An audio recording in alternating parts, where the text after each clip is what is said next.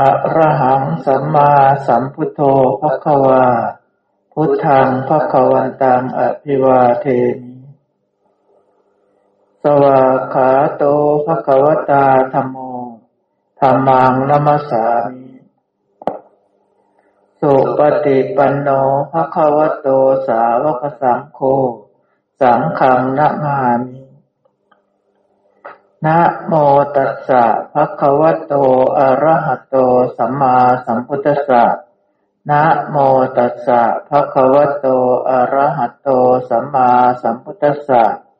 นะโมตัสสะภะคะวะโต อะระหะโต สัมมาสัมพุทธัสสะ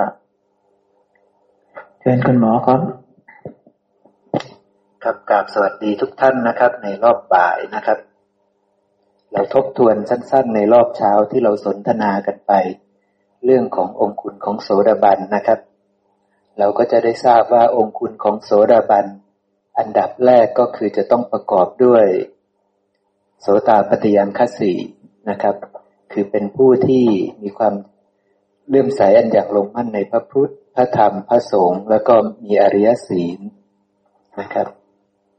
ศีลห้าเนี่ยต้องเป็นปกติของท่านนะครับ แล้วก็อีกอันหนึ่งก็คือจะต้องเห็นแจ้งแทงตลอดในอริยญาณธรรมนะครับ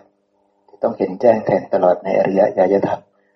แล้วเราก็ยังดูศึกษากันต่อในพระสูตรที่ว่า โสดาบันนี่จะต้องรู้จักขันห้าตามความเป็นจริง มีปัญญาพิจารณาเห็นความเกิด ความดับของขันทั้งห้าตามความเป็นจริง นอกจากขันห้าแล้วก็ยังจะต้อง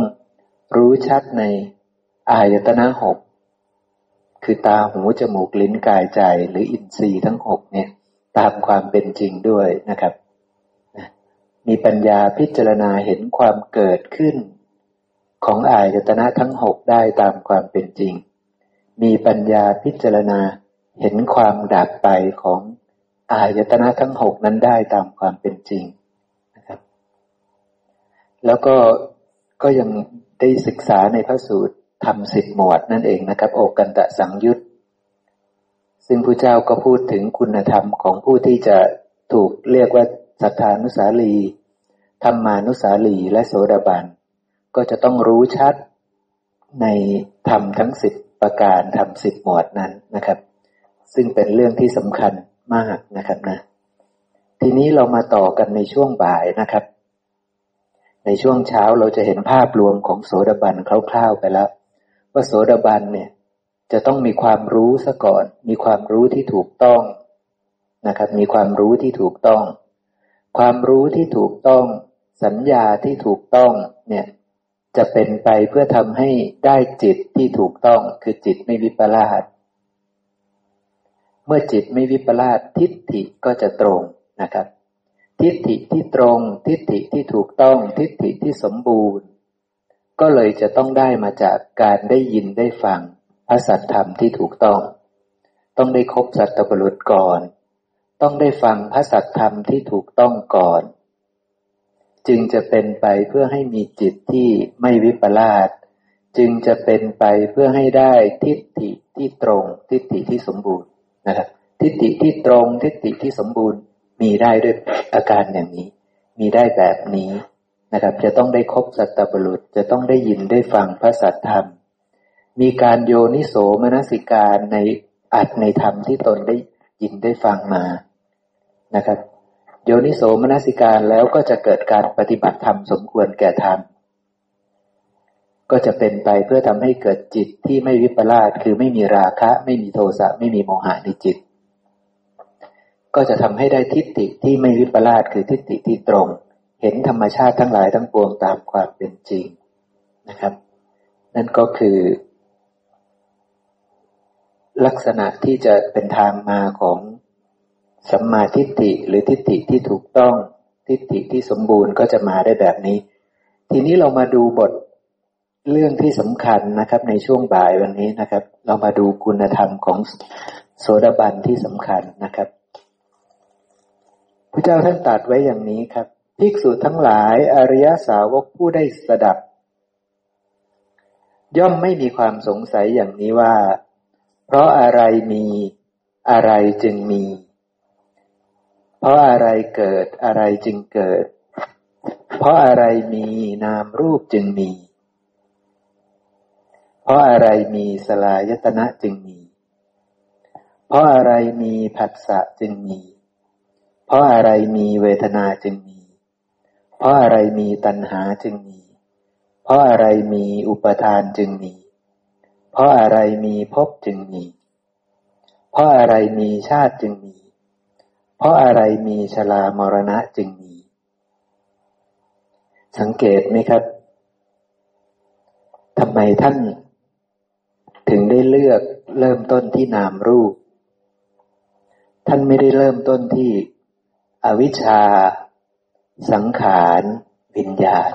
แต่ท่านเริ่มที่นามรูป เพราะอะไรมีอะไรจึงมี เพราะอะไรเกิดอะไรจึงเกิด แล้วท่านก็เริ่มที่ เพราะอะไรมี สิ่งเหล่านี้จึงมีนามรูปนี้จึงมี ท่านกำลังต้องการที่จะสื่อสารว่าให้เรารู้จักสิ่งนี้ตามความเป็นจริงนะ ต้องรู้จักนามรูปนี้ตามความเป็นจริงนะ แล้วเมื่อมีนามรูป สลายตนะจะมีผัสสะจะมีเวทนาตัณหาอุปทานภพชาติชรามรณะจะมีใช่ไหมครับ ทีนี้เราดูบทพยัญชนะต่อครับ โดยที่แท้อริยสาวกผู้ได้สดับ ย่อมมีญาณอย่างรู้ในเรื่องนี้โดยไม่ต้องเชื่อผู้อื่นว่านะครับ คือต้องรู้แจ้งจนไม่ต้องเชื่อผู้อื่น ต้องโยนิโสมนสิการ เห็นธรรมชาติเหล่านี้ตามความเป็นจริง จนกระทั่งว่า คนอื่นเขาจะเห็นผิดเห็นถูก เห็นไม่ตรงยังไง เราไม่สงสัยละนะครับ แล้วเราก็ไม่หวั่นไหวนะครับ ไม่ต้องเชื่อผู้อื่นละเพราะว่าเราเห็นแจ้งแทงตลอด ในธรรมที่อิงอาศัยปัจจัยปรุงแต่งเกิดขึ้นตามความเป็นจริงแล้วเรามีปัญญาพิจารณา เห็นตามความเป็นจริงได้แล้ว เห็นความเกิดความดับของธรรมชาติเหล่านั้นตามความเป็นจริงได้แล้วนะครับปนยิโกปัจจัตตังเวทิตโผโดยเฉพาะตอนนี้เรากำลังมนสิการเห็นว่า นามรูปนี้เกิดจากอะไรพระเจ้ากำลังชี้ว่านามรูปเกิดจากอะไรนะครับ เพราะสิ่งนี้มีสิ่งนี้จึงมี เพราะสิ่งนี้เกิดขึ้นสิ่งนี้จึงเกิดขึ้น อริยสาวกเนี่ย จะไม่มีความสงสัย จะไม่ต้องเชื่อผู้อื่นแล้ว จะชัดเจนว่า เพราะวิญญาณมีนามรูปจึงมี ชัดเจนนะครับ คือจะมีความชัดเจนว่า เพราะวิญญาณมีนามรูปจึงมี คือแค่ฟังเข้าใจฟังตรงนี้ปุ๊บก็ต้องเข้าใจเลย ก็ต้องรู้ชัดเลยนะครับ ไม่สงสัย ถ้ายังคิดว่าเป็นวิญญาณขันเนี่ย คิดจนหัวแตกก็ไม่ก็ไม่สามารถคิดให้ว่ามีวิญญาณขันจึงมีนามรูปเนี่ย คิดยังไงก็คิดไม่ได้ เพราะว่ามันไม่ถูกมันเห็นไม่ถูกใช่ไหมครับ เพราะฉะนั้นเพราะวิญญาณมีนามรูปจึงมี จะต้องเห็นวิญญาณตัวนี้เป็นธาตุจะต้องเห็นวิญญาณตัวนี้เป็นอาหารนะครับ เพราะว่ามีอีกหลายพระสูตรที่พระเจ้าพูดถึงว่าภูตะนี้มีความเกิดขึ้นเป็นธรรมดา เพราะความเกิดขึ้นของอาหาร อาหารตัวนั้นก็คือวิญญาณอาหาร เพราะวิญญาณอาหารเป็นปัจจัยเพื่อการเกิดขึ้นในภพใหม่ ให้ได้ภูตสัตว์ใหม่ ให้ได้นามรูปใหม่ ใช่ไหมครับ อริยสาวกเนี่ยจะมีญาณอย่างรู้โดยไม่ต้องเชื่อผู้อื่นว่า เพราะวิญญาณมีนามรูปจึงมีชัดเจนในวิญญาณ ชัดเจนรู้จักทั้งวิญญาณ รู้จักทั้งนามรูป ตามความเป็นจริงนะครับ ราะได้โยนิโสมนสิการศึกษาอย่างแยบคายแล้วว่าถ้าเราตายลงเนี่ย ถ้ายังมีตัณหามีเชื้อเหลือเนี่ย มีเชื้ออยู่ ต้องได้เกิดใช่ไหมครับใช่การเกิดเราก็เข้าใจชัดว่าการเกิดมันจะต้องประกอบด้วย ถ้าเรายังยึดมั่นถือมั่น ถ้าเรายังมีตัณหา มีความพอใจ มีความเพลิน มีความกำหนัดในธาตุใดอยู่ ธาตุนั้นจะเป็นภพให้เราทันทีธาตุนั้นจะเป็นผืนนาให้เราทันทีใช่ไหมครับ เราจะแสวงหาธาตุนั้นต่อไป เพราะเรายังยึดธาตุนั้นอยู่ เรายังมีตัณหาในธาตุนั้นอยู่ พอตายลงปุ๊บมันก็ต้องมีการแสวงหาตามธรรมธาตุนั้น ถ้าเรายึดในกามธาตุเราก็ต้องแสวงหา สภาพที่เป็นกาม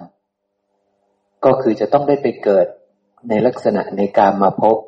จะต้องได้ไปเกิดเป็นภูตศาสตร์ในกามมาพบอย่างเนี้ย เราก็ต้องแสวงหาตามตัณหาของเรา ตัณหาเรามีในกามมาธาตุเราก็ต้องแสวงหากามมาธาตุต่อไป เราก็ต้องไปที่กามมาพบสิครับ ถ้าไปรูปประพบมันไม่มีดินน้ำไฟลมให้เราแสวงหา มันไม่มีกามมาธาตุให้เราแสวงหา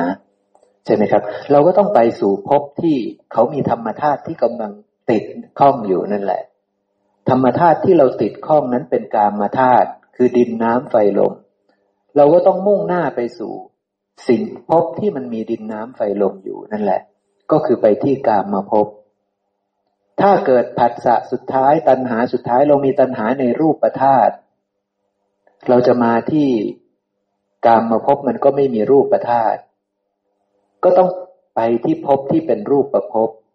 จะขึ้นไปอรูปประพบก็ไม่มีรูปประธาตุอยู่ในนั้นอีก ใช่ไหมครับ ก็ต้องไปที่รูปประพบอย่างเงี้ยเช่นเดียวกันถ้ามีตัณหา มีความเพลินความพอใจในอรูปประธาตุ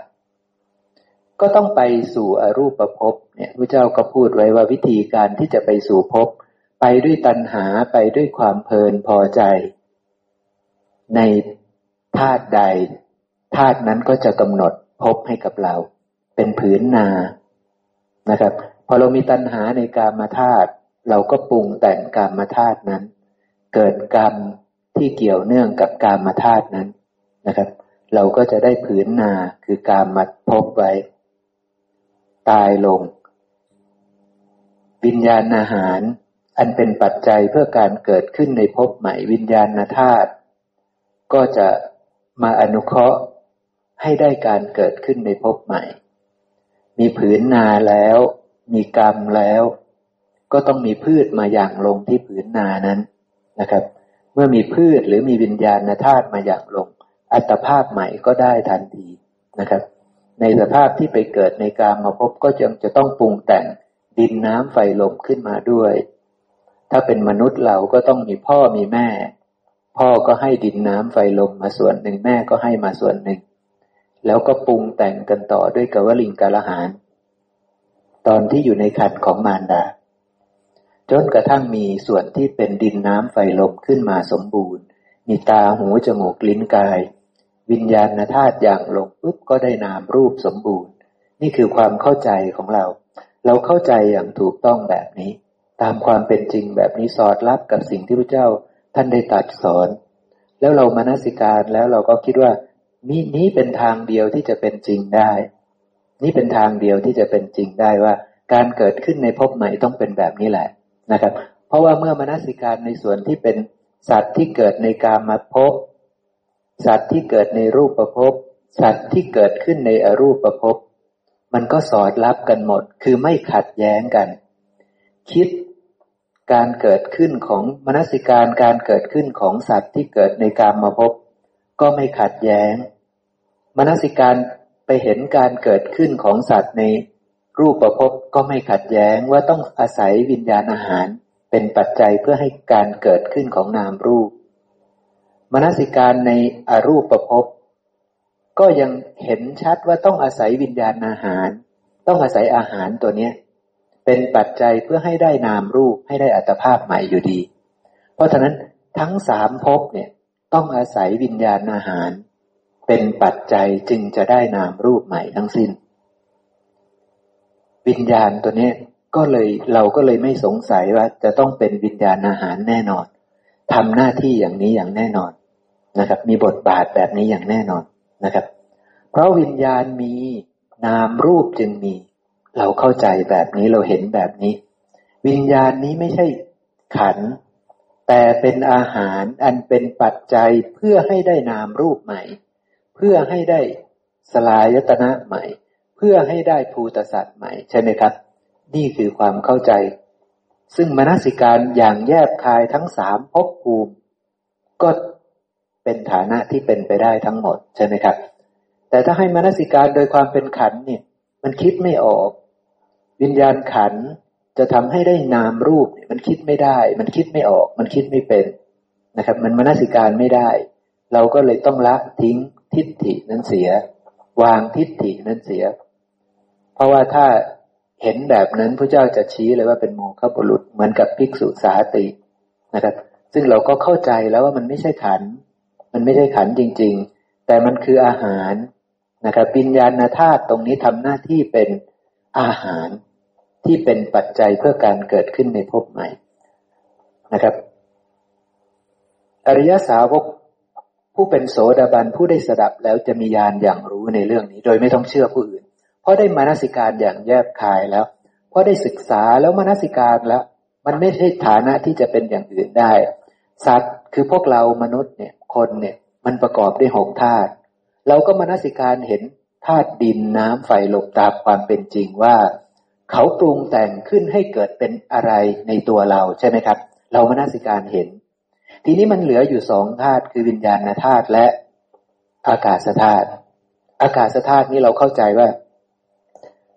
ตัวภูตะนี่มาตั้งอยู่ในอากาศธาตุตัวนามรูปนี่มาตั้งอยู่ในอากาศธาตุ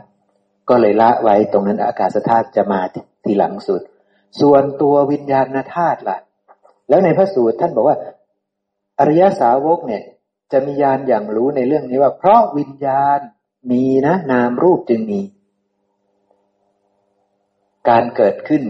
ได้นามรูปนี้จึงมี เพราะฉะนั้นเราก็ต้องเห็นว่าวิญญาณธาตุตัวนี้ไม่ใช่ขันใช่ไหมครับ ต้องเห็นเป็นธาตุจริง ๆธาตุที่จะมาปรุงแต่งให้เกิดเป็นภูตสัตว์ธาตุที่จะมาปรุงแต่งกันให้ได้อัตภาพใหม่ ให้ได้นามรูปใหม่ใช่ไหมครับ ซึ่งเรามนสิการอย่างแยบคายแล้วเราก็จะมั่นใจว่าเป็นวิญญาณธาตุจริง ๆ ตอนที่ประกอบกันขึ้นเป็นภูตสัตว์จริง ๆ ซึ่งภูตสัตว์ทั้งสามส่วนไม่ว่าจะเกิดขึ้นในกามาภพรูปประภพอรูปประภพต้องใช้อาหารตัวนี้ทั้งสิ้นเลยใช่ไหมครับ ต้องใช้อาหารตัวนี้ทั้งสิ้นเลย เราก็เลยแจ้งชัดว่าอ๋อเข้าใจแล้วเพราะวิญญาณอาหารมีนะ นามรูปจึงจะมี เราตอบได้ชัดเจนว่าเป็นวิญญาณอาหารใช่ไหมครับ ทีนี้ก็จะไม่ต้องเชื่อผู้อื่นอีกว่า เพราะนามรูปมีนะสลายยตนะจึงมีใช่ไหมครับ พอได้การเกิดแล้วก็ต้องมีตาหูจมูกลิ้นกายใจครบถ้วน ก็ไม่สงสัย เพราะสลายตนะมีผัสสะจึงมีสงสัยไหมครับ ไม่สงสัยใช่ไหมครับสลายตนะมีแล้วผัสสะมี ไม่สงสัย เพราะผัสสะมีเวทนาจึงมีสงสัยไหมครับ ไม่สงสัยละ เพราะเวทนามีตัณหามีสงสัยไหมครับ เวทนามีตัณหาไม่มีได้ไหม ไม่ได้นะครับนะจะไม่ได้ถ้าสัญญาวิปลาสใช่ไหมครับ จะไม่ได้เลยถ้าสัญญายังวิปลาสอยู่ แต่จะได้ถ้าสัญญาไม่วิปลาสใช่ไหมครับ นะ เราก็ไม่สงสัยนะครับ เพราะตัณหามีอุปทานจึงมีเป็นอย่างนั้นจริง ๆ ใช่ไหมครับ ก็ไม่สงสัยอีก อุปธิจะได้ จะได้อุปทานหรือจะได้สิ่งที่ถูกยึดมั่นมา คืออุปธินะครับ เพราะอุปทานมี ถ้ายังมีอุปทาน เหลือหรือถ้ายังมีอุปทานอยู่สำรวจดูแล้วยังมีอุปทานอยู่ จะต้องได้พบแน่ถ้าตายลงใช่ไหมครับ ตอนนี้กำลังพูดถึงอัตภาพใหม่แล้วกำลังจะได้พบใหม่แล้ว เพราะฉะนั้นตอนนี้จะเป็นอีกจังหวะหนึ่ง จังหวะที่เปลี่ยนพบใช่ไหมครับ ถ้ายังมีอุปธิหรือยังมีการยึดมั่นถือมั่นเหลืออยู่ในขันทั้งห้าขันใดขันหนึ่งหรืออะไรก็ตาม อยู่ยังยึดมั่นถือมั่นอยู่ จะต้องได้พบแน่นอน จะต้องได้พบแน่นอน เมื่อมีพบมีสถานที่ให้เกิด ก็ต้องได้การเกิดคือได้ชาติใช่ไหมครับ ได้ชาติ คือมีอายตนะเกิดขึ้นมา มีการปรากฏขึ้นของตาหูจมูกลิ้นกายใจ มีการปรากฏขึ้นของขันต่างๆ ต่อไปนั่นเองนะครับ เพราะชาติมีความแก่และความตายก็จะมีนะครับ อริยสาวกนั้นย่อมรู้ประจักษ์อย่างนี้ว่า โลกนี้ย่อมเกิดขึ้นด้วยอาการดัง นี่คือการเกิดขึ้นของโลก ท่านชี้มาที่นามรูปนี่คือโลก การเกิดขึ้นของโลกเริ่มต้นที่นามรูป การเกิดขึ้นของกองทุกเริ่มต้นที่มีนามรูป แล้วรู้ไหมว่านามรูปมันมาจากไหน มันมาได้อย่างไร เพราะอะไรมีนามรูปจึงมี ถ้าไม่สงสัยไม่ต้องเชื่อผู้อื่นแล้ว เพราะเข้าใจแทงตลอดดีด้วยทิฏฐิ เข้าใจเห็นธรรมชาติโยนิโสมนสิการจนเห็นธรรมชาติเหล่านี้ตามความเป็นจริงแล้ว แจ้งชัดแล้วว่า นามรูปนี้มีเพราะวิญญาณมี แล้ววิญญาณตัวนั้นเราก็ไม่สงสัยด้วยนะ เข้าใจแจ่มแจ้งบริสุทธิ์ผุดผ่องเลย ว่ามันคืออะไรใช่ไหมครับ ไล่กันมาเรื่อยๆ ไม่สงสัยไม่สงสัยสักอย่างแปลว่าอริยสาวกนั้นรู้แล้วว่า โลกเกิดแบบนี้ทุกเกิดแบบนี้ ใช่ไหมครับ ระสูตรก่อนโน้นบอกว่าทุกเกิดขึ้นแบบนี้ พระสูตรนี้บอกว่าโลกเกิดขึ้นแบบนี้ โลกปรากฏแบบนี้ใช่ไหมครับพอมีนามรูปเกิดโลกโกเกิดขึ้นทันทีนะครับ กองทุกเกิดขึ้นทันทีนั่นเองนะภิกษุทั้งหลาย อริยสาวกผู้ได้สดับแล้วย่อมไม่มีความสงสัยเหมือนกัน ในความดับของโลก ความเกิดของโลกก็ไม่สงสัย ความดับ ก็ไม่สงสัยนะ รู้ชัดทางเกิด รู้ชัดทางดับ รู้ชัดหมดนะครับ เพราะอะไรไม่มีอะไรจึงไม่มี เพราะอะไรดับอะไรจึงดับ เพราะอะไรไม่มีนามรูปจึงไม่มีใช่ไหมครับ เนี่ยผู้เจ้าก็เริ่มต้นที่นามรูปพูดเหมือนกันกับตะกี้เพียงแต่ว่า เริ่มต้นที่นามรูปเชิญเลยครับพี่คิดครับ คือคำตรงที่บอกว่า เพราะอะไรไม่มี อะไรจึงไม่มี ตรงนี้ก็บอกอยู่แล้วว่าไม่มีตัวตนใช่ไหมคะ ใช่เพราะไม่ได้กล่าวถึงตัวตนเลย กล่าวเฉพาะว่าอะไรอะไรเท่านั้น ใช่ไหมคะ ใช่ครับ ทุกอย่างเป็นธรรมชาติที่อาศัยปัจจัยจึงเกิดขึ้นนั่นเองนะครับนะเป็นธรรมชาติอย่างนั้นนะท่านก็ไล่ไปแล้ว โดยที่แท้อริยสาวกผู้ได้สดับย่อมมีญาณอย่างรู้ ในเรื่องนี้โดยไม่ต้องเชื่อผู้อื่น นะครับ ว่าเพราะวิญญาณไม่มีนามรูปจึงไม่มี แต่เรารู้ชัดยิ่งกว่านั้นว่าทำไมล่ะนะวิญญาณถึงไม่มีใช่ไหมครับ เรารู้ชัดทางมาของวิญญาณด้วย ว่าวิญญาณมาจากไหนครับ มาจากตัณหา ใช่ไหมครับ มาจากตัณหา ถ้ายังมีตัณหาอยู่ วิญญาณตัวนี้จะมี วิญญาณอาหารจะมี การปรุงแต่งผืนนาจะมีใช่ไหมครับ ผืนนามีวิญญาณอาหารมีพืชมี ครบถ้วนบริบูรณ์นามรูปมีแน่ แต่ถ้า แต่ถ้าตัณหาไม่มี ผืนนามีไหมครับ ไม่มี พืชมีไหมครับ ไม่มีแต่ทั้งผืนนาคือพบใหม่ก็ไม่มี พืชที่จะมาอย่างลงวิญญาณที่จะมาอย่างลงในพบใหม่ก็ไม่มี นามรูปมีได้ไหมครับไม่มีนี่เพราะฉะนั้นเราจะต้องเข้าใจในทางที่จะต้องว่าตัณหามาจากไหน มันต้องรู้ทางมาของตัณหา ถ้าเราไม่รู้ทางมาของตัณหา เราจะรับรับตัณหาไม่ได้ ไม่ได้ นี่แหละมันเป็นองคุณของโสดาบันนี่มันเป็นองคุณของศรัทธานุสาลีธรรมานุสาลีและโสดาบันที่จะต้องรู้จักทางมาของตัณหา ถ้าไม่รู้จักทางมาของตัณหาไม่เข้าใจว่าตัณหา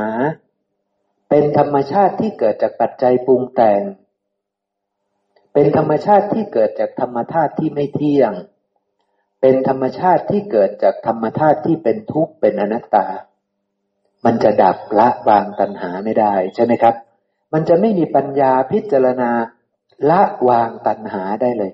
เพราะมันไม่เห็นความเกิดขึ้นและความ ดับสนิทของตัณหาตามความเป็นจริง มันไม่มีปัญญาพิจารณาเห็นความเกิดขึ้นของตัณหาได้ตามความเป็นจริง มันไม่รู้จักตัณหาตามความเป็นจริง ว่าตัณหาเกิดจากธรรมธาตุที่เป็นเกิดจากสิ่งปรุงแต่ง เกิดจากธรรมธาตุที่เป็นของปรุงแต่ง ซึ่งไม่เที่ยงซึ่งเป็นทุกข์ซึ่งเป็นอนัตตา พอปรุงแต่งแล้วก็ไม่เข้าใจอีกนั่นแหละ ว่าเป็นของปรุงแต่ง เราไม่รู้ตามความเป็นจริง เราก็เลยคิดว่าเป็นเราใช่ก็เลยไปยึดเอาตรงนั้นว่าเป็นของเรานั่นคือตัณหาเกิด ใช่ทุกอย่างก็จะเกิดขึ้นบริบูรณ์ อวิชาก็จะเจริญงอกงามนะครับครับให้เพราะฉะนั้น เนี่ยมันเป็นองค์ความรู้ครับ ที่ว่าตั้งแต่ปฏิจจสมุปบาทตั้งแต่ทำสิบหมวด ตั้งแต่อาหารสี่สามเรื่องนี้เป็นเรื่องใหญ่ เป็นเรื่องใหญ่ ถ้าถ้าพลาดสามเรื่องนี้โอกาสที่จะสมบูรณ์นี่ยาก โอกาสที่จะเห็นตรงนี่ยาก แต่ถ้าเห็นอาหารเข้าใจอาหารสี่เข้าใจปฏิจจสมุปบาท เข้าใจทำสิบหมวด เป็นฐานะที่จะเห็นความเกิดขึ้นของธรรมชาติ เป็นฐานะที่จะเห็นความเกิดขึ้นของธรรมทั้งหลายทั้งปวงตามความเป็นจริงได้ และมันจะเป็นฐานะที่จะ มีปัญญาพิจารณา ดับ ไม่ยึดมั่นถือมั่นในสิ่งเหล่านี้ได้ใช่ไหมครับ จะไม่ยึดมั่นถือมั่นในสิ่งเหล่านี้ได้ ละตัณหาในสิ่งเหล่านี้ได้นั่นเองนะครับ มันจึงเป็นความสำคัญยิ่งใหญ่นะครับ นี่คือความรู้ของโสดาบันนะ เพราะฉะนั้นอริยสาวกผู้ได้สดับนี่ย่อมมีญาณอย่างรู้ในเรื่องนี้ โดยไม่ต้องเชื่อผู้อื่นว่า เพราะวิญญาณดับนามรูปจึงดับ เพราะนามรูปดับ สลายตนะจึงดับ เพราะสลายตนะดับผัสสะจึงดับ เพราะผัสสะดับ เวทนาจึงดับ เพราะเวทนาดับตัณหาจึงดับ เพราะตัณหาดับ การยึดมั่นก็ไม่มี การยึดมั่นไม่มีการเกิดขึ้นในภพใหม่ก็ไม่มี ใช่ไหมครับ ทุกอย่างไม่มี คือมันเป็นอาการถ้าสายดับเนี่ยมันเป็นอาการของพระอรหันต์ถ้าท่านเห็นแบบนี้โดยเป็นปกติ นะครับ ท่านเห็นโดยปกติ โสดาบันเนี่ยมันจะเห็นไม่ปกติ มันจะนานๆเห็นทีแต่พระอรหันต์ท่านจะเห็นเป็นปกตินะครับ ท่านจะเพราะอาวิชชาของท่านดับสนิทตัณหาท่านดับสนิท อวิชชาท่านดับสนิท การปรุงแต่งกายวาจาใจท่านดับสนิท ไม่มีกรรมสำหรับท่าน ท่านทุกผัสสะไม่เคยมีกรรมเพราะว่าตัณหาไม่มี การปรุงแต่งกายวาจาใจไม่มี ใช่ไหมครับ มื่อการปรุงแต่งไม่มีสังขารทั้งหลายไม่มี วิญญาณก็ไม่มี คือพืชไม่มี วิญญาณอาหารไม่มีสำหรับท่านอีกแล้ว เพราะฉะนั้นพระเจ้าจึงบอกว่าพระอรหันต์นี่พืชดับสนิทแล้ว วิญญาณดับสนิทแล้วนะครับ วิญญาณตัวนี้ดับสนิท เมื่อวิญญาณดับสนิทไม่มีนามรูปที่จะเกิดอีกต่อไปแล้วสำหรับท่าน ไม่มีอัตภาพใหม่แล้ว ไม่มีผัสสะใหม่แล้วในอัตภาพใหม่ นี่กำลังพูดถึงอัตภาพใหม่ ทั้งหมดจะไม่มีนะครับ เวทนาใหม่จะไม่มีผัสสะใหม่ จะไม่มีตัณหาใหม่จะไม่มีสายกองทุกข์ของท่านจบแล้ว ความดับสนิทของทุกข์ดับแล้วคุณหมอคะขอโอกาสเชิญเลยครับพี่คิดครับ คือ ตรงนี้นี่ การเห็นการเห็นของโสดาบันสกทาคามี อนาคามีแล้วก็พระอรหันต์เบื้องต้นคือเห็นเหมือนกัน มีทิฏฐิเหมือนกันรู้เหมือนกัน ทุกอย่างคือเบื้องต้นเห็นเหมือนกัน แต่ปัญญาในความเพียรที่จะเกิดขึ้น แตกต่างกันเพราะปัญญาต่างกันใช่ต่างกันอินทรีย์ต่างกัน ความเพียรต่างกันความเพียรแต่ความสามารถในการละวางปัญหาหรือความยึดมั่นถือมันต่างกัน เบื้องต้นคือความเพียรเมื่อเพียรน้อยก็ต้องเห็นน้อย ก็ต้องเห็นน้อยค่ะ นะครับเมื่อเพียรมากก็เห็นมาก แล้วก็ละได้มาก ใช่จะเป็นอย่างนั้นครับมันเป็นเรื่องอย่างนั้น เพราะว่ามันเป็นเบื้องต้นของของการเห็นธรรมแล้วใช่ใช่คือพระเจ้าก็เลยบอกว่า โสดาบันมีแค่ศีลที่บริบูรณ์ สติกับปัญญา พอประมาณแค่นั้นเองใช่ไหมครับ คือศีลบริบูรณ์คือศีลห้าแต่ศีลห้าจะเห็นแตกต่างกับศีลห้าทางโลกใช่ไหมคะแตกต่างครับทางโลกทางโลกก็จะเห็น ก็ศีลห้าก็เป็นธรรมดาของชาวโลกใช่ไหมคะ ใช่ของทุกคนก็ค่ะแต่ทีนี้ศีลห้าที่ประกอบด้วยอริยสัจเนี่ย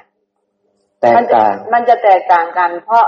ศีลห้าของอริยะนี่จะเห็นถูกต้องตามความเป็นจริงใช่ไหมคะถูกต้อง เห็นว่าสิ่งนั้นเป็นยังไงยังไง ถูกต้องครับ จึงละใช่ไหมคะถูกต้องแต่ศีลห้าของชาวโลกเราก็คือ เห็นว่ามันไม่ดี ใช่ถูกต้องครับแค่นั้นเอง เดี๋ยวจะมีพระสูตรอยู่เดี๋ยวผมจะชี้ให้เห็นความสำคัญตอนท้ายๆนะครับจะมีพระสูตรอีกเรื่องนี้เรื่องศีลเนี่ยนะครับเนี่ยอริยสาวกก็จะเห็นโลกดับได้ด้วยอาการอย่างนี้ โลกจะดับสนิทได้ด้วยอาการอย่างนี้คือไม่เกิดอีกแล้วเป็นพระอรหันต์แบบนี้เนี่ยท่านเข้าใจนะครับ จะจะเข้าใจความเกิดขึ้นของโลก ความเกิดขึ้นของทุกข์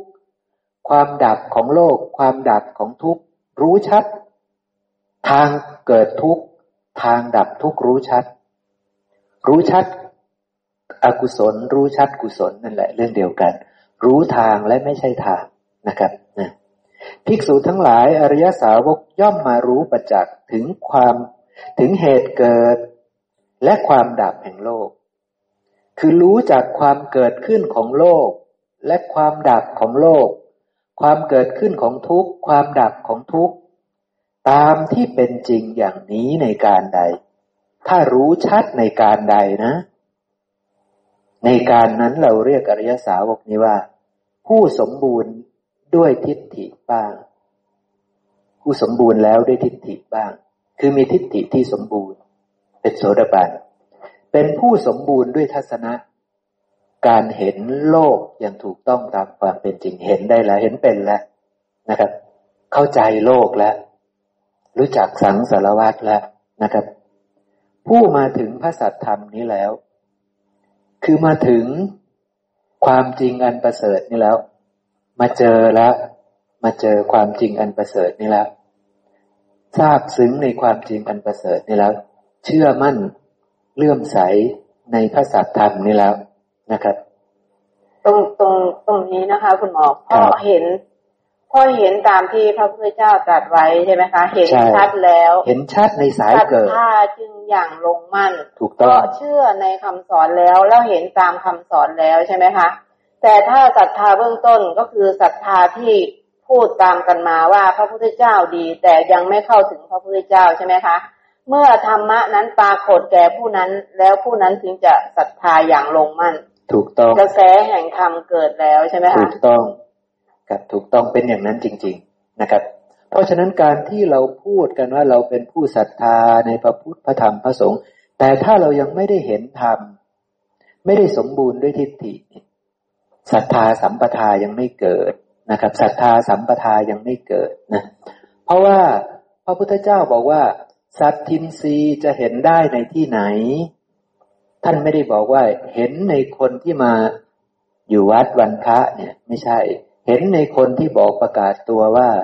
ข้าพเจ้าจะถึงพระพุทธเจ้าพระธรรมพระสงฆ์เป็นสารณะข้าพเจ้ามีความศรัทธาในพระพุทธพระธรรมพระสงฆ์ไม่ใช่ แต่สัตทินรีหรือศรัทธาอินทรีย์คือศรัทธาเห็นได้ในโสดาบันใช่ไหมครับ เห็นได้ในโสดาบันซึ่งโสดาบันท่านเห็นธรรมแล้วนะครับ เพราะฉะนั้นศรัทธาเนี่ย ผู้ที่จะบอกว่าศรัทธาสัมปทาถึงพร้อมด้วยศรัทธา ต้องเป็นโสดาบันนะครับ ต้องเป็นผู้ที่มีดวงตาญาณปัญญาเรียบร้อยแล้ว ต้องเป็นผู้ที่เห็นชัดความเกิดขึ้นและความดับไปของธรรมชาติทั้งหลายทั้งปวงตามความเป็นจริงแล้ว เห็นความเกิดขึ้นของนามรูป และธรรมที่อาศัยนามรูปทั้งหมดนี้ตามความเป็นจริงแล้ว นั่นเองต้องเห็นชัดแล้ว นะครับเห็นชัดทั้งความเกิดและความดับสนิทของนามรูปนี้ได้ตามความเป็นจริงแล้วนะครับ แล้วยังมีชื่ออื่นอีกนะครับว่า เป็นผู้ได้เห็นอยู่ซึ่งพระสัทธรรมนี้ ก็แน่นอนใช่ไหมครับ เนี่ย เป็นชื่อเป็นความสำคัญทั้งหมดเลยนะครับ ชื่อเหล่านี้มีความสำคัญหมดเลย ผู้ได้เห็น ผู้ได้เห็นอยู่ซึ่งพระสัตธรรมนี้คือเห็นแล้ว เข้าใจแล้วปฏิจจสมุปบาทการเกิดขึ้นของโลกการเกิดขึ้นของทุกข์ ความดับของทุกข์ความดับของโลกนี่เข้าใจหมดแล้ว นี่คือผู้ได้เห็นซึ่งอยู่ซึ่งพระสัตธรรมนี้ คือโสดาบันนั่นเอง ผู้ประกอบแล้วด้วยญาณอันเป็นเสขะเนี่ยท่านเป็นเสขะเรียบร้อยแล้วนะครับ เป็นเสขะแล้วเพราะว่าเข้าใจชัดแล้วแล้วน้อมมาแล้ว น้อมใจเชื่อบริสุทธิ์บริบูรณ์เปลี่ยนทิฏฐิแล้วเอาสัญญาวิปลาสนั้นออกไปได้บางส่วนแล้ว เมื่อไหร่มีสติ ตั้งขึ้นได้ปุ๊บสัญญาที่ไม่วิปลาสถูกตั้งขึ้นทันทีใช่ไหมครับ ทิฏฐิที่ถูกต้องถูกตั้งขึ้นทันทีอริมักมีองค์แปดเกิดเชิญเลยครับพี่คิดครับ คือตรงนี้นี่เมื่อเห็นชัดในทิฏฐินี้แล้วใช่ไหมคะครับ เข้าใจแล้วใครจะพูดอะไรที่ไหนก็ไม่ได้หวั่นไหวเพราะว่ารู้ด้วยตนเองแล้วใช่ไหมคะ ใช่แจ้งแล้ว แจ้งแล้วอยู่ตรงไหนก็ประจักษ์ชัดแล้ว ไม่ได้แสวงหาว่าตรงนั้นน่าจะใช่ตรงนี้น่าจะดี ตรงนี้น่าจะไม่ครับนี่มียานอย่างรู้ในเรื่องนี้โดยไม่ต้องเชื่อผู้อื่นแล้วนะครับจะยังรู้เองเข้าใจเองตรงที่พระเจ้าบัญญัติ แล้วไม่สงสัยสักจุดนะ่ะไม่มีความสงสัยแล้ว ใครพูดอะไรก็จะไปสงสัยอะไรนี่ไม่สงสัยแล้วใช่ไหมคะรู้แล้วเข้าใจแล้ว ไม่สงสัยในสิ่งที่ปรากฏเกิดขึ้นไม่สงสัยนะ จึงเป็นผู้ประกอบด้วยญาณอันเป็นเสขาแล้วคือเป็นเสขะแล้วนะครับ แล้วมีอีกชื่อหนึ่งคือเป็นผู้ประกอบแล้วด้วยวิชาอันเป็นเสขะมีวิชาเกิดขึ้นแล้วบางส่วน วิชานั้นยังไม่ได้สมบูรณ์หรอกอวิชาอีกเพียบเลยใช่ไหมครับใช่อวิชายังอีกเพียบเลยนะแต่มีวิชาในระดับที่เป็นเสขะแล้วนะครับ คือจะไม่ไปสู่อบายแล้ว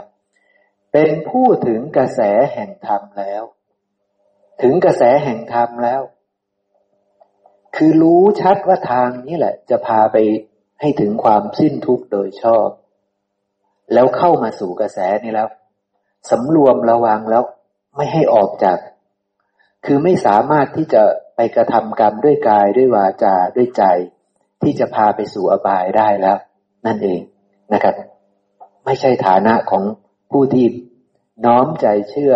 แล้วเห็นธรรมแจ้งชัดแล้ว มีความศรัทธาในพระพุทธพระธรรมพระสงฆ์อย่างชัดเจนแล้ว ไม่ใช่นะครับ ไม่ใช่ลักษณะอย่างนั้น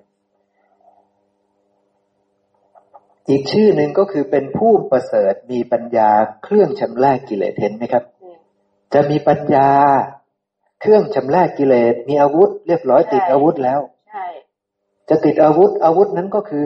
มีปัญญาพิจารณาเห็นความเกิด เห็นความดับ ของทุกนั้นตามความเป็นจริง ธรรมชาติที่เกิดขึ้นจะรู้ชัดว่า อ๋อ เขาเกิดอย่างนี้ เขาอาศัยปัจจัยปรุงแต่งอย่างนี้ เขาไม่เที่ยงอย่างนี้ เขาเป็นทุกข์อย่างนี้ เขาจึงเป็นอนัตตาแบบนี้ ก็เลยเบื่อหน่ายคลายกำหนัดและละวางสิ่งนั้นได้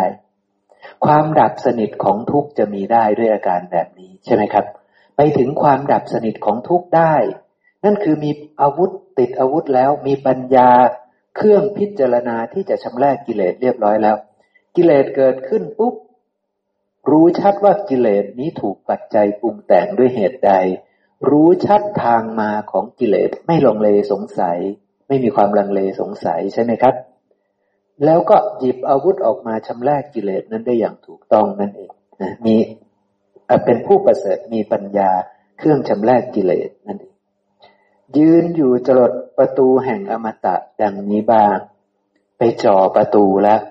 ใช่ไหมครับ ไปจ่อประตูแล้ว รอวันที่จะสละคืนอุปธิละความยึดมั่นถือมั่นทำวิชาให้สมบูรณ์ก็จะ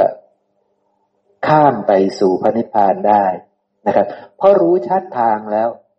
แล้วตั้งตนอยู่ในทางนี้ ไม่ถอยออกจากทางนี้นั่นเอง ไม่หนีออกจากทางขอโอกาสคุณหมอเชิญเลยครับคำว่าจำแรกกิเลสกิเลสหมายถึงราคะโทสะโมหะเราเนี่ยคุณหมออย่างนั้นครับกิเลสที่ว่านี่ก็คืออาสวะอาสวะทั้งหลายนะครับ จะเป็นสังคือกิเลสตัวใหญ่ เราจะพูดถึงตัณหาคือราคะโทสะโมหะก็ได้ เราจะพูดถึงอาสวะทั้งหมดก็ได้ จะพูดถึงอนุสัยจะพูดถึงสังโยชน์จะพูดถึงอุปธิทั้งหมดนี้มันคือ เนื้อเดียวกัน มันคือมาด้วยกัน มันมาพร้อมกันอยู่แล้วเมื่อ รวมที่แบบเป็นกิเลสหมดเนาะอย่างนั้นก็ได้ครับนะคือมันมาด้วยอวิชชานะไอของพวกนี้ใช่ไหมครับ มันมาเมื่อมีอวิชชาเกิดขึ้น มันมันมันจะปรากฏสิ่งไหนปรากฏแล้วเราเห็นเราเข้าใจเราก็ชำแรกเขาด้วยปัญญาของของโสดาบันใช่ไหมคะที่เห็นถูกต้องตามความเป็นจริง เราเอาวิชาที่มีอยู่ในตัวเนี่ย อาวุธที่มีอยู่ในตัวนี่แหละชำแรกกิเลสตัวที่ปรากฏขึ้น แล้วก็จะดับลงไปได้ มันก็จะล้มทั้งขบวนเลย ล้มขบวนข้างหน้าที่กำลังพิจารณา แล้วแถมยังไปล้มขบวนก่อนๆด้วยนะ ในในขณะนี้ที่เราชำระกิเลสเนี่ย เป็นการเดินมากแล้ว เดินมากแล้วมากเราเดินแล้วก็บริบูรณ์แล้วบริบูรณ์แล้วนะครับนี่นี่คือชื่อของโสดาบันเห็นไหมครับ แล้วชื่อแต่ละชื่อนี่มีความหมายหมดเลยใช่ไหมครับ มีความหมายหมดเลย ถูกต้องหมดเลยนะครับ นี่คือความเก่งของพระเจ้าท่านตรัสบัญญัติชื่อของโสดาบันขึ้นมาอย่างได้ถูกต้องหมดเลยนะครับนะ คือความเพียรของพระพุทธเจ้า ไม่ใช่ว่าให้เราไป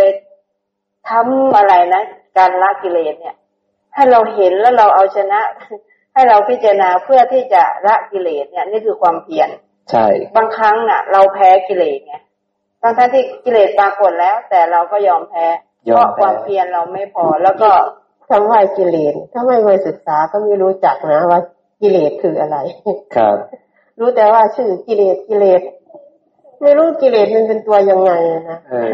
เนี่ย คือถ้าเราไม่ได้ศึกษาทำใช่สิบหมวดไม่ได้เข้าใจปฏิจจสมุปบาท เราก็ไม่รู้จักว่ากิเลสมันอยู่ตรงไหนนิวรณ์ห้าพวกนี้ก็กิเลสหมดแหละเออเราไม่รู้จักไปทำหาตัวกิเลสไม่รู้จะไปละตรงไหนเพราะไม่รู้จักนั่นกิแหเลละสครับมันก็เลยไม่ใช่ฐานะ ถ้าไม่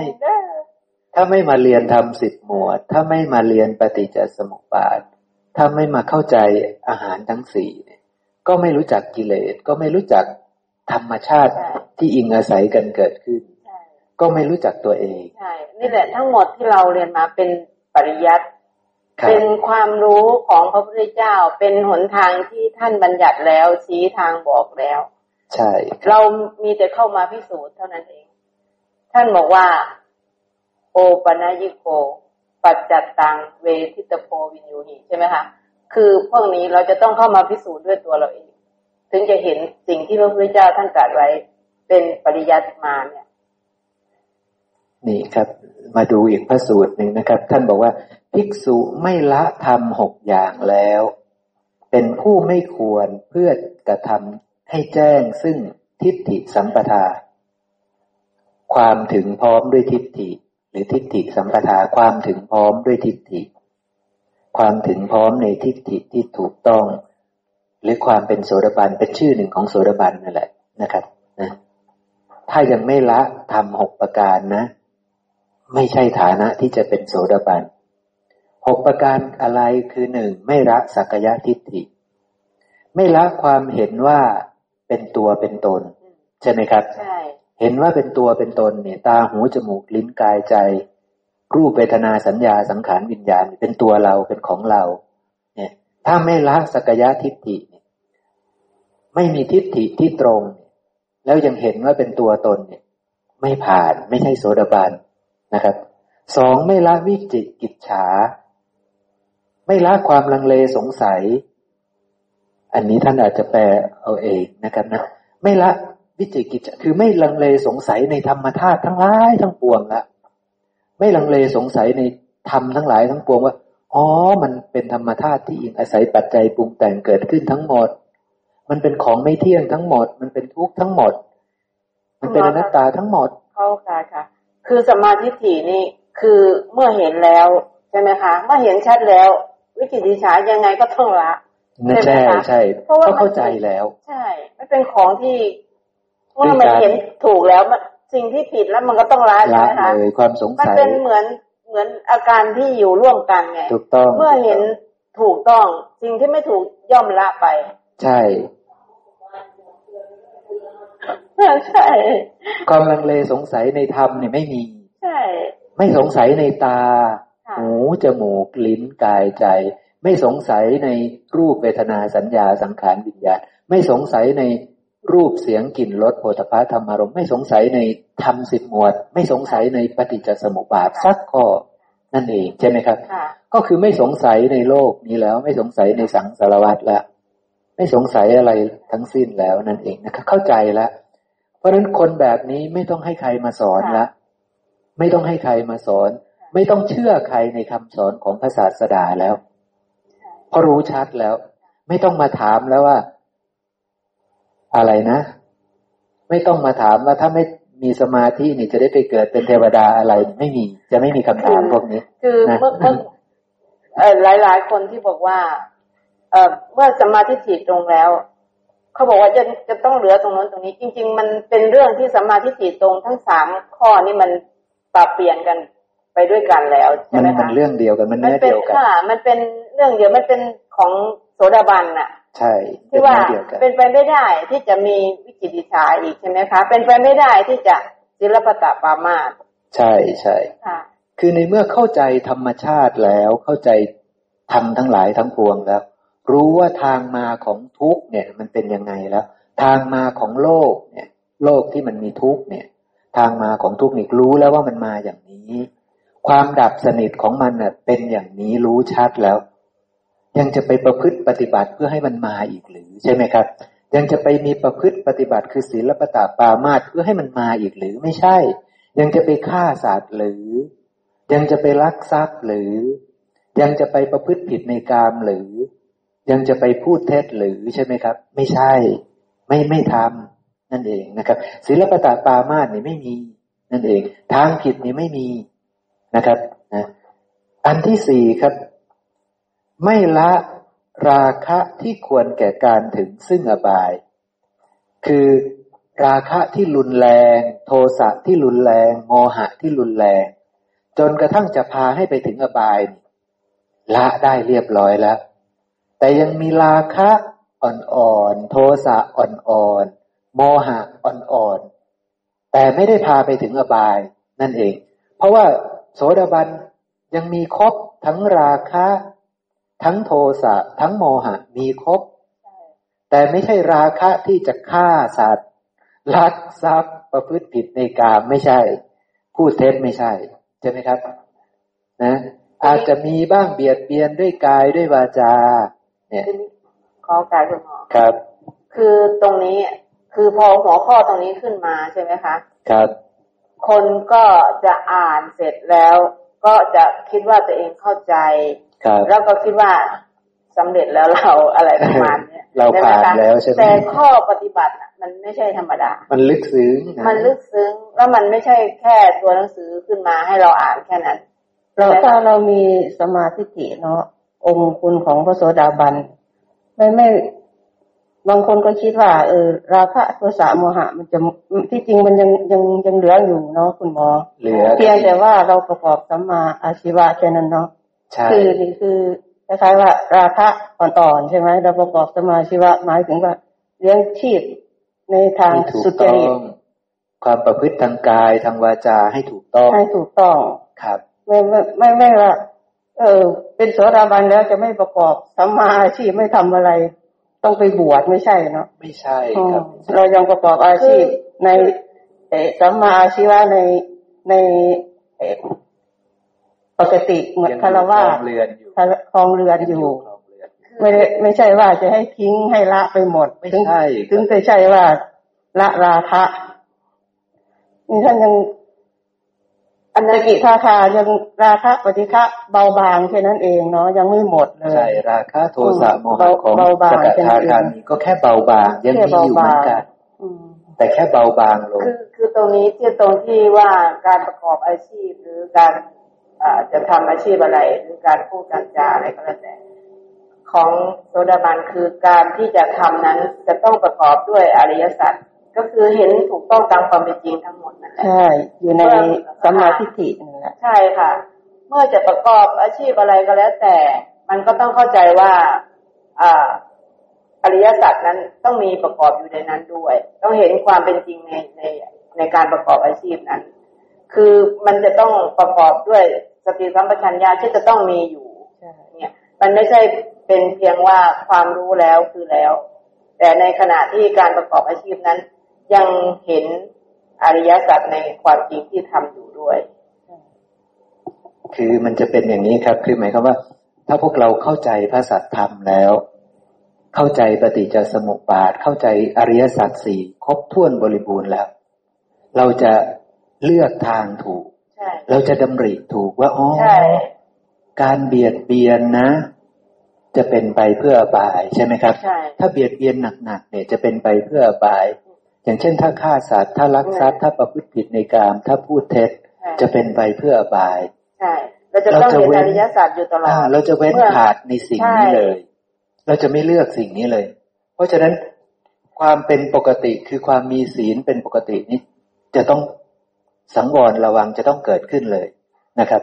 เพราะฉะนั้นมันจะเป็นปกติของผู้ที่เป็นโสดาบันเลยว่าจะไม่กล้าทำกรรมที่จะเป็นไปเพื่ออบาย เมื่อจะทำก็ต้องพิจารณาใคร่ควรในสิ่งที่จะทำใช่ครับ อย่างนั้น แต่ทีนี้มันจะเป็นอริยศีลขึ้นมาเนี่ย มันจะต้องเกิดจากการเห็นธรรมมันจะเป็นอีกขั้นหนึ่งเดี๋ยวจะมีพระสูตรอยู่นะครับ จะมีอีกพระสูตรหนึ่งเดี๋ยวผมจะอธิบายให้ฟัง อีกพระสูตรหนึ่งเดี๋ยวผมจะ ดีพระสูตรนั้นเดี๋ยวผมจะชี้ให้พวกเราเห็นนะ ว่าคือพอเราฟังเข้าใจอริยสัจสี่แล้วเราเข้าใจพระสัจธรรมแล้ว จิตเรามันจะน้อมไป เราจะรู้ทางและไม่ใช่ทาง ใช่ไหมครับ เราก็จะตั้งตนไว้ให้มันถูกต้องแค่นั้นเองตั้งใจให้มันถูกต้องว่าจะหลีกออกจากการเบียดเบียนนะหลีกออกจากกามทั้งหลายเนี่ย เพราะว่าคือการได้มาของกามเนี่ยโอ้โหมันเหนื่อย มันเบียดเบียนตนเองก็ได้เบียดเบียนผู้อื่นก็ได้ใช่ไหมครับ กว่าจะได้กามมาสุขมาเข้าใจแล้ว ก็เลยน้อมบอกไปว่า ถ้าจะต้องไปเบียดเบียนด้วยการฆ่าด้วยการลักทรัพย์ ด้วยการประพฤติผิดในการด้วยการพูดเท็จ เพื่อให้ได้มาซึ่งกามไม่เอาหลีกออกจากกามแบบนี้ เนี่ย ตรงนี้ก็ต้องเข้าใจ จะต้องรู้ต้องเข้าใจถ้าไม่งั้นละไม่ถูก ใช่ ต้องเข้าใจให้ถูกต้องซะก่อน เห็นโทษของกามให้มันถูกต้องซะก่อนนะครับ แล้วตั้งขึ้นด้วยสัมมาทิฏฐิที่เข้าใจซะก่อน เลยมีจิตน้อมไปที่จะออกจากกาม น้อมไปที่จะออกจากพยาบาท น้อมไปที่จะออกจากการเบียดเบียน สัมมาสังกัปปะเป็นแบบนั้น เพราะได้เข้าใจพระสัตธรรมแล้วมีทิฏฐิที่ถูกต้องแล้ว ก็เลยน้อมไปอย่างนี้มันจะเป็นของที่น้อมไปโดยอัตโนมัติ ของผู้ที่แจ้งแล้วในทางและไม่ใช่ทางนะครับ เราจะน้อมไปอย่างเนี้ยเพ ราะนั้นก็จะตั้งตนเป็นผู้มีศีลไว้ก่อน แต่อริยศีลจะมาอีกทีหนึ่งเดี๋ยวเราจะไปดูพระสูตรนั้นอีกทีหนึ่งนะครับนะ เอาละนะครับ พระสูตรนี้ก็เลยจะเป็นอย่างนี้นะครับนะ โสดาบันเนี่ยจะต้องเป็นผู้ที่ประกอบด้วยธรรมหกประการก็คือจะต้องละสักยะทิฏฐิละวิจิกิจฉาละศีลปตาปามาตก็คือละสังโยชน์สาม แล้วละราคะระโทสะละโมหะ อันจะพาไปสู่อบาย ก็คือความทุศีลนั่นแหละ ใช่ไหมครับ ความทุศีลราคะโทสะโมหะ เพราะราคะโทสะโมหะ มันจะผลักดันให้เกิดกรรมทางกายวาจาใจ ตัวกรรมทางกายวาจานี่แหละสำคัญนะครับ มันจะถ้ามันมีการฆ่าสัตว์ลักทรัพย์ประพฤติผิดในการพูดเท็จโอ้มันมีโอกาสจะไปอบายนั่นเองเขาจะละนะครับ ผู้ที่เข้าใจพระสัตธรรมแล้วเห็นอริยสัจแล้วก็จะตั้งตนไว้แบบนี้ก็จะมีความดำริแบบนี้เลย คือจะไม่กล้าที่จะทำกรรมที่จะพาไปสู่อบาย นั่นเอง ไม่ให้ราคะโทสะโมหะมันครอบงำจิตได้อย่างบริสุทธิ์บริบูรณ์ จะดีขึ้นมานั่นเองนะครับนะเอาละนะครับ ทีนี้เรามาดูตรงนี้กันต่อนะครับ มาดูความลึกซึ้งนะ มาดูความลึกซึ้งของปฏิจจสมุปบาทกันนิดหนึ่งนะครับ ภิกษุทั้งหลาย เพราะอาวิชชาเป็นปัจจัยจึงมีสังขารทั้งหลาย ท่านไล่ปฏิจจสมุปบาทเต็มเลยนะครับ เพราะสังขารเป็นปัจจัยวิญญาณจึงมี เพราะวิญญาณเป็นปัจจัยนามรูปจึงมี เพราะนามรูปเป็นปัจจัยสลายยตนะจึงมี เพราะสลายยตนะเป็นปัจจัยผัสสะจึงมี เพราะผัสสะเป็นปัจจัยเวทนาจึงมี เพราะเวทนาเป็นปัจจัยตัณหาจึงมี เพราะตัณหาเป็นปัจจัยอุปทานจึงมี เพราะอุปทานเป็นปัจจัยภพจึงมี เพราะภพเป็นปัจจัยชาติจึงมี เพราะชาติเป็นปัจจัย ชรามรณะ โสกปริเทวทุกขโทมนัสอุปายาสะ เกิดขึ้นครบถ้วนนะครับ ความเกิดขึ้นพร้อมแห่งกองทุกมีได้ด้วยการอย่างนี้ นี่นี่คือรอบชีวิตหนึ่งชีวิตหนึ่งของของการเกิดขึ้นมาใช่นะครับ ของการเวียนว่ายในสังสารวัฏนี้ ทีนี้ท่านจะแสดงละเอียด เราก็พิจารณาไป ถ้าเราเข้าใจแล้วเราก็ผ่านนะครับ ตัวนี้เรามาทบทวนดูว่าเราเข้าใจทุกตัวหรือยังก็ชรามรณะเป็นอย่างไร ทุกคนน่าจะเข้าใจเนาะความแก่ความคล่ำคล้าความมีฝัน ความมีฟันหลุด ความมีผมหงอกความมีหนังเหี่ยว ความสิ้นไปแห่งอายุนี่มันสิ้นไปเรื่อยนะหมดไปเรื่อยนะเหลืออยู่เท่าไหร่ก็ไม่รู้ปูสมบูรณ์เหลืออยู่เท่าไหร่ก็ไม่รู้นะนี่ เหลือน้อยใช่ไหมพ่อนะความแก่รอบแห่งอินทรีย์ทั้งหลาย ตาหูจมูกลิ้นกายใจเนี่ยมันแก่ไปหมดแล้วเนาะมันแก่ไปหมดแล้วนะในสัตว์ตะวันนิกายนั้นๆ ของสัตว์ทั้งหลายเหล่านั้นเหล่านั้น ก็แล้วแต่สัตว์ไปเกิดในภพไหนเป็นสัตว์แบบไหนล่ะใช่ไหมครับก็แก่กันไปสัตว์ทั้งหลายนั่นแหละไปเกิดอยู่ตรงไหนก็เป็นสัตว์ทั้งหมดนั่นแหละนะนี้เรียกว่าชราส่วนมรณะล่ะ ก็คือการจุติ ความเคลื่อน การแตกสลาย การหายไป การวายชีพ การตาย การทำกาละ การแตกแห่งขันทั้งหลายแตกหมดเลยนะ ไม่เหลือนะครับนะ การทอดทิ้งร่าง ทอดทิ้งไปแล้ว การขาดแห่งอินทรีย์คือชีวิตของสัตว์ตวนิกายนั้น ๆ ของสัตว์ทั้งหลายเหล่านั้นเหล่านั้น นี้เรียกว่ามรณะ ไม่สงสัยเนาะครับเนาะชราคืออะไรไม่สงสัยความแก่นี่แหละ พูดง่ายๆก็คือแก่นี่แหละ มรณะก็คือตายนี่แหละ เนาะตายดับสนิทนี่แหละนะ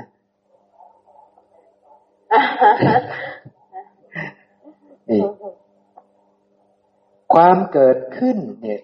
เราก็รู้ชัดวันนี้แหละนะคือชรามรณะ เรารู้ชัดเราเข้าใจชรามรณะตามความเป็นจริงแล้ว รู้จักชราและมรณะแล้ว ความก่อขึ้นแห่งชรา มรณะ ย่อมมีเพราะความเกิดขึ้นแห่งชาติ ก็ไม่สงสัยใช่ไหมครับ ชัดเจนเนาะนี่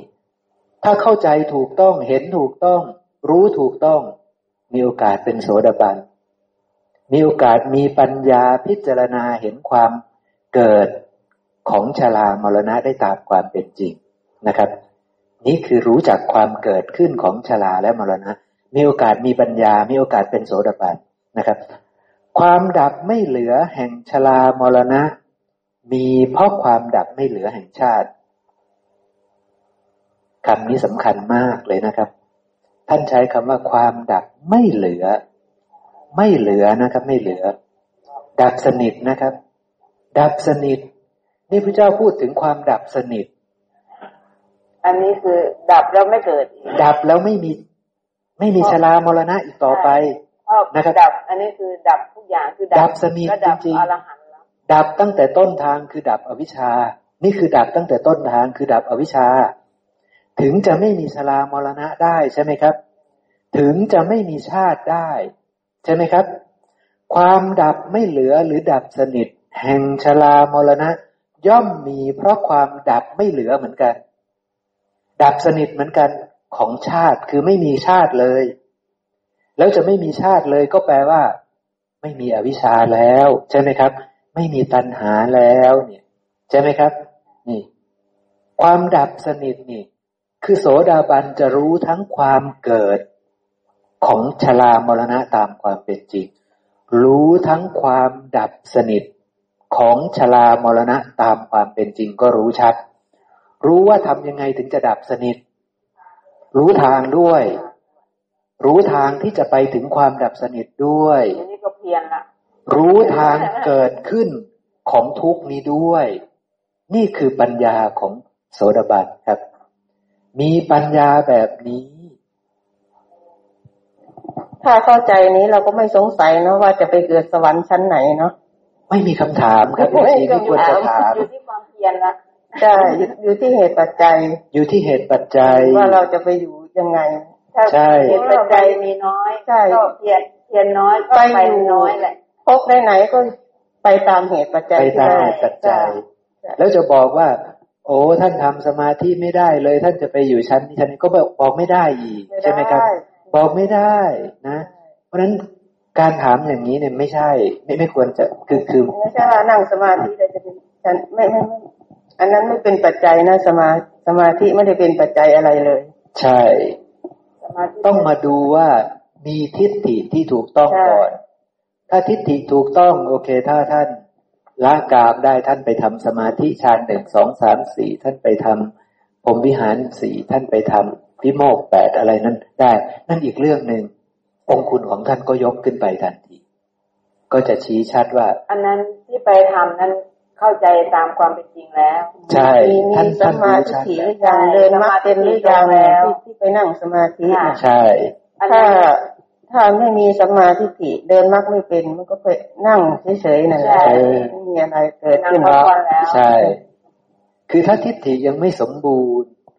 ละกามก็ไม่ได้ แล้วไปนั่ง มันจะได้อะไรล่ะครับ มันไม่ได้นะ โซดาบันนี่ทิฏฐิสมบูรณ์เนาะคุณหมอ เพียงแต่ว่าเรายังอินทรีย์เราต้องละไปเรื่อยๆอย่างนี้นะ ใช่ ต้องละไปเรื่อยๆละเรายังละไม่ได้สักธาตุคือการมาธาตุก็ละไม่ได้ เพราะราคะ มันก็ราคะในการมาธาตุโทสะมันก็โทสะในการมาธาตุใช่ไหมครับ เพราะฉะนั้นราคะโทสะโมหะ เรายังบริบูรณ์เรายังเต็มอยู่ เราก็ต้องค่อยๆละไปตามลำดับธาตุ ธาตุไหนที่มันสมควรจะละก่อนละ่ะ เราก็ต้องละกามมาธาตุก่อน ใช่ไหมครับละกามมาธาตุรู้กามมาธาตุซะก่อนก่อนที่เราจะไปขึ้นไปหารูปธาตุเพราะว่ามันคนละแดนนะใช่ไหมครับ กามธาตุนี่มันมีดินน้ำไฟลมนะ รูปธาตุมันไม่มีดินน้ำไฟลมนะอารูปนี่ไม่มีรูปเลยนะ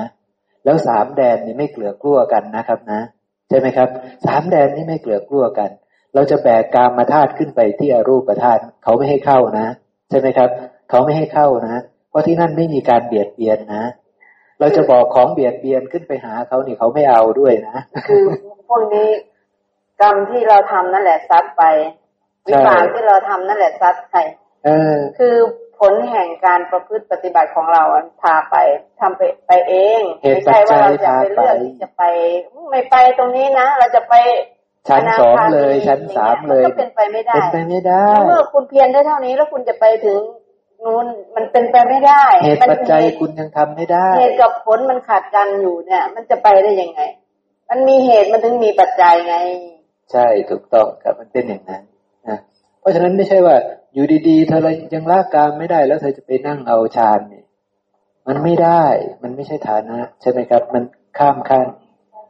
เออจะไปหอบดินหอบน้ำไปทะเลาะวิวาทแข่งแย่งดินแย่งน้ำอยู่บนนั้น ใครเขาจะให้ไปอยู่ตรงนั้น ที่ตรงนั้นเขาไม่มีพยาบาทเบียดเบียนใช่ไหมครับนะพระเจ้าตัดไว้อยู่แล้วว่า พรหมมีการเบียดเบียนไหมพรหมมีพยาบาทไหมแล้วสมณะพราหมณ์เนี่ย ยังมีการเบียดเบียนไหมใช่ไหมครับ เนี่ย เจ้าลัทธิต่างๆ ยังมีเบียดเบียนไหมยังมีพยาบาทไหมยังมีกันหมดสิทธิ์ที่จะไปถึงพรหมนะ่ยพระเจ้าก็บอกทางไว้อยู่แล้วใช่ไหมครับ ต้องละพยาบาทเบียดเบียนให้ได้ก่อน เธอถึงจะขึ้นไปสู่พรหมโลกได้ ทางไปสู่พรหมเธอยังไม่รู้เลย แต่เธอจะไปบอกว่าเธอจะไปอยู่ร่วมกับพรหมนะ่ะ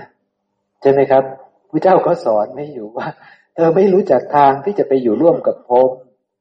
เธอยังมีพยาบาท เธอยังมีเบียดเบียน แต่เธอบอกว่าเธอจะไปอยู่ร่วมกับพรหมพูดตรงนี้มันก็เข้าใจนะคะคุณหมอเข้ายังถ้าเราจะไปกัมพูชาเนี่ยเราไม่รู้ทางออกที่จะเข้าประเทศกัมพูชาเนี่ย เราจะไปยังไงได้ เขาไม่ให้เข้าไม่ มัน มันไม่รู้ทางไป มันไปไม่ได้ ไปไม่ถูก อยากจะไปอยู่กัมพูชานะ แต่ว่าใช่ไหมเขาจะจับเข้าคุก คือมันทุกอย่างอะ มันต้องเป็นคำของพระเจ้าที่ท่านบัญญัติให้เราบอกทางเรา แล้วเราก็มีหน้าที่แค่เดินตามนั่นเองเดินตามทางที่ท่านบอกไว้ ใช่ใช่นะครับ เพราะฉะนั้นเราก็ต้องรู้ชัดว่าชรามรณะคืออะไร ความก่อเกิดขึ้นหรือปัจจัยที่ทำให้เกิดชรามรณะนะเกิดขึ้นเพราะเหตุใดเราก็รู้ชัด เรารู้ชัดว่าชรามรณะเกิดจากปัจจัยปรุงแต่งแบบนี้ เป็นของไม่เที่ยงเป็นทุกข์เป็นอนัตตาแบบนี้ ความแก่ก็ไม่ใช่เรา ไม่ใช่ของเรา ไม่ใช่ตัวตนของเราเนี่ยนะครับ เรารู้ชัดมันเป็นธรรมชาติที่อิงอาศัยกันเกิดขึ้น ความดับไม่เหลือ แห่งชรามรณะย่อมมีเพราะความดับไม่เหลือแห่งชาติ คือไม่มีชาติเลยนะดับสนิทเลยนะ เนี่ย เมื่อรู้เหตุรู้ปัจจัยใช่ไหมคะรู้เหตุรู้ปัจจัย มรรคอันประกอบด้วยองค์แปดอันประเสริฐนั่นเอง คือปฏิปทาให้ถึงความดับไม่เหลือ จะไม่ให้มีชาชลามรณะนี่ต้องเดินมาร์นะมันจะไปถึงผู้ที่ทำได้บริบูรณ์ก็ไม่มีชรามรณะอีกต่อไป เพราะท่านไม่มีชาติอีกต่อไป เพราะท่านไม่มีภพอีกต่อไป เพราะท่านไม่มีอุปทาน ไม่มีตัณหาอีกต่อไปใช่ไหมครับ มันก็เป็นอย่างนั้น เพราะท่านไม่มีอวิชชาแล้วนั่นเอง ถ้าเรายังทำไม่ได้แล้วเราบอกว่าเราไม่ไปนะก็ได้แต่พูดก็เหมือนเด็กน้อยร้องให้เอานั่นแหละ ใช่ครับ และท่านก็บอกว่าอริมักมีองแปดได้แก่สิ่งเหล่านี้ คือ ท่านก็ไล่อริมักมีองแปดไปนะครับ แล้วชาติล่ะเป็นอย่างไรเราเข้าใจชาติไหม ชาติก็คือการเกิด เนี่ย พวกเราเข้าใจนะครับ การเกิดการกำเนิดการก้าวลง สู่คันเนี่ยการอย่างลงสู่คันการบังเกิดการบังเกิดโดยยิ่ง ความปรากฏของขันทั้งหลายเนี่ยถ้ามีห้าขันก็เตรียมมีห้าขัน ถ้ามีสี่ขันพวกอรูปประพรมเนี่ยเขาก็มีสี่ขันก็เออ เตรียมปรากฏเกิดขึ้นของสี่ขันนั้นนะครับ การที่สัตว์ได้อายตนะทั้งหลายในสัตวานิกายนั้นก็แล้วแต่ไปเกิดในภพไหนล่ะ มีกี่อายตนะล่ะก็ว่ากันไปใช่ไหมครับ การปรากฏเกิดขึ้นของอายตนะนั่นแหละ คือการเกิดคือชาตินะครับ นี้เรียกว่าชาตินะครับ ความก่อเกิดขึ้นพร้อมแห่งชาติย่อมมีเพราะความเกิดขึ้นแห่งภพปัจจัยที่ทำให้มีชาติก็คือภพเราก็ไม่สงสัยใช่ไหมครับคำเหล่านี้เราไม่สงสัยแล้วเราเข้าใจแล้ว ความดับไม่เหลือดับสนิทอีกเหมือนเดิม เหมือนอย่างที่เราการก่อเกิดแห่งชาติคือการ คือการก่อภพใช่ไหมคะมีภพปุ๊บมีชาติทันทีก็คืออย่างพวกเราก็คือภพมนุษย์นี่แหละ ได้แล้วก็เลยเกิดแล้ว ได้เป็นมนุษย์แล้วนะมีขันครบแล้วมีอายตนะครบแล้วนี่คือได้แล้ว ได้ชาติแล้วกำลังจะชราแล้วหลายคนชราแล้ว หลายคนใกล้จะมรณะแล้วด้วยใช่ไหมคือชราแล้วด้วย และจะมรณะแน่นอนใช่ไหมครับ มันเป็นอย่างนั้นนี่เราเข้าใจ ธรรมธาตุที่อาศัยกันเกิดขึ้นความก่อเกิดขึ้นแห่งชาติมีเพราะความเกิดขึ้นแห่งภพความดับไม่เหลือถ้าไม่อยากมีชาติ ก็ต้องไม่ให้มีภพใช่ไหมครับ ก็ต้องให้ไม่มีภพต้องไปดับภพให้สนิทก่อน ปฏิปทาให้ดับชาติก็คืออริยมรรคมีองค์แปดเพราะว่าอริยมรรคมีองค์แปดมันจะไปดับทุกอย่างนั่นแหละ มันจะไปดับทุกอย่าง ใช่ไหมครับ มันจะไปดับทุกสิ่งทุกอย่าง ความดับของกองทุกดับได้ด้วยอริยมรรคมีองค์แปดความดับของโลกดับด้วยด้วยอริยมรรคมีองค์แปดใช่ไหมครับคือต้องเห็นเหตุตามปฏิจจสมุปบาทนั่นแหละแล้วก็ดับภพได้ ใช่ เพราะมีปัญญาพิจารณาเห็นทั้งความเกิด และความดับสนิทของเขาตามความเป็นจริง มีปัญญาพิจารณาเห็นความเกิดขึ้นของธรรมนะ่ะ วันหนึ่งแม่ชีนั่งเห็นโอ้ทำไมเหี่ยวจังเลยเนาะทำไมฟันถึงหลุดเนาะเนี่ยแม่ชีก็พิจารณาอ๋อมันเป็นธรรมชาติที่อิงอาศัยปัจจัยปรุงแต่งจึงเกิดขึ้น เพราะมันมีชาติมันจึงชรา มันก็ใกล้จะเดินไปสู่ความมรณะ เนี่ยที่มันมาอย่างนี้ เพราะมันมีอวิชชาพามาอย่างนี้อย่างนี้มนสิการไปแม่ชีก็จะเห็นความไม่มีสัตว์บุคคลตัวตนเราเขาเป็นธรรมชาติที่มาด้วยอวิชชาเป็นปัจจัย จึงมีสังขารจึงมีวิญญาณจึงได้นามรูปนี้ จึงได้เกิดขึ้นในภพนี้ จึงได้ความแก่จึงได้ความชราและจะได้ความตายต่อไป ใช่ไหมครับ ก็รู้ชัด ความดับสนิท ก็รู้ชัดอีกว่า ถ้าจะไม่ให้มีความชราอีก ไม่มีมรณะอีก ก็ต้องรู้ชัดว่า อย่าให้มีชาติอีก อะไรล่ะจะเป็นเหตุเป็นปัจจัยให้ไม่มีชาติ ก็ต้องไปดับที่เหตุที่จะพาให้ไปสู่พบใหม่นั่นแหละ ใช่ไหมครับ ก็รู้ชัดทางว่าอ๋อ มันต้องไปดับที่ตัณหา ถ้าตัณหาดับมันก็ไม่ปรุงแต่งผืนนา ไม่มีวิญญาณอาหารมาอย่างลง ไม่มีชาติ ไม่มีภพไม่มีผืนนา ไม่มีภพเมื่อไม่มีภพก็ไม่มีชาติ ไม่มีชาติก็ไม่มีแก่ ไม่มีตายอีกต่อไปนั่นแหละ ก็ไปดับที่ตรงนั้นดับได้ด้วยอะไรด้วยการเห็นธรรมธาตุเหล่านี้ตามความเป็นจริง มีปัญญาพิจารณาเห็นความเกิด มีปัญญาพิจารณาเห็นความดับสนิทของทุกเนี่ย ตามความเป็นจริงใช่ไหมครับ ถ้ามีปัญญาแล้วนั่นแหละ จะเป็นโสดาบันเป็นเสขะนะครับ คือคุณมองครับของการเชิญเลยครับพี่คิดถอยลงอีกหน่อยนะถอยลงอีกอย่างนี้ใช่ไหมครับ ตรงที่อริยมรรคเนี่ยค่ะ ครับ ตรง อ่า คือความความเห็นชอบใช่ไหมคะความเห็นชอบสัมมาทิฏฐิสัมมาสังกัปปะสัมมาวาจาสัมมากัมมันตะสัมมาอาชีวะการภาคเพียรสัมมาวายามะความระลึกชอบสัมมาสติความตั้งใจสัมมาสมาธิค่ะ คือทั้งหมดเนี่ยหมายถึง เอ่อเห็นถูกต้องตามความเป็นจริงหมดแล้ว ใช่ เห็นคำว่าชอบนี่คือ ถูกต้องมันไม่ใช่ที่จะเราไป นึกเอาว่า ไม่ใช่ที่จะเราจะไปนึกว่าเราต้องทำดีๆนะ เนี่ยเราทำดีแล้วนะอะไรอย่างเงี้ยนี่เราเราทำถูกต้องแบบนี้นะ แต่ความดำริชอบนี่หมายถึงความเห็นในนั้นถูกต้องด้วยใช่ไหมคะใช่การกระทำนั้น ใช่ค่ะ นี่นี่คือถึงเป็นการเดินมรรคที่ถูกต้อง ต้องมีอริยสัจอยู่กับในในสิ่งนั้น ใในการกระทำนั้น ๆด้วย ใช่ ก็คือมีปัญญาพิจารณาเห็นความจริงในธรรมธาตุทั้งหลายทั้งปวงส่วนส่วนมาก เขาจะเข้าใจว่าทำดีไม่ใช่คำว่าชอบของของอริยมรรคนี่คนส่วนมากที่เข้าใจในในตรงนี้ว่าทำดีครับทำถูกตามนั้นแต่ไม่ได้ถูกตามธรรมตามตามอริยสัจคือถ้าเราไม่แจ้งในตอนที่พระเจ้าท่านตัดเรื่องสลายยตนาวิพังว่า บุคคลเมื่อรู้เมื่อเห็นตาตามความเป็นจริง เมื่อรู้เมื่อเห็นรูป ตามความเป็นจริง เมื่อรู้เมื่อเห็นวิญญาณตามความเป็นจริง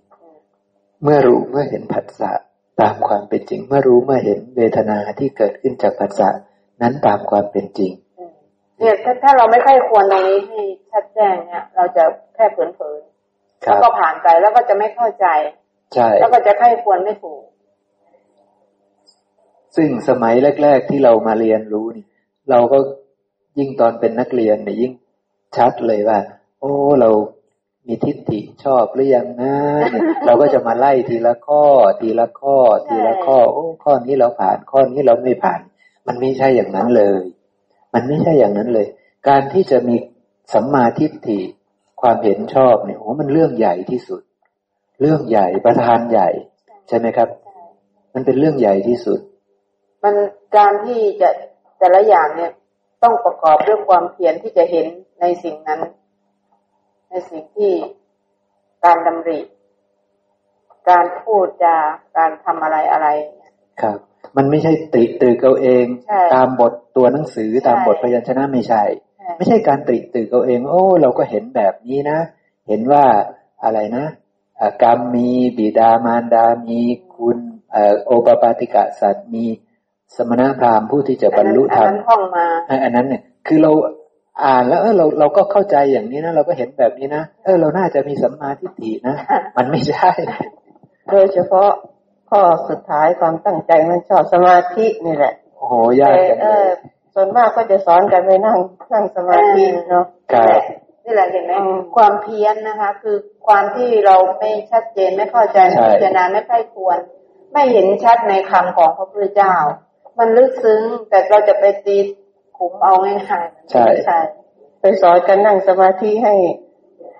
ให้ให้ดูลมเฉยๆน่ะนะใช่ส่วนมากมันไม่ได้ดูลมหรอกมันง่วงนอน มันหลับมันไม่เห็นอะไร ทีนี้อริยมรรคเนี่ย ตั้งแต่สัมมาทิฏฐิขึ้นมาลงมาเนี่ย เราไม่รู้จักเลยเนาะเราไม่รู้จักแต่สัมมาสมาธิ คือนั่งสงบก็คิดว่าเป็นสัมมาสมาธิแล้วคิดว่าได้ปฏิบัติอริยมรรคใช่คิดว่าได้ได้ปฏิบัติแล้วได้ทำความเพียรแล้วคิดว่าครบองค์ทั้งแปดแล้ว ใช่คิดว่าเดินมรรคทั้งแปดคิดเอาเองคือเอาเอายอดมันนะนะครับ เอาเอายอดก็เอาเอายอดผิดด้วยไปนั่งไปนั่งสงบเฉยๆดู ดูลมหายใจเขาออกพุทโธ พุทโธ พุทโธเนี่ย หมายมั่นในสิ่งที่ผิดคำว่าพุทโธก็ยังไม่เข้าใจในความหมาย ใช่ แล้วทีนี้คำว่าปฏิปฏิก็ยังไม่เข้าใจในความหมายใช่ไหมคะใช่เมื่อปฏิปฏิก็คือถึงเฉพาะเห็นเฉพาะอย่างนี้มันก็ต้องเข้าใจในความหมายเขาด้วยถึงจะมันเข้าใจว่าพระพุทธเจ้าท่านหมายถึงอะไร ไม่เห็นอริยสัจสี่ก็ไปนั่งสงบเฉยๆนั่นใช่ใช่ ไปไม่ได้มีแต่นิวรณ์สรุปแล้วก็คือเป็นลักษณะของผู้ที่ไม่เห็นธรรมไม่เห็นอริยสัจไม่เห็นอริยสัจสี่เนี่ย ความเห็นชอบเนี่ยไม่พากันศึกษาเลยมาศึกษาแต่นั่งสงบใช่อย่างเดียว ใช่ เราไม่เราไม่เน้นตัวแรกให้มันใช่ ไม่ไม่เน้นตัวแรกไม่ไม่เน้นความเห็นชอบตัวแรก คือถ้าเราไม่ได้ ถ้าเราไม่ได้ศึกษาหนึ่ง แล้วก็สองประการที่สองคือไม่ได้ไข้ควรใช่ไหมคะ ถ้าเรายังผิวเผินในคำของพระพุทธเจ้า เราก็จะเข้าถึงคำสอนของท่านไม่ได้ เพราะมันลึกซึ้งมันไม่รู้จะว่านี่แหละคือ ผู้ที่สอนเนาะไม่ได้ไม่ได้สอนให้ให้ละเอียดให้รอบคอบคือเอาสมาธิสมาสมาธิมาสอนกันเลยอะนะครับทีนี้ที่จริงสมาธิความตั้งใจมั่น มันมันไม่ใช่แบบที่เรามานั่งพุทโธอย่างเดียวดีละความตั้งใจมั่นมันมาจากสัมมาทิฏฐินู่นเนาะใช่ครับเอ้นั่งนั่งพุทโธเนี่ยมันเป็นสมถะสงบเฉยใช่ๆอืมไม่ใช่สมาธินี่แหละสมถะคือทำใจให้สงบนี่คือสมถะแล้วมันก็ไม่ได้เกิดปัญญาอะไรเลย แต่ถ้าสมาธิเนี่ยตั้งใจมั่นต้องอยู่ใน อริยมรรคมีองค์แปดเนี่ยต้องเริ่มต้นตั้งแต่สัมมาทิฏฐิความเห็นชอบ เห็นอริยสัจสี่ใช่มันมันถึงจะถูกต้องเนาะใช่ใช่ครับ เพราะว่าผู้ที่เห็นอริยสัจสี่นี่ท่านจะรู้วิธีการเดินมรรคไม่ลังเลสงสัยแล้วใช่ไหมครับ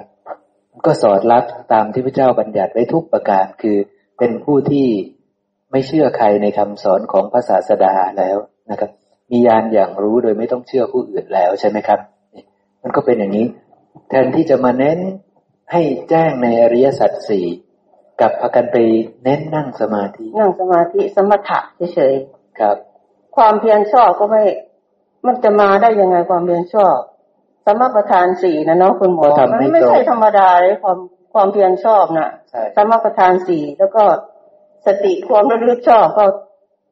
สติประฐานสี่ มีแต่เรื่องใหญ่มีมีแต่เรื่องใหญ่ ๆ มีแต่เรื่องที่จะทำให้เป็นอริยะๆใช่ครับ แต่มาเน้นแต่เฉพาะ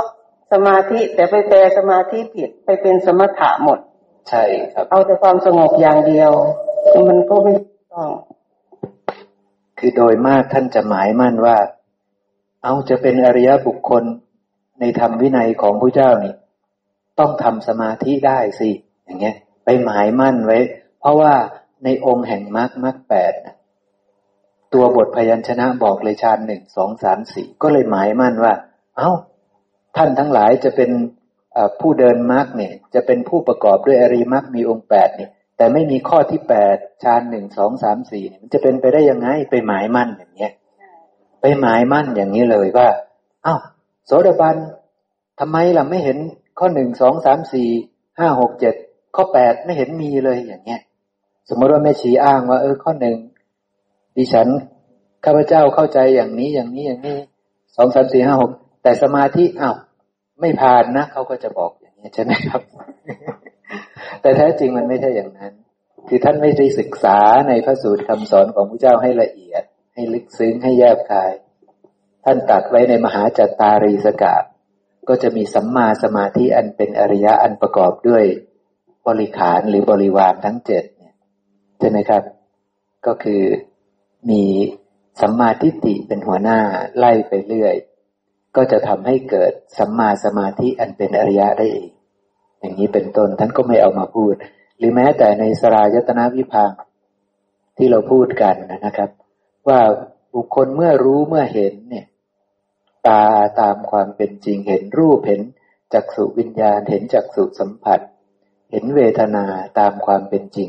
ท่านก็ไม่เอามาพูดพระเจ้ายกย่องไว้มากเลย ว่าการรู้การเห็นอย่างนี้เนี่ย อริยมรรคมีองค์แปดบริบูรณ์โพธิปักคียธรรมบริบูรณ์ สมถะวิปัสสนาบริบูรณ์ ทั้งทั้งที่ดูแล้วท่านก็สอนบ่อยสอนมาก แต่เล่ากับมองข้ามสิ่งเหล่านี้ไป มันเป็นวาสนาของ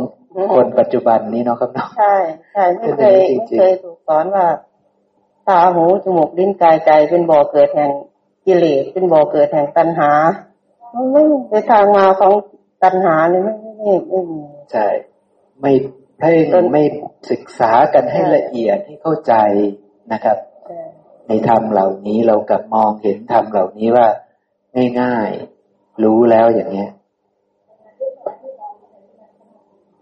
แม่ใช่ เด็กอนุบาลแล้วนั่งสมาธิก็เด็กอก็นุก็บาลหมายไปความนั่ว่างไม่ให้เด็กมันซนเพราะ จะได้บางเด็กประถมเด็กมัธยมใช่ไปนั่งสมาธิอืมนั่งสมาธิมันก็ไปนั่งง่วงง่วงๆไปไปนั่งง่วงง่วงๆเออครับก็แค่นั้นไม่รู้จักเลยใช่ความลึกซึ้งของสมาธิคืออะไรครับมันไม่เคยเอามาครับเอ่อบอกสอนกันให้เข้าใจใช่คือพอถึงเวลาปุ๊บก็ให้นั่งสมาธิครับดูลมหายใจเข้าออกหรือไม่ก็พุทโธพุทโธ สัมมาทิฏฐิอริยสัจสีไม่เคยมาอธิบายให้สู่กันฟังครับ ครับใช่อ่าครับ อย่างนั้นเนอะแม่เนอะนี่แหละส่วนมากก็พาสวดมนต์ทำวัดไปนั่งสมาธิทำความเพียรอืมแล้วเพียรอะไรเพียรนั่งเฉยๆนะอ่าในสครับติไม่ให้ไม่ต้องหลับต้องนอนเนี่ยคือเพียรนั่นนั่นะนคือความเพียรแต่ไม่รู้ว่าไอ้ กิเลสมันเกิดขึ้นยังไง ไม่รู้จักเลย ไม่รู้จัก ปัจจัยกิเลสมันเกิดมาจากไหน เหตุปัจจัยของกิเลสมันเกิดมาจากไหนโอ้ก็ไม่เลรู้ยไม่รู้ก็เลจักยไปทำความเพียรไม่ตรงใช่ที่พระเจ้าบอกสอนไม่รู้จักขัดสะเลยคุณหมอ ไม่รู้จักเลยเนาะเนี่ยมันก็เลย มันก็เลยไม่เข้าใจมันก็เลยแต่ทำสมถะครับใช่มันคนส่วนมากมันติดอยู่แต่สมถะครับ คือเอาสมถะมาเป็นสมาธิครับ แล้วภาพของศาสนาพุทธก็กำลังเพี้ยนไปก็คือใช่เขาจะเห็นว่าการนั่งสมาธินี่คือศาสนาพุทธอืมเนี่ยก็เลยเพี้ยนไปเลยว่าถ้าศรัทธาปุ๊บก็ต้องเริ่มต้นที่สมาธิเลยอืมต้องนั่งสมาธิอะไรกันเลยชาวฝรั่งอะไรต่าง ๆ ก็ต้องชวนกันมานั่งสมาธิใช่ชวนนั่งสมาธิ ซึ่งแท้จริงมันไม่ใช่มันไม่ใช่นะมันจะต้องเข้าใจธรรมชาติก่อนนะครับ เอาละเรากลับมาดูต่อนะครับภพละเป็นอย่างไรนะครับ ท่านบอกว่าภพทั้งหลายสามอย่างนี้คือการมาพบรูปประพบอรูปประพบ นี้เรียกว่าภพเราชัดเจนเนาะครับน้องไม่สงสัยคำว่าภพนะ วันนี้ให้เราพยายามทำความเข้าใจคำทุกคำในปฏิจจสมุปบาทนะครับ ตรงไหนที่ยังไม่แจ้งให้มันแจ้งนะครับ เพราะว่าเรื่องราวเหล่านี้เป็นองค์ความรู้ที่สำคัญ เราจะเข้าใจธรรมที่อิงอาศัยกันเกิดขึ้นอย่างถูกต้องนะครับภพก็เราพูดกันบ่อยแล้วว่ามีสามภพคือกามมาภพรูปประภพอารูปประภพนะนี่คือภพนะครับ ในสังสารวัตนี่มีแค่สามภพนี่แหละธาตุทั้งหลายในสังสารวัตนี่ธาตุใหญ่ก็มีสามธาตุนี่แหละ กามาธาตุรูปธาตุอรูปธาตุนะครับ ไม่ล่วงเกินกันด้วย กามาธาตุก็อยู่ในเขต แดนของกามมาพ รูปธาตุก็อยู่ในเขตแดนของรูปประพบอารูปก็อยู่ในเขตแดนของอารูป ไม่วุ่นวายกัน พรหมจะลงมาอย่างมนุษย์โลกนี่ท่านจะมาเป็นพรหมมาปรากฏให้เราเห็นเนี่ยท่านก็ต้องทำตัวหยาบหยาบก่อนนะครับ ใช่ไหมครับ ไม่ใช่ว่าท่านจะมาด้วยกายพรหมท่านมาปุ๊บท่านหวบลงเลยนะ ใช่ไหมครับ จะมาหาพระเจ้าเนี่ยหวบลงเลยพระเจ้าต้องบอกว่าให้เนรมิตตัวเองเป็นกายหยาบซะก่อน ใช่ไหมครับ ถึงจะลงมาได้ เพราะฉะนั้นมันร่วมกันไม่ได้มันลงมาหากันไม่ได้นะมันจะตั้งอยู่ไม่ได้ เพราะว่าข้างล่างนี่มันมีแต่ของหยาบหยาบๆใช่ไหมครับ ท่านจะลงมาเนี่ยท่านต้องทำตัวให้หยาบซะก่อน อย่างนี้เป็นต้นนะครับนะ ความก่อเกิดขึ้นแห่งภพย่อมมีเพราะความเกิดขึ้นแห่งอุปาทานเพราะมีการยึดมั่นถือมั่นนั่นแหละ ยึดมั่นกามมาธาตุก็เตรียมได้กามมาภพ ยึดมั่นรูปประธาตุก็เตรียมได้รูปประภพถ้ายึดมั่นอรูปประธาตุก็เตรียมได้อรูปประภพกามมาธาตุก็ได้แก่ธาตุที่ยังประกอบด้วยการเบียดเบียนธาตุที่ได้มาด้วยการเบียดเบียน ใช่ไหมครับ ทั้งหลายนี่ยพยาบาทเบียดเบียน มีดินน้ำไฟลมนี่แหละเป็นกามาธาตุใช่ไหมครับธาตุถ้ายังมีเกี่ยวข้องกับดินน้ำไฟลม เรียกว่านั้นกามาธาตุถ้าเรายังยึดมั่นใน ทรัพย์สมบัติเรากำลังยึดมั่นในกามธาตุถ้ายึดมั่นในสามีภรรยา ช้างแพะแกะไก่โคม้าลานี่กำลังยึดมั่นในกามธาตุเราจะได้กามมาพบถ้าเราตายลงขณะนั้น ใช่ไหมครับ ถ้ากำลังยึดมั่นในรูปธาตุคือทำฌานหนึ่งสองสามสี่ทำพรมวิหารหนึ่งสองสามสี่นั่นคือรูปธาตุติดในรูปธาตุมีตัณหาในรูปธาตุ ตายลงปุ๊บ เราจะได้รูปประพบ เพราะเรายึดใน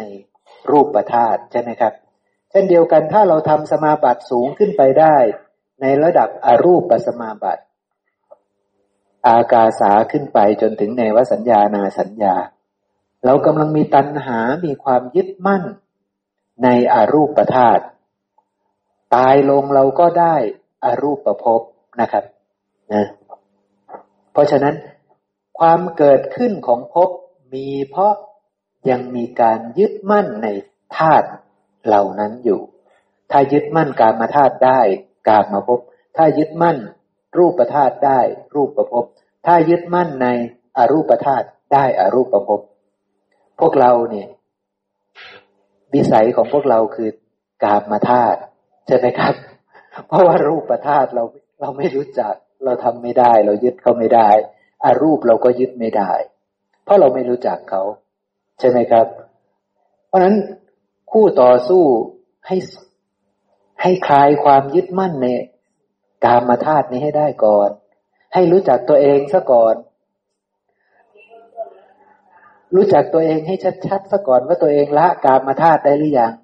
ละกามมาพบได้หรือยังใช่ไหมครับ จะปีนป่ายขึ้นไปที่สูงๆนะ รู้จักตัวเองให้ชัดก่อน ถ้ารู้จักตัวเองชัดแล้วโอ้ยมันน้อมไปเองใช่ไหมครับ เพราะเหตุปัจจัยมันถึงแล้วใช่ไหมท่านจิตตะข้าบดีเนี่ย เหตุปัจจัยท่านถึงแล้ว ไม่มีปัญหาสำหรับท่านใช่ไหมครับ ใช่ท่านจะไปอยู่ในรูปประธาตเมื่อไหร่ ท่านก็ทะเข้าไปได้เลย ไม่ต้องใช้เวลาเลยนะครับ เพราะเหตุปัจจัยท่านถึงพร้อมแล้ว ความดับไม่เหลือ แห่งภพย่อมมีเพราะความดับไม่เหลือ แห่งอุปทาน คือต้องไม่ยึดมั่น ถึงจะไม่มีภพนั้น อย่างเช่นถ้าเราไม่ยึดมั่นในกามมาธาตุแล้ว ไม่มีทางได้เกิดในกามมาภพก็ต้องไปดูต่อว่า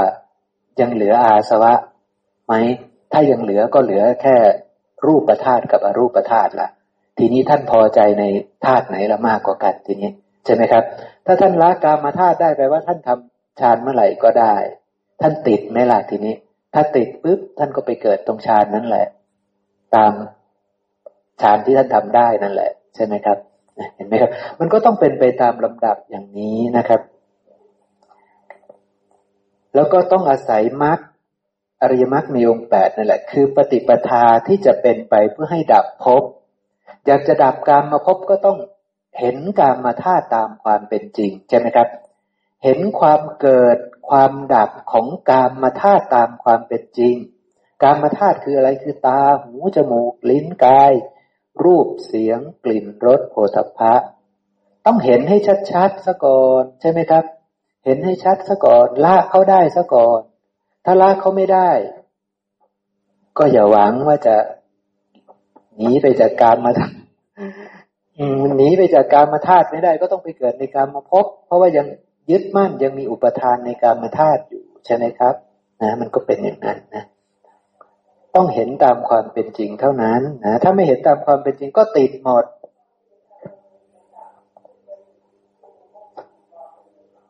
ครับ เป็นปุตุชนไปยาวนานเลยใช่ไหมครับนะแล้วอุปทานล่ะเป็นอย่างไร อุปทานมีสี่อย่างคือความยึดมั่นในกามกามุปาทาน ความยึดมั่นในทิฏฐิทิฏฐุปาทาน ความยึดมั่นในศีลพจน์ศีลปตุปาทาน แล้วก็ความยึดมั่นใน ความเห็นว่ามีตัวมีตน อัตวาทุปาทาน มีสี่อุปทานนะครับ มีสี่การยึดมั่นหนึ่งผัสสะได้สี่การยึดมั่นครับหนึ่งผัสสะได้สี่การยึดมั่นนะ เพราะความยึดมั่นนี้มาจากผัสสะใช่ไหมครับ ตาเห็นรูป ถ้าเห็นรูปสวย ยึดมั่นแล้วใช่ไหมครับ รูปนี้สวย กามมุปาทาน อ่า กามมุปาทานเกิดใช่ไหมครับ ความยึดมั่นในกามเกิดใช่ไหมครับ เห็นของงามๆตั้งอยู่บนข้างหน้าเห็นปุ๊บกามมุปาทานเกิด ใช่ไหมครับ ทีนี้อะไรเกิดขึ้นอีกทิฏฐุปาทาน เห็นความเห็นทิฏฐิเกิดหรือยังครับ ทิฏฐิวิปลาสเกิดแล้ว ยึดมั่นในทิฏฐินั่นแหละนี่งาม งามกว่าสี เขียวสีน้ำเงินสีอะไรก็ว่ากันไปใช่ไหมครับ งามกว่านี้งามกว่านั้นอะไรเงี้ยใช่ไหมครับ เห็นทิฏฐุปาทานมาแล้วเรียบร้อย ทิฏฐิวิปลาสมาแล้วเรียบร้อยนะครับศีลประตูปาทานนี่ถ้าซื้อต้องซื้อแบบนี้ใช่ไหมครับ ถ้ายกย่องก็ต้องยกย่องแบบนี้ถ้าพูดยอก็ต้องพูดยออันนี้ว่างามใช่ไหมครับ เนี่ย หรือเห็นว่าไม่งามก็ต้องพูดว่ามันไม่งามอย่างเงี้ยศีลประตุปาทานการปฏิบัติด้วยกายด้วยวาจา ก็จะออกมาจากทิฏฐินั่นแหละ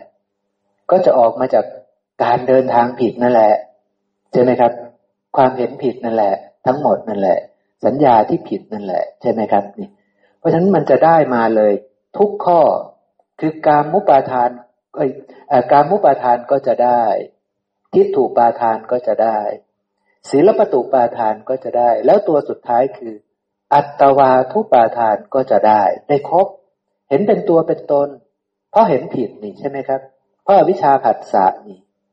เห็นรูปนั้น โดยความเป็นของงามนะ่ะ มันอวิชาหรือเห็นรูปนั้นโดยความเป็นของไม่งามนี่ มันอวิชา สัญญามันวิปลาสทิฏฐิต้องวิปลาสพอวิปลาสปุ๊บจิตวิปลาสก่อนใช่ไหมครับ สัญญาวิปลาสแรกสุดสัญญาวิปลาสจิตวิปลาส ทิฏฐิวิปลาสจิตวิปลาสมันก็ยึดเรียบร้อยแล้ว ยึดกามกามมาธาตุนั้นสวยหรือไม่สวยมันก็ชี้ไปทางใดทางหนึ่งแล้วใช่ไหมครับ เนี่ย มันชี้แล้วกามมุปาทานเกิดขึ้นแล้ว ใช่ไหมครับ ที่ถูกปาทานก็เกิดขึ้นแล้ววิปลาสแล้วทิฏฐิเนี่ยศิลปตูปาทานก็ สวยก็ยกย่องเชิดชู ไม่สวยก็กดลงกล่าวหาว่าเลวทรามใช่ไหมครับ เนี่ยก็จะเป็นอย่างนั้น อัตวาทุปาทานมีเรียบร้อยแล้ว มีตัวมีตนเรียบร้อยแล้วใช่ไหมครับ เพราะมันเดินทางผิดแล้ว เพราะฉะนั้น อุปาทานทั้งสี่เนี่ย มาทันทีเมื่อเดินทางผิด แต่ความดับสนิทของอุปาทานทั้งสี่ก็มีได้ด้วยการเห็นธรรมชาตินั้นตามความเป็นจริง ใช่ไหมครับ ด้วยการมีปัญญาเห็นความเกิดและความดับ ของอุปทานตามความเป็นจริงใช่ไหมครับ เห็นธรรมชาติทั้งหลายทั้งปวงตามความเป็นจริงนั่นแหละ มันจะถ่ายถอนอุปทานทั้งสีได้เลยนะครับนะ ก็เป็นอย่างนั้น เพราะฉะนั้นตัวปัญญาพิจารณาเห็นความเกิดของเขา เห็นความดับสนิทของเขานี่คือสิ่งที่ประเสริฐสูงสุด คือตัวปัญญินรีคือตัวอาวุธที่จะใช้ชำระกิเลสนี่แหละ คือหนทางที่จะใช้ชำระกิเลส นี่คืออริยมรรคมีองค์แปดนั่นเอง ไม่พี่คิด ไม่ดังหรือเปล่า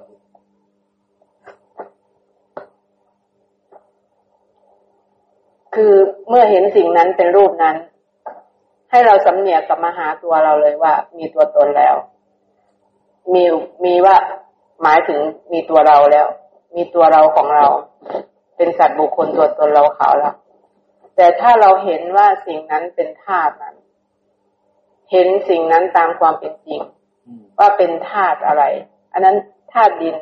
น้ำไฟลมเห็นว่าเป็นอย่างนั้นอย่างนั้นทีละอย่าง ใช่ไหมคะมันจะไม่เป็นตัวตน ถ้าเราเห็นแล้วเข้าใจแล้วแยกได้ ใช่ค่ะแยกตามปฏิจจสมุปบาทได้อย่างเงี้ย มันจะไม่เราก็จะเข้าใจว่ามันไม่มีตัวตนแล้วสำหรับเราเมื่อเห็นถูกต้องใช่แต่ถ้าเมื่อไหร่เห็นสิ่งนั้นเป็นรูปก็เรามีตัวตนแล้วต้องเข้าใจตรงนี้ด้วย มันถึงจะเห็นถูกต้อง ใช่ คือมีปัญญาพิจารณาเห็นความเกิดตามความเป็นจริง ใช่ เห็นความเกิดขึ้นของเขาตามเป็นความเป็นจริงรู้จักเขาตามความเป็นจริง รู้ชัดในเขาตามความเป็นจริง เมื่อเมื่อเห็นแล้วไม่ยังเหมารวมอยู่ใช่ไหมคะ ยังว่าเป็นสิ่งนั้นสิ่งนี้อยู่เนี่ย ยังไม่ได้เห็นตามความเป็นจริงนะเพราะว่านั้นมันเป็นบัญญัติใช่ไหมคะอันนั้นเป็นบัญญัติยังมันเกิดขึ้น เพราะอาศัยปัจจัยปรุงแต่งเกิดขึ้นแล้ว เรายังไม่ได้แยกสิ่งนั้นออกมาเลยยังค่ะ คือผัสสะปุ๊บมันเกิดเรียบร้อยแล้ว มันไปตามอนุสัยกิเลสดั้งเดิมของเราเรียบร้อยแล้ว จบแล้ว เราก็ต้องมาเดินมรรคมามีปัญญาพิจารณา เห็นความเกิดขึ้นของเขาเห็นความดับของเขาตามความเป็นจริง เห็นความดับสนิทของเขาตามความเป็นจริง นั่นเองนะครับ นี่คืออุปทานสี่อย่างนะครับ ความเกิดขึ้นของอุปทาน ย่อมมีเพราะความเกิดขึ้นของตัณหาใช่ไหมครับ ก็เป็นอย่างนั้น เมื่อมีตัณหาปุ๊บมันก็ยึดในกามมุปาทานทิฏฐุปาทานศีลปตุปาทาน อัตวาทุปาทานทันทีเลย มันก็มีความยึดมั่นสี่อย่างนั้นเกิดขึ้นทันทีเลยนะครับ ความดับไม่เหลือคือความดับสนิทของอุปทานก็ต้องดับตัณหาให้สนิทด้วย ต้องดับตัณหาให้สนิท ซึ่งเราก็รู้ชัดวิธีการที่จะดับอุปทานให้สนิท ก็คือเห็นธรรมธาตุเหล่านั้นตามความเป็นจริงเสียใช่ไหมครับ ความดับสนิทของตัณหาก็จะเกิดความดับสนิทของอุปทานก็จะเกิดขึ้นในสมัยนั้น จะเกิดขึ้นในสมัย แต่ถ้าเราเห็นบริบูรณ์ทุกผัสสะก็เป็นพระอรหันต์แค่นั้นเอง ก็ดับสนิทบริบูรณ์จริง ๆ ใช่ไหมครับ แต่โสดาบันฐานะของท่านก็ได้แค่เห็นในสมัย ใช่ไหมครับ ตั้งขึ้นได้ขึ้นมาในสมัยเห็นถูกต้องในสมัยแค่นั้นเองนะครับนะ ปฏิปทาให้ถึงความดับสนิทก็อริมักมีแปดเหมือนเดิมโสดาบันเห็นเพื่อเดินมักเห็นเพื่อที่จะละ ใช่มีสติเรียกสติตั้งสัมมาทิฏฐิเพื่อที่จะเดินมักถ้าเดินมักเป็นทำกรรมไม่ดำไม่ขาวเป็น เป็นฐานะที่จะถึงความสิ้นทุกข์โดยชอบ ตกอยู่ในกระแสแล้วนะครับ เป็นผู้มาถึงพระสัทธรรมแล้วนะครับ เป็นผู้มีวิชาของเสขะแล้วนะครับ ประกอบด้วยญาณของเสขะเรียบร้อยแล้วนะครับ แล้วตัณหาล่ะครับเป็นอย่างไร ตัณหาใน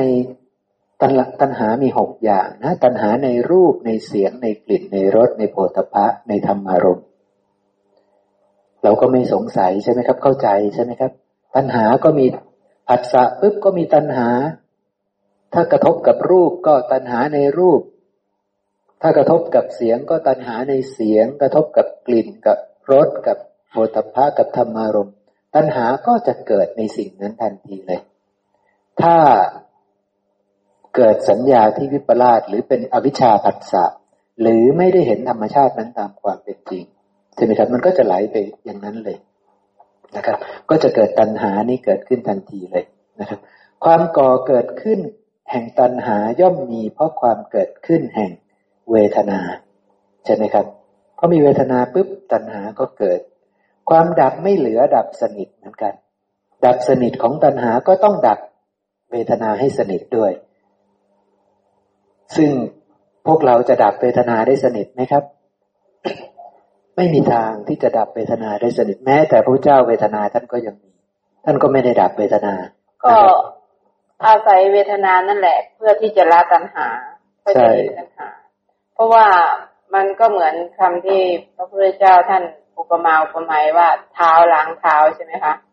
เมื่อเห็นตัณหาเกิดสำหรับโซดาบันเราใช่ไหมคะ ก็เมื่อเห็นตัณหาเกิด ก็อาศัยสิ่งนั้นแหละ เพื่อละตัณหา ใช่ครับนะสภาพธรรมที่บอกว่า เพราะความดับไม่เหลือแห่งเวทนาตัณหาจึงจะดับสนิทเนี่ย มันเป็นสภาพที่แบบว่า ไม่เกิดอีกแล้ว ไม่มีอวิชชาแล้ว ไม่มีเวทนาอีกแล้ว หมายความว่า ไม่ได้มีนามรูปอีกแล้ว ไม่ได้มีสลายยตนะอีกแล้ว ไม่ได้มีผัสสะอีกแล้ว จึงไม่มีเวทนา จึงไม่มีตัณหา ก็คือไม่ได้เกิดอีกแล้ว เป็นสภาพพูดถึงอนาคตการของภาษาลีบุตรของพระพุทธเจ้าว่า ท่านจะดับสนิทเวทนาได้ นั่นเองนะครับ แต่ตอนนี้ท่านยังมีเวทนาไหมมีนะครับ ตอนที่ท่านยังมีชีวิตอยู่ท่านยังมีเวทนาอยู่ เพราะว่าสภาพที่ท่านดำรงอยู่ตอนนั้นน่ะ มันเป็น สสังขาระปรินิพายีหรือเปล่าครับก็สาอุปาทาสัอุปาสัอุปาทาสัอุปาทิเสสนิพานธาตุท่านเป็นสภาพที่เรียกว่าสัอุปาทิเสสนิพานธาตุคือนิพานธาตุที่ยังมีอินทรีย์อยู่ ที่ยังมีตาหูจมูกลิ้นกายใจมีชีวิตอยู่ มีชีวิตอยู่นะครับนะ ส่วนอนุปาที่เสสนิพานธาตุดับสนิทจริง ๆ ตอนนี้แหละ ตอนเนี้ยตอนนี้พระเจ้าทั้งพระเจ้าเองพระอรหันต์ทั้งหลายเองที่ปรินิพานแล้ว ตอนนี้เป็นธาตุที่เรียกว่า อนุปาทิเสสนิพานธาตุคือดับสนิทไม่มีเวทนาแล้ว นี่คือความดับสนิทของเวทนา แต่ตอนที่ท่านมีชีวิตนี่ เวทนาท่านยังมี แต่ตัณหาไม่มีนะครับนะ เราก็เข้าใจนะครับเนาะตรงนี้นะความดับสนิทของ ไปดับตัณหานะ่ะยังเป็นคนอยู่ ยังมีชีวิตอยู่ ยังมีนามรูป ใช่ ยังมีขันทั้งห้าครบถ้วนบริบูรณ์นิพพานในปัจจุบัน นิพพานที่ยังไม่ตาย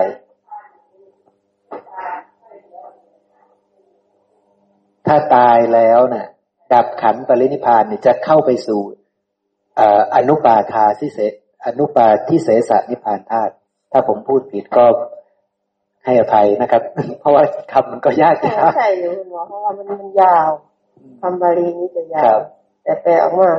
คือนิพพานไม่เหลือเป็นจักขันมันมีสองธาตุนิพพานธาตุมีสองนิพพานธาตุเดี๋ยวเราก็เข้าใจเป็นจักขันอีก นิพพานธาตุในปัจจุบันชั้นห้านั่นแหละดับไปด้วยเบญจะแปลว่าห้าก็คือเป็นจักขันก็คือขันห้าอนุปาทิเสสนิพพานก็คือหลังความตายนิพพานธาตุหลังความตายส่วนสัอุปาทิเสสนิพพานธาตุนี่คือนิพพานธาตุที่ยังเป็นๆใช่นิพพานแต่ยังเหลือเป็นจะขันแต่ต้องเสวยเวทนาเหมือนเหมือนกันเสวยเวทนามีเวทนา มีสัญญามีสังขาร มีวิญญาณมีรูปครบถ้วนเสวยไม่ใช่กินนะ ไม่มีเลย ไม่มีตัณหาเลยท่านไม่มีตัณหา แต่ท่านก็มีเวทนาเอสุขทุกข์ท่านก็รู้จักเนาะคุณหมอรู้จักหมดครับ รู้จักหมด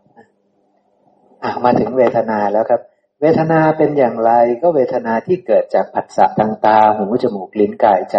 ใช่ไหมครับ เวทนาก็อย่างนี้ หรือจะจำแนกเป็นเวทนาสามก็ได้ใช่ไหมครับ สุขทุกข์อทุกขมสุขอันเกิดจากผัสสะทางตาหูจมูกลิ้นกายใจ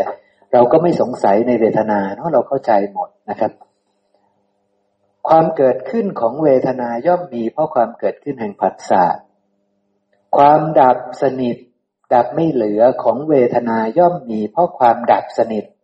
ดับไม่เหลือของผัสสะใช่ไหมครับ ต้องดับสนิทนะครับ อย่างอนุปาที่เสสนิพานธาตุนั่นแหละดับสนิทนะครับอริยมรรคมีองค์แปดนี่แหละเป็นข้อปฏิบัติให้ถึงความดับไม่เหลือแห่งเวทนา นี่คือความหมายของแต่ละคำในปฏิจจสมุปบาทเราต้องเข้าใจนะว่ามันมีสายที่เกิดขึ้นของทุกสายที่เกิดขึ้นของโลก กับสายที่ดับสนิทก็มีอยู่ สายที่เกิดทุกสายที่ดับสนิทก็มีนะครับมีสองสาย ผัสสะเล่าเป็นอย่างไรก็ผัสสะหกหมู่ ได้แก่ผัสสะทางตาหูจมูกลิ้นกายใจ นี่คือผัสสะใช่ไหมครับ ความเกิดขึ้นของผัสสะก็ย่อมมี เพราะว่ามันมีตาหูจมูกลิ้นกายใจ มีสลายตนะ หรืออีกในพระสูตรหนึ่งท่านบอกว่าเพราะมีนามรูปนั่นแหละ จึงมีผัสสะในมหานิทานสูตรจะใช้คำว่า เพราะมีนามรูปจึงมีผัสสะเราก็เข้าใจอีกใช่ไหมครับ เราก็ไม่สงสัยคืออันนี้เป็นการอธิบายถึงปฏิจจสมุปบาท ใช่ ท่านอธิบายละเอียดเต็มแค่นั้นเองแต่จะย่อเหลือแค่ว่านามรูปเป็นปัจจัยผัสสะจึงมีก็ไม่ผิดอีกนะครับ ก็เข้าใจอีกนะครับนะความก่อเกิดขึ้นความดับไม่เหลือแห่งผัสสะก็ต้องดับสลายยตนะให้สนิท ต้องไม่มีตาหูจมูกลิ้นกายใจซะก่อน ถึงจะไม่มีผัสสะนี่กำลังพูดถึงสายดับสนิท นะครับสายดับสนิทนะอริมักมีองค์แปดอันประเสริฐนั่นแหละ คือปฏิปทาที่จะไปให้ถึงความดับสนิทของผัสสะไม่มีผัสสะอีกเลยนะครับ ก็ต้องประกอบด้วยอริมักมีองค์แปดสลายตนะเป็นอย่างไรก็เนี่ยในพระสูตรนี้จะบอกว่าสลายตนะคือตาหูจมูกลิ้นกายใจ แต่โดยส่วนมากพระสูตรถ้าจะบอกว่าสลายยตนะได้แก่อายตนะภายในภายนอก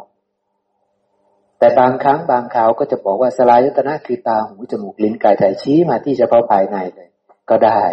เราก็ต้องเข้าใจท่านนะครับ ก็ต้องเข้าใจว่า ท่านจะตรัสบอกว่าสลายยตนะได้แก่อายตนะภายในภายนอกก็เข้าใจ แต่จะบอกว่าเฉพาะอายตนะภายในก็เข้าใจอีกนะ ก็ต้องให้เข้าใจนะในพระสูตรนี้จะบอกว่าสลายตนะคือภายในเท่านั้น คือตาหูจมูกลิ้นกายใจเท่านั้น ก็ขอให้เข้าใจ เพราะความสำคัญสูงสุดอยู่ที่ภายในเป็นหลัก มีภายในเมื่อไหร่ภายนอกมันเป็นของคู่กันหนีไม่พ้นหรอกนะครับนะอย่าอย่าไป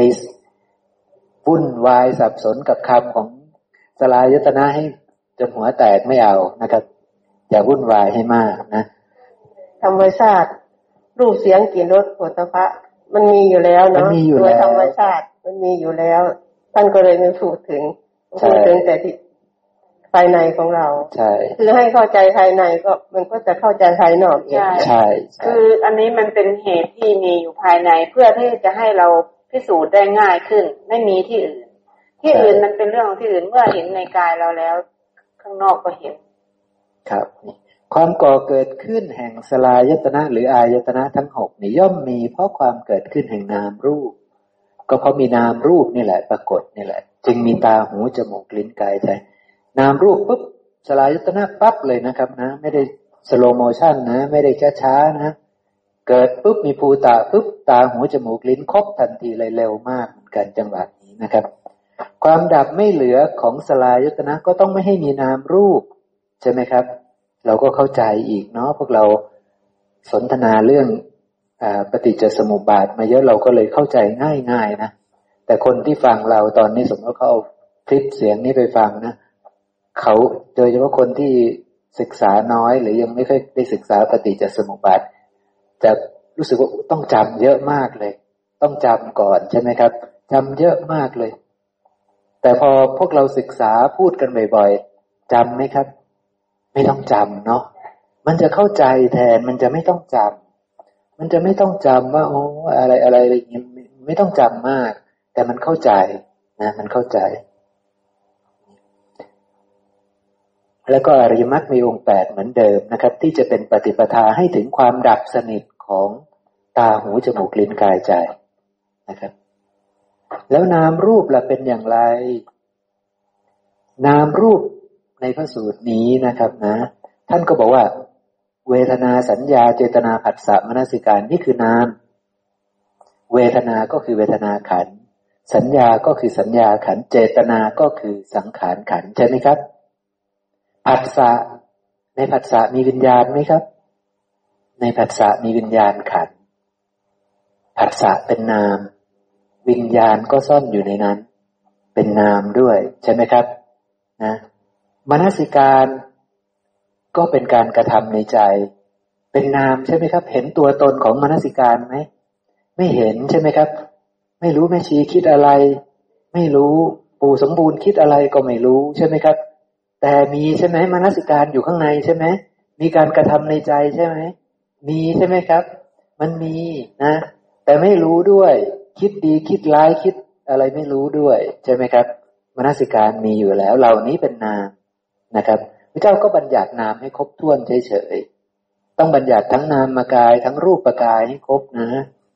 ส่วนรูปก็ได้แก่มหาภูตรูปสี่หรือรูปที่อาศัยมหาภูตรูปสี่นั่นแหละคือรูป เพราะว่ารูปมันมีทั้งรูปภายในและรูปภายนอก รูปภายในนี่ของแท้ๆล่ะ มันเกิดจากมหาภูตรูปสี่แต่รูปภายนอกแต่มันอาศัยมหาภูตรูปสี่ก็มีใช่ไหมครับนั้นท่านบัญญัติครบถ้วนบริบูรณ์ ทั้งรูปภายในและรูปภายนอก แต่นามนะมันมีเฉพาะในเรา มันมีเฉพาะในสัตว์มันจะไปมีในโคมไฟในผ้าม่านในอะไรไม่ได้ ไม่ได้มันไม่มี เพราะฉะนั้น รูปมีบัญญัติ รูปที่เกิดขึ้นจากมหาพุทธรูป หรือรูปที่อาศัยมหาพุทธรูปนี่นี่กำลังบัญญัติรูปทั้งภายในภายนอก แต่นามนี่พูดถึงเฉพาะในตัวเราถ้าไม่ได้ถ้าไม่ได้ ยินได้ฟังคำของพระพุทธเจ้า จะเข้าใจไหมว่าในกายนี้มีสิ่งนี้ อืมยากนะคะก็ก็จะไม่ได้เข้าใจในกายนี้มีสิ่งนี้ แล้วเราก็จะมาสำคัญสำคัญตนใช่ไหมคะครับ ว่ามีตัวมีตนก็เพราะว่าไม่ได้ฟังคำบัญญัติของพระพุทธเจ้านี่เองไม่รู้จักตัวเองตามความเป็นจริง ไม่รู้องค์ประกอบใช่ของตัวเอง ไม่รู้จักตัวเองนั่นแหละ ไม่รู้จักธรรมธาตุที่เป็นตัวเองใช่ มันอาศัยกันเกิดขึ้นแล้วมันเป็นอะไรอะไรอะไรไม่รู้จักนั่ไม่นเองไม่เราไม่ไม่เข้ารู้ใจจักธรรมธาตุที่เป็นรูปกับนามนี้ ใช่ก็เลยยึดมันหมดเลย ก็พอเห็นเป็นรูปก็ว่าเราเลย ใช่ก็เลยยึดมั่นถือมั่นว่าเราว่าของเราว่าตัวตนของเราทั้งหมดเลย เวทนาก็เราสัญญาก็เราเจตนาหรือสังขารก็เราผัสสะก็เราใช่มนสิการก็เรานะสิใช่ไหมครับ ก็เรานะสิคิดนึกปรุงความแต่งรู้อสึยู่กข้างนึในกคิดก็เราทั้งหมดนะครับ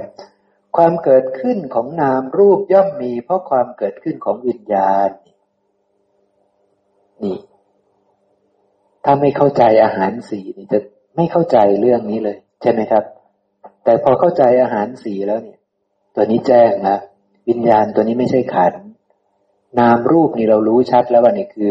อัตภาพนี้คือภูตะนี้ วิญญาณตัวนี้คือวิญญาณอาหารใช่ไหมครับ เรารู้ชัดว่าวิญญาณตัวนี้คือธาตุวิญญาณที่นำเกิด เป็นวิญญาณที่เป็นปฏิสนธิวิญญาณตัวที่นำเกิดนะครับ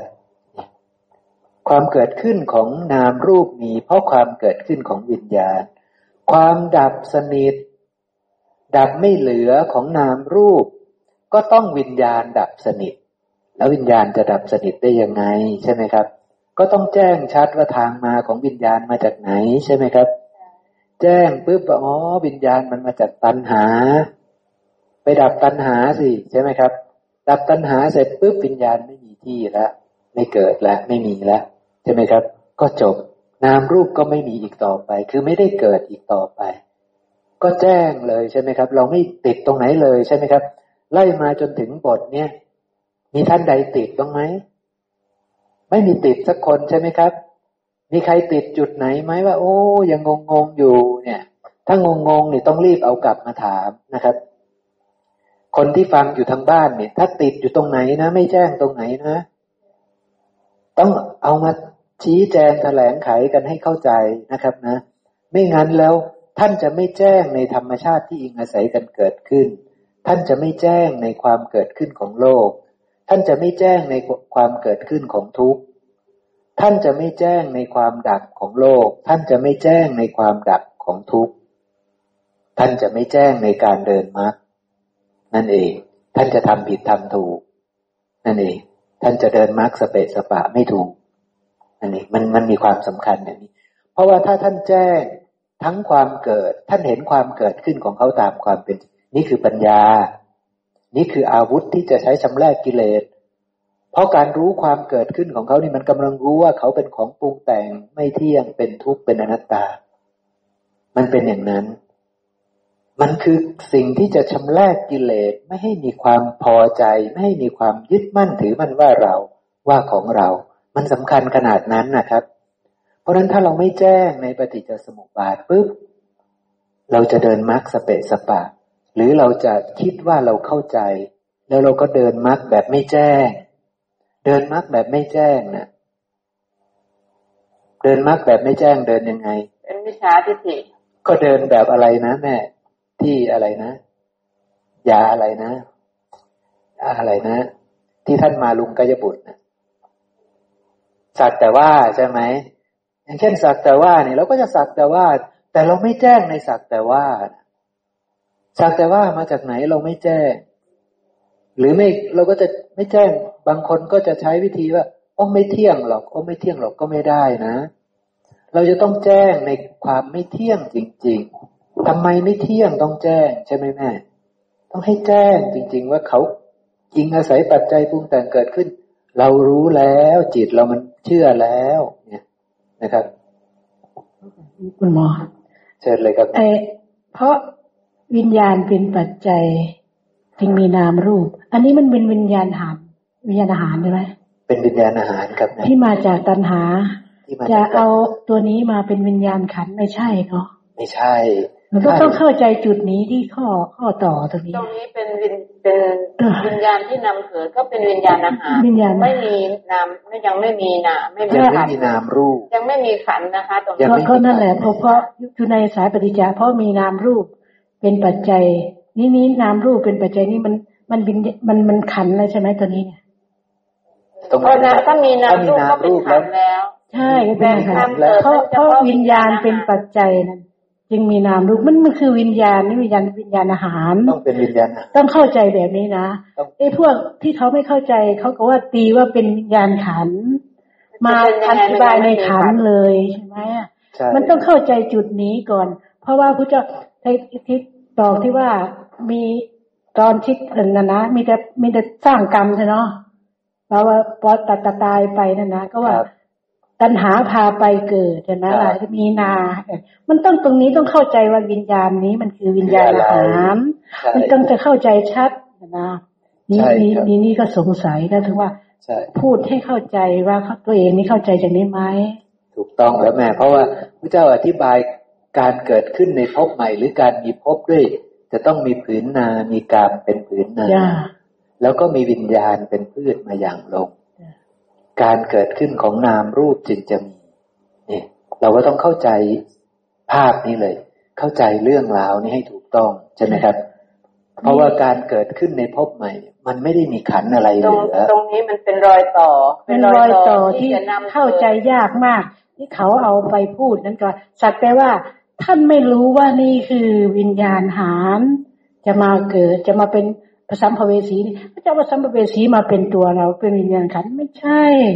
ถ้าเข้าใจลึกๆทีนี้มีมีข้อต่อแค่นี้ใช่ไหมล่ะพระเจ้าก็บอกว่าแล้วมีในภพนี้ได้เกิดขึ้นมานี่มีจะสร้างกรรมใช่ไหมผัสสะจะจำกรรมกรรมกรรมแล้วก็จะตายไปนั่นกับตัวนั้นถ้ามีวิญญาณฐานน่ะ ใช่ต้องเข้าใจมันพูดไม่ถูกต้องต้องเข้าใจตัวนี้นะใช่มันถึงจะเข้าใจว่าตายไป ไม่อยากมีภพไม่อยาก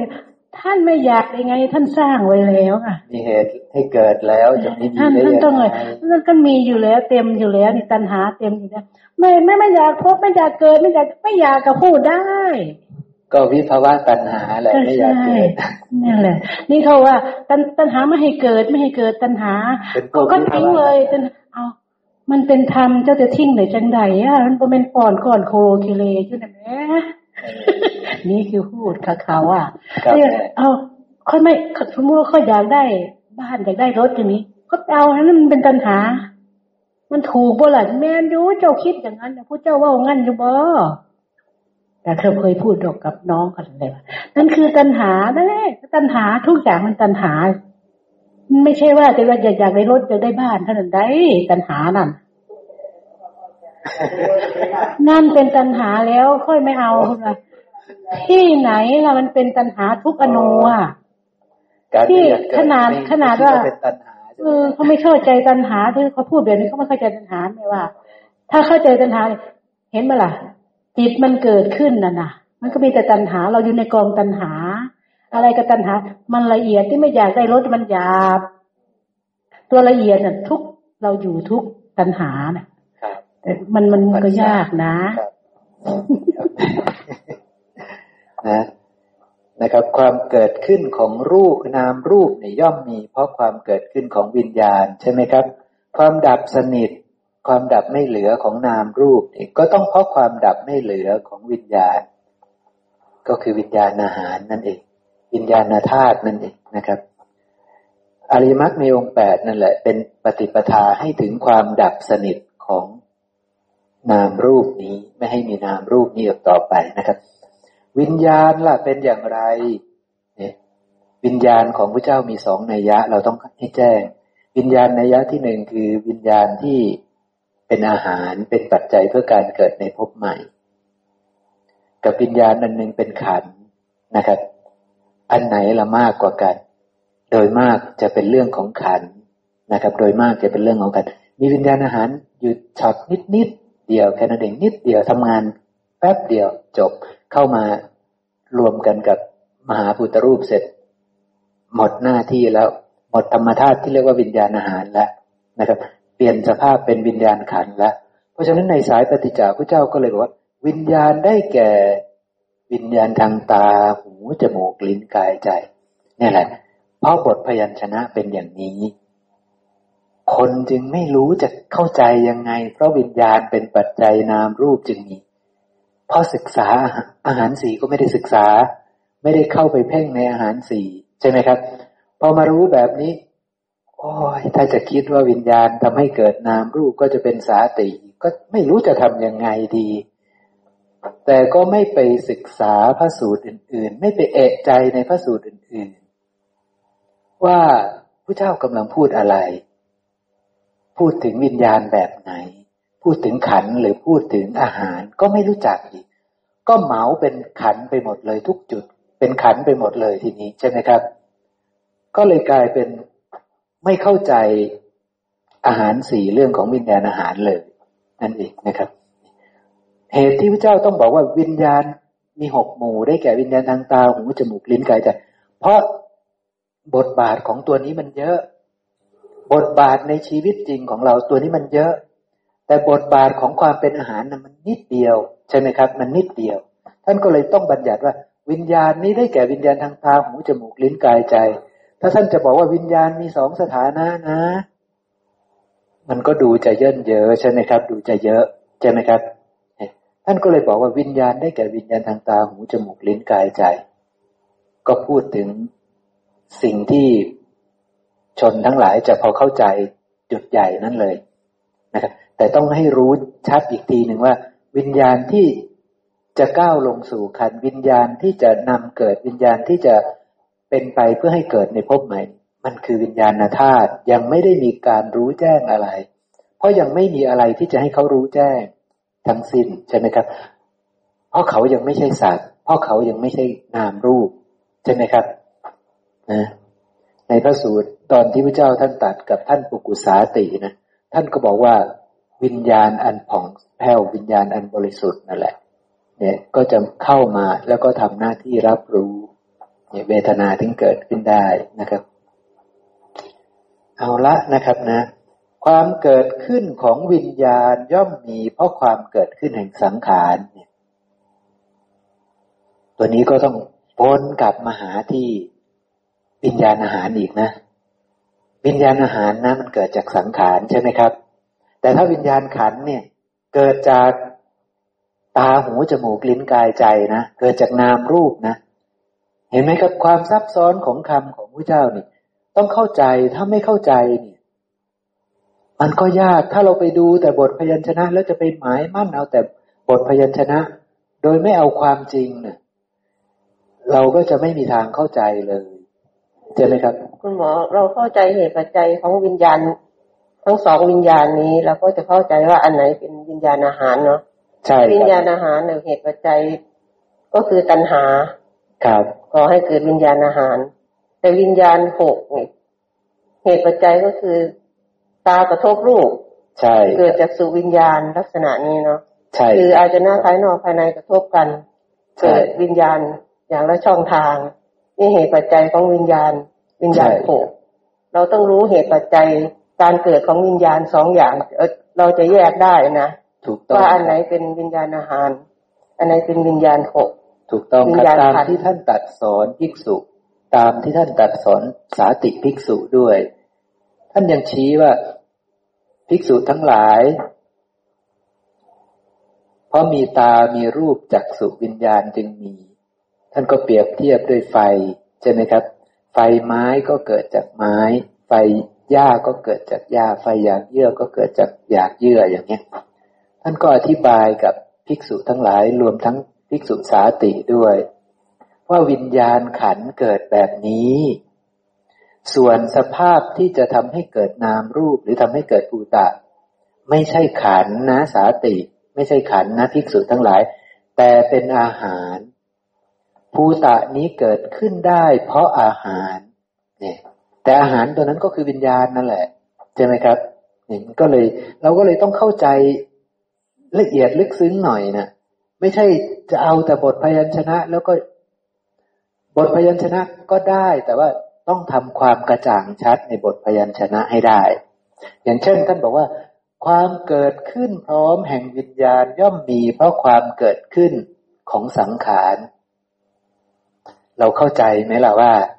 นี่คือขันหรือนี่คืออาหาร นี่ต้องเป็นอาหาร เพราะสังขารนะมันคือผืนนา มันคือกรรม สังขารมีผืนนามีพืชไม่มีได้ไหมอย่างเงี้ยใช่ไหมครับ ผืนนามีแล้ว จะได้เกิดแล้วมีพบให้แล้ว แต่พืชไม่มีเนี่ย มันเป็นฐานะไหมมันไม่ใช่ฐานะ ผืนนามีพืชก็ต้องมี ใช่ไหมครับ ต้องได้เกิดพบพบมีแล้วต้องมีชาติ เพราะฉะนั้นพืชต้องมี ทั้งผืนนาและพืช มาจากแหล่งเดียวกัน คือมาจากตัณหามาจากอวิชชาใช่ไหมครับ มาจากตัณหา ผืนนาหรือกรรม ก็มาจากตัณหา พืชหรือวิญญาณเนี่ย ก็มาจากตัณหา ตัณหามีกรรมมีผืนนามีเรียบร้อยแล้ว สังขารมี สังขารคือการปรุงแต่งกายวาจาใจนะมีแล้ว มีผืนนาแล้วไม่ไม่มีพืช มันก็ไม่ใช่ฐานะ เพราะฉะนั้น วิญญาณตัวนี้มาด้วยผืนนามาด้วยสังขาร มีสังขารก็ต้องมีพืชนั่นเองความหมายของพระองค์นะครับนะนะความเกิดขึ้นพร้อมแห่งวิญญาณมีเพราะความเกิดขึ้นของการปรุงแต่งกายวาจาใจ เพราะนั้นตัวนี้เป็นอาหารไม่ใช่ขันนะครับ ความดับไม่เหลือของวิญญาณ ย่อมมีเพราะความดับไม่เหลือ เพราะไม่มีกรรมแล้ว ไม่มีสังขารแล้ว ไม่มีกรรม ไม่มีกรรมก็แปลว่าไม่มีตัณหา ใช่ไหมครับ ไม่มีกรรมก็แปลว่าไม่มีตัณหา ไม่มีตัณหาแล้วจะมีพืชไหมไม่มี ไม่มีวิญญาณใช่ไหมครับ ไม่มีวิญญาณอาหารนั่นเอง เพราะมันเกิดมาจากข้างบนนั้น คือเกิดมาจากตัณหาทั้งหมดเลยใช่ไหมครับ เพราะฉะนั้นความดับไม่เหลือของวิญญาณเนี่ย เพราะความดับไม่เหลือของ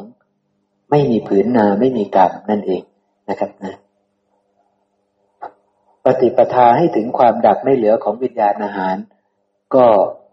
อริมักมีองค์แปดอีกเหมือนเดิมใช่ไหมครับ แล้วสังขารทั้งหลายล่ะครับ คืออะไร คือการปรุงแต่งกาย การปรุงแต่งวาจา การปรุงแต่งใจ การปรุงแต่งกายก็คือกรรมทางกายใช่ไหมครับ การปรุงแต่งวาจากรรมทางวาจา จิตตสังขารกายสังขารนี่คือกรรมทางกายวจีสังขารคือกรรมทางวาจา จิตตสังขารนี่ มันพร้อมที่จะทำให้เกิดทิฏฐิมันจะพร้อมที่จะทำให้เกิดกรรมทางใจ เมื่อมีการปรุงแต่งจิตนะ และเป็นการปรุงแต่งจิตที่ยังเกิดจากอวิชชา พวกนี้เกิดจากอวิชชาไหมครับ สังขารทั้งสามนี่เกิดจากอวิชชาไหม เราดูให้ดีนะครับ สังขารทั้งสามนี่เกิดจากอวิชชา เนี่ย ถ้าไล่ต่อไปเนี่ยเพราะเกิดจากอวิชชานะสิสังขารทั้งสามนี่มันเกิดจากอวิชชา เออ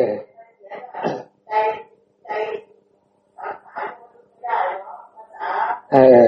ภาษาบาลีก็ต้องใช้คำว่าจิตตสังขาร หรือจะใช้คำว่ามโนสังขารก็ได้แม่ ถ้าเป็นมโนสังขารแม่จะเข้าใจง่ายขึ้นไหม เอาเป็นมโนสังขารก็ได้ เพราะว่าแท้จริงมันคืออันเดียวกันนะ คือมันคือเรื่องเดียวกัน คือถ้าเป็นมโนสังขารก็คือการปรุงแต่งใจใช่ไหมครับ กรรมทางใจนั่นแหละ แล้วอะไรที่เรียกว่ากรรมทางใจก็คือทิฏฐินั่นแหละ ใช่ไหมครับ ความเห็นนั่นแหละ แล้วเห็นถูกหรือเห็นผิดล่ะนี่ถ้ามันมาจากอวิชามันก็เห็นผิดใช่ไหมครับ มันก็เป็นความเห็นผิด ความเห็นผิดเป็นกรรมหรือยัง เป็นแล้วใช่ไหมครับ ถ้าพูดออกมาด้วย ก็เป็นวจีสังขารแล้ว ก็คือเกิดกรรมทางวาจาแล้ว ถ้ามีการกระทำด้วยกาย แสดงออกด้วยกาย ก็แปลว่าต้องผ่านกระบวนการกายสังขารแล้วด้วย ใช่ไหมครับ ก็คือกรรมทั้งหมดแล้วสามอย่างนี้คือกรรมแล้วกรรมทั้งสามอย่างเนี่ย มาจากไหนพระเจ้าก็บอกมาจากอวิชชา มาจากอวิชชานะ แม้แต่โสดาบันเองนี่ยังมีกรรมไหมก็ยังมีใช่ไหมครับ เพราะว่าวิชายังไม่เต็มนี่อวิชชายังมีอยู่ ถ้ามีสติตอนตาย กรรมนั้นก็เป็นกรรมไม่ดำไม่ขาว ใช่ไหมครับ ก็มีการปรุงแต่งกายวาจาใจนะแต่การปรุงแต่งกายวาจาใจนั้น กลายเป็นกรรมไม่ดำไม่ขาวนะครับ เกิดจากจิตที่ไม่มีราคะ ไม่มีโทสะไม่มีโมหะ เป็นจิตพิเศษนะครับนะ แต่ก็ยังเป็นกรรมอยู่ดีนะครับ เนี่ยเกิดจากจิตตสังขารแบบพิเศษนะมีมโนกรรมแบบพิเศษ มีวจีกรรม มีกายกรรมแบบพิเศษ คือเป็นกรรมทั้งไม่ดำไม่ขาว ยังเป็นกรรมยังเป็นผืนนาได้อยู่นะครับ ก็ตามอินทรีย์ท่านละทีนี้ว่าท่านละอะไรได้บ้าง ถ้าท่านละกามยังไม่ได้ท่านก็ไปสู่กามมาพบ ถ้าอินทรีย์ของท่านละกามได้ท่านก็ขึ้นไปรูปประพบอรูปประพบแล้วแต่อินทรีย์ ว่าผัสสะสุดท้ายนะ่ะ อินทรีย์แค่ไหน ละอะไรได้ในจิตนั้นบ้าง มีกำลังแค่ไหนใช่ไหมครับ เพราะว่าบางคนเนี่ย ก็เต็มที่เลย อย่างเช่นท่านทีคาวุเนี่ย ตอนที่ฟังพระเจ้าอยู่ ประกาศตนเองว่าเป็นโสดาบัน แต่พอพระเจ้าตัดสอนเสร็จปุ๊บให้เจริญธรรมหกประกาศอันเป็นส่วนแห่งวิชา คืออันนี้ความไม่เที่ยงสัญญาว่าไม่เที่ยงสัญญาว่าเป็นทุกข์สัญญาว่าเป็นอนัตตาประหารประหานะสัญญา วิราคะสัญญา นิโรธาสัญญา ให้เดินมรรคเต็มที่ว่างั้นเถอะ ท่านก็เดินมรรคเต็มที่ ท่านก็ไปเป็นอนาคามีเลยละกามได้เลย นะครับ นั่นก็คือ แล้วแต่อินทรีย์ล้วนะครับผัสสะช่วงท้ายๆของท่านท่านก็ละกามได้นั่นเองความเกิดขึ้นของสังขารทั้งหลาย หรือการปรุงแต่งกายวาจาใจ มีเพราะความเกิดขึ้นของอวิชชาใช่ไหมครับ เราก็ต้องทราบชัดเลยว่า ถ้ายังมีอวิชชายังไงมีกรรมด้วยกายด้วยวาจาด้วยใจแน่ใช่ไหมครับ โสดาบันก็ยังมี ผืนนาคือมีกรรมด้วยกายด้วยวาจาด้วยใจ สกทาคามีก็ยังมีกรรมด้วยกายด้วยวาจาด้วยใจ อนาคามีก็ยังมีกรรมด้วยกายด้วยวาจาด้วยใจ ใช่ไหมครับ ยังมีกรรมหมด ยังมีกรรมหมด ยังมีผืนนาทั้งหมด ยังมีตัณหาทั้งหมด เพราะมาจากอวิชชาทำไมจะไม่มีตัณหา โสดาบันถ้ายังมีก็ยังมีตัณหาในกามนั่นแหละ ใช่ไหมครับ ยังละอะไรไม่ได้เลย ยังมีตัณหาในกามก็มี เพราะเตรียมจะไปเกิดในกามมาพบ สกทาคามีก็เกิดในกามอีกก็ยังมีตัณหาในกามเหลืออยู่อาสวะยังเหลืออัศาสุดท้ายอาจจะมีสติระลึกเห็นทำตามความเป็นจริงได้ แต่อินทรีย์ยังละกามไม่ได้อีก ไปสำรวจดูแล้วของเก่า โอ้ยังมีความพอใจในกามเนี่ยส่งไปให้เกิดในกามมาพบอย่างเงี้ย นะครับ ไปเกิดเป็นมนุษย์คราวเดียวอย่างเงี้ยไปเกิดเป็นเทวดาคราวเดียวเนี่ยถ้าเป็นไอสกทาคามีเนาะอย่างท่านอนาถาตอนเนี้ยท่านก็ไปเกิดเป็นเทวดาคราวเดียว แต่ทีนี้ถ้าเป็นอนาคามีบ้าง ตัณหาในกามไม่มีเลย เหลือตัณหาในรูป และอรูป แต่ตอนนี้สมมติว่าจะไปสู่อรูปประพบก็แสดงว่า ยังมีความพอใจในฌานหนึ่งสองสามสี่หรือในพรหมวิหารหนึ่งสองสามสี่ยังละไม่ได้นะครับ ไปสำรวจดูแล้วโอ้ยังพอใจในฌานนี่ท่านจิตตะท่าบดียังพอใจในฌานนี่นะตัณหายังเหลือกรรมยังมีกรรมทางกายวาจาใจยังครบถ้วน ยังมี เพราะตัณหามีการปรุงแต่งกายวาจาใจยังมีอยู่นะครับ แต่การปรุงแต่งกายวาจาใจนั้นเป็นอริยะและมีสติ ตอนจะตายท่านจิตตาข้ามบดีนี่มีจิต มีสติตอนจะตาย ท่านก็เลยไปเกิดในพรหมโลกเป็นอนาคามีนะครับ ในรูปประพบนะครับ ท่านจิตตาข้ามบดีท่านก็เลยไปเกิดตรงนั้นนะเพราะว่าท่านอวิชชาท่านยังเหลือ สังโยชน์ท่านยังเหลือ ตัณหาท่านยังเหลือ กรรมท่านก็เลยยังมีนะครับ แม้กรรมสุดท้ายจะเป็นกรรมไม่ดำไม่ขาวเพราะท่านมีสติสมบูรณ์ ในตอนจุดจะตายนั้น แต่อาสวะท่านยังละไม่ได้หมดนี่ใช่ไหมครับ ท่านยังละรูปประธาตุไม่ได้ ท่านก็ต้องไปเกิดในรูปประพบอย่างนี้เป็นต้นนะครับนะ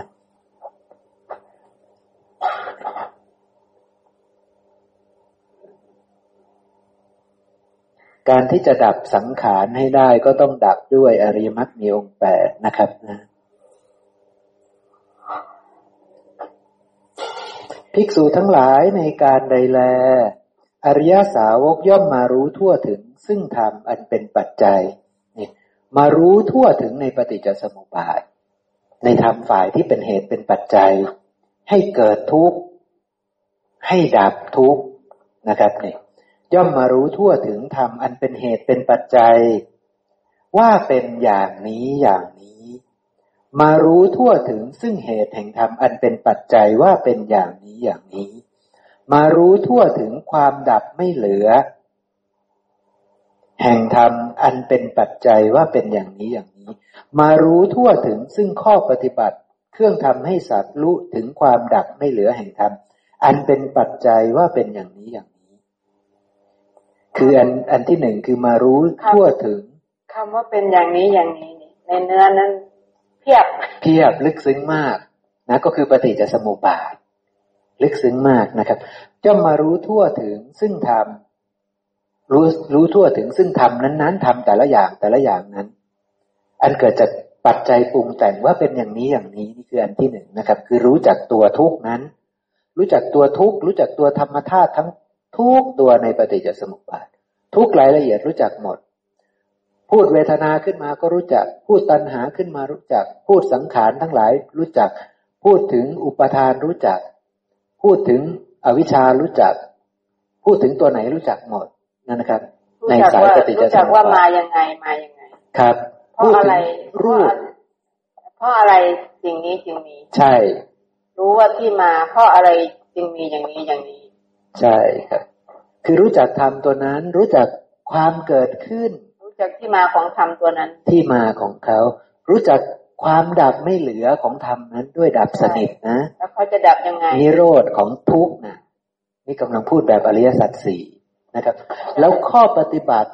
ให้ถึงความดับสนิทของธรรมนั้น ๆ ก็รู้ด้วย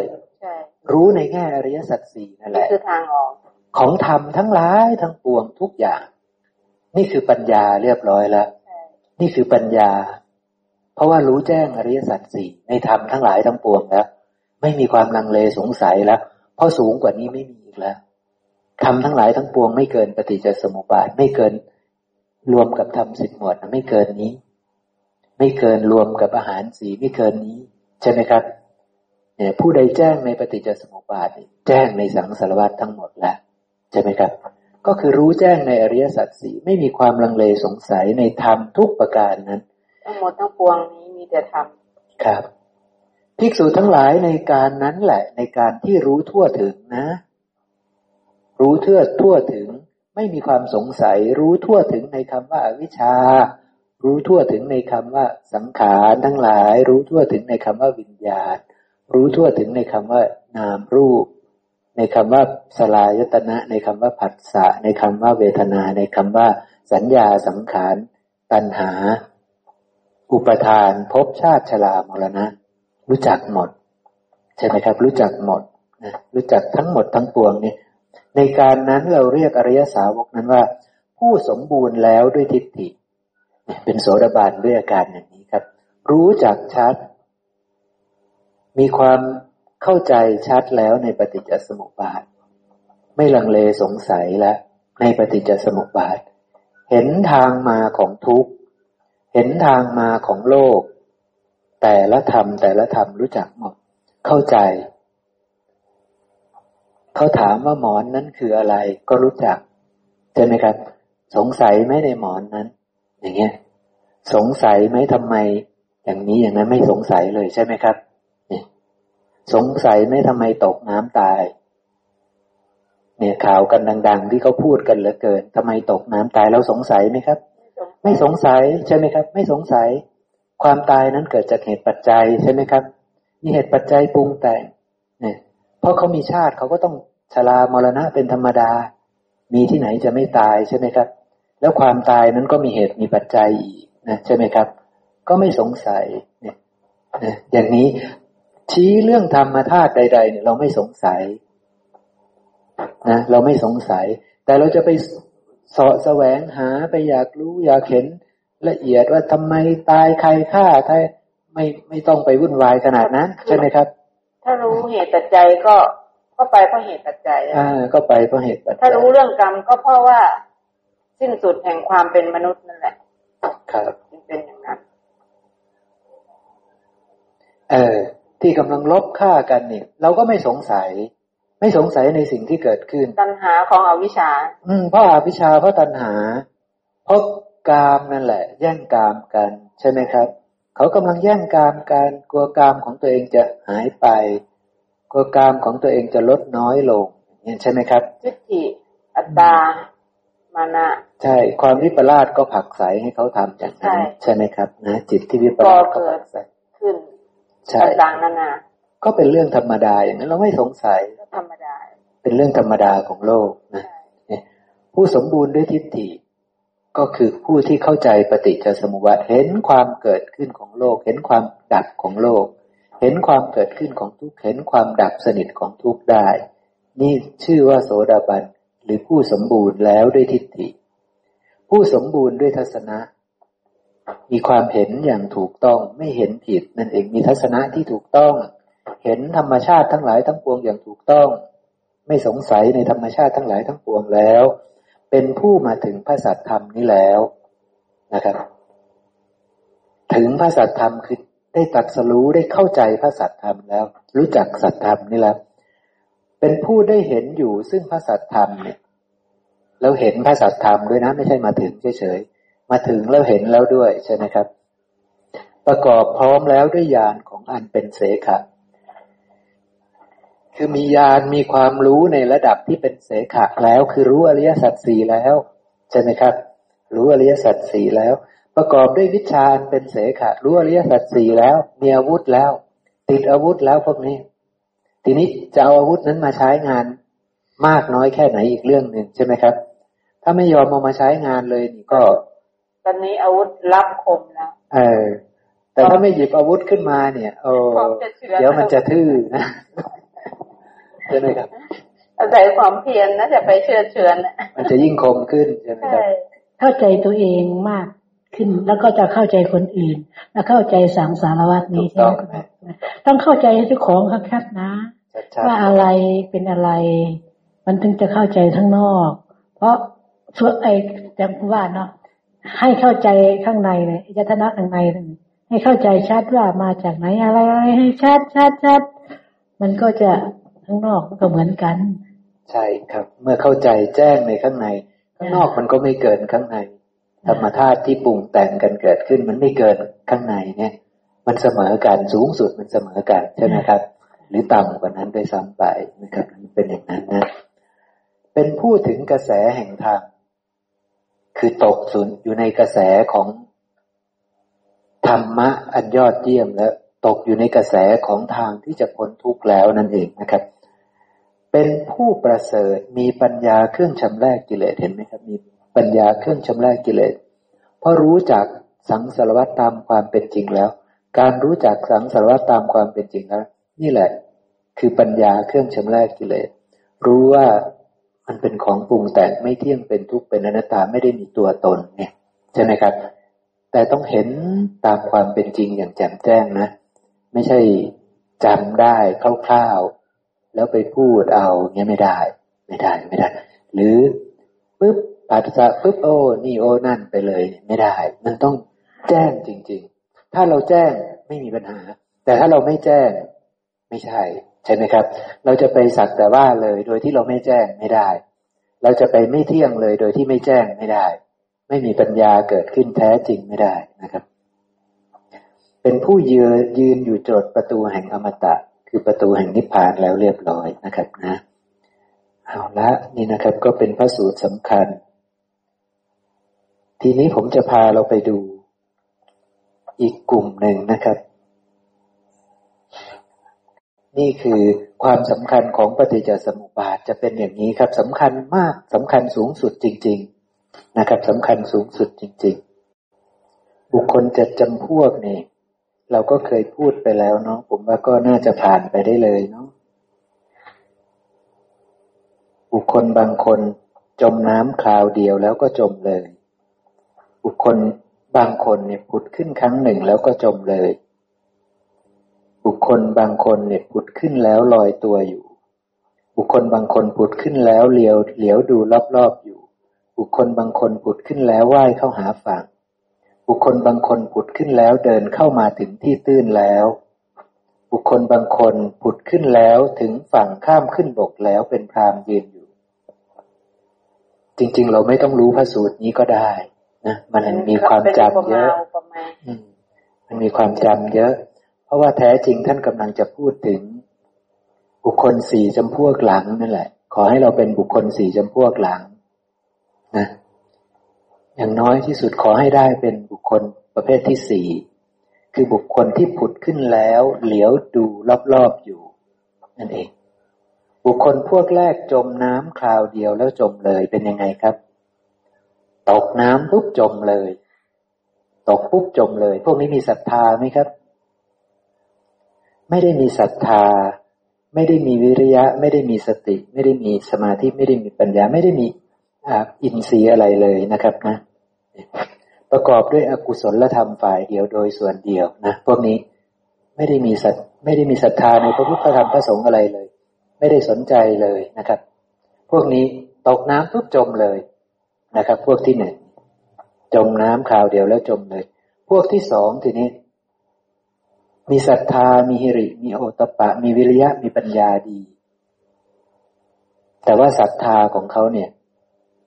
ไม่ได้ตั้งอยู่นานผุดขึ้นมาแป๊บหนึ่งผุดขึ้นมาโผล่หัวเหมือนกับจะศรัทธานะ แล้วก็หายไปเลย เหมือนกับหลาย ๆ ท่านที่บอกเออดีนะ พูดดีดี พูดกันคุยกันเรื่องลึกซึ้งดีนะ แล้วก็หายไปเลยใช่ไหมครับ ก็ไม่เอาต่อเนี่ยไม่เอาด้วยแล้ว เพราะว่าอาสวะเหล่าอื่นมาดึงไป มีกำลังมากกว่า ท่านไม่ได้มีกุลกุศลธรรมพอที่จะ มาทำให้แจ้งแทงตลอดได้ดีด้วยสิทธิเนี่ยนะครับ ท่านก็ไปนะครับ บุคคลแบบนี้ก็คือผุดขึ้นครั้งหนึ่งแล้วก็จบเลย มาเจอปุ๊บเออ รู้สึกดีแต่ว่าก็ไม่มีฮิริไม่มีศรัทธาไม่มีวิริยะ ไม่ดีมีปัญญาต่อเนื่องไม่มีนะครับ พวกที่สามนี่ผุดขึ้นแล้วลอยตัวอยู่ ทรงๆอยู่ พวกนี้ก็มีศรัทธาดีนะ มีฮิริ มีโอตปะ มีวิริยะ มีปัญญา เหมือนจะดูดี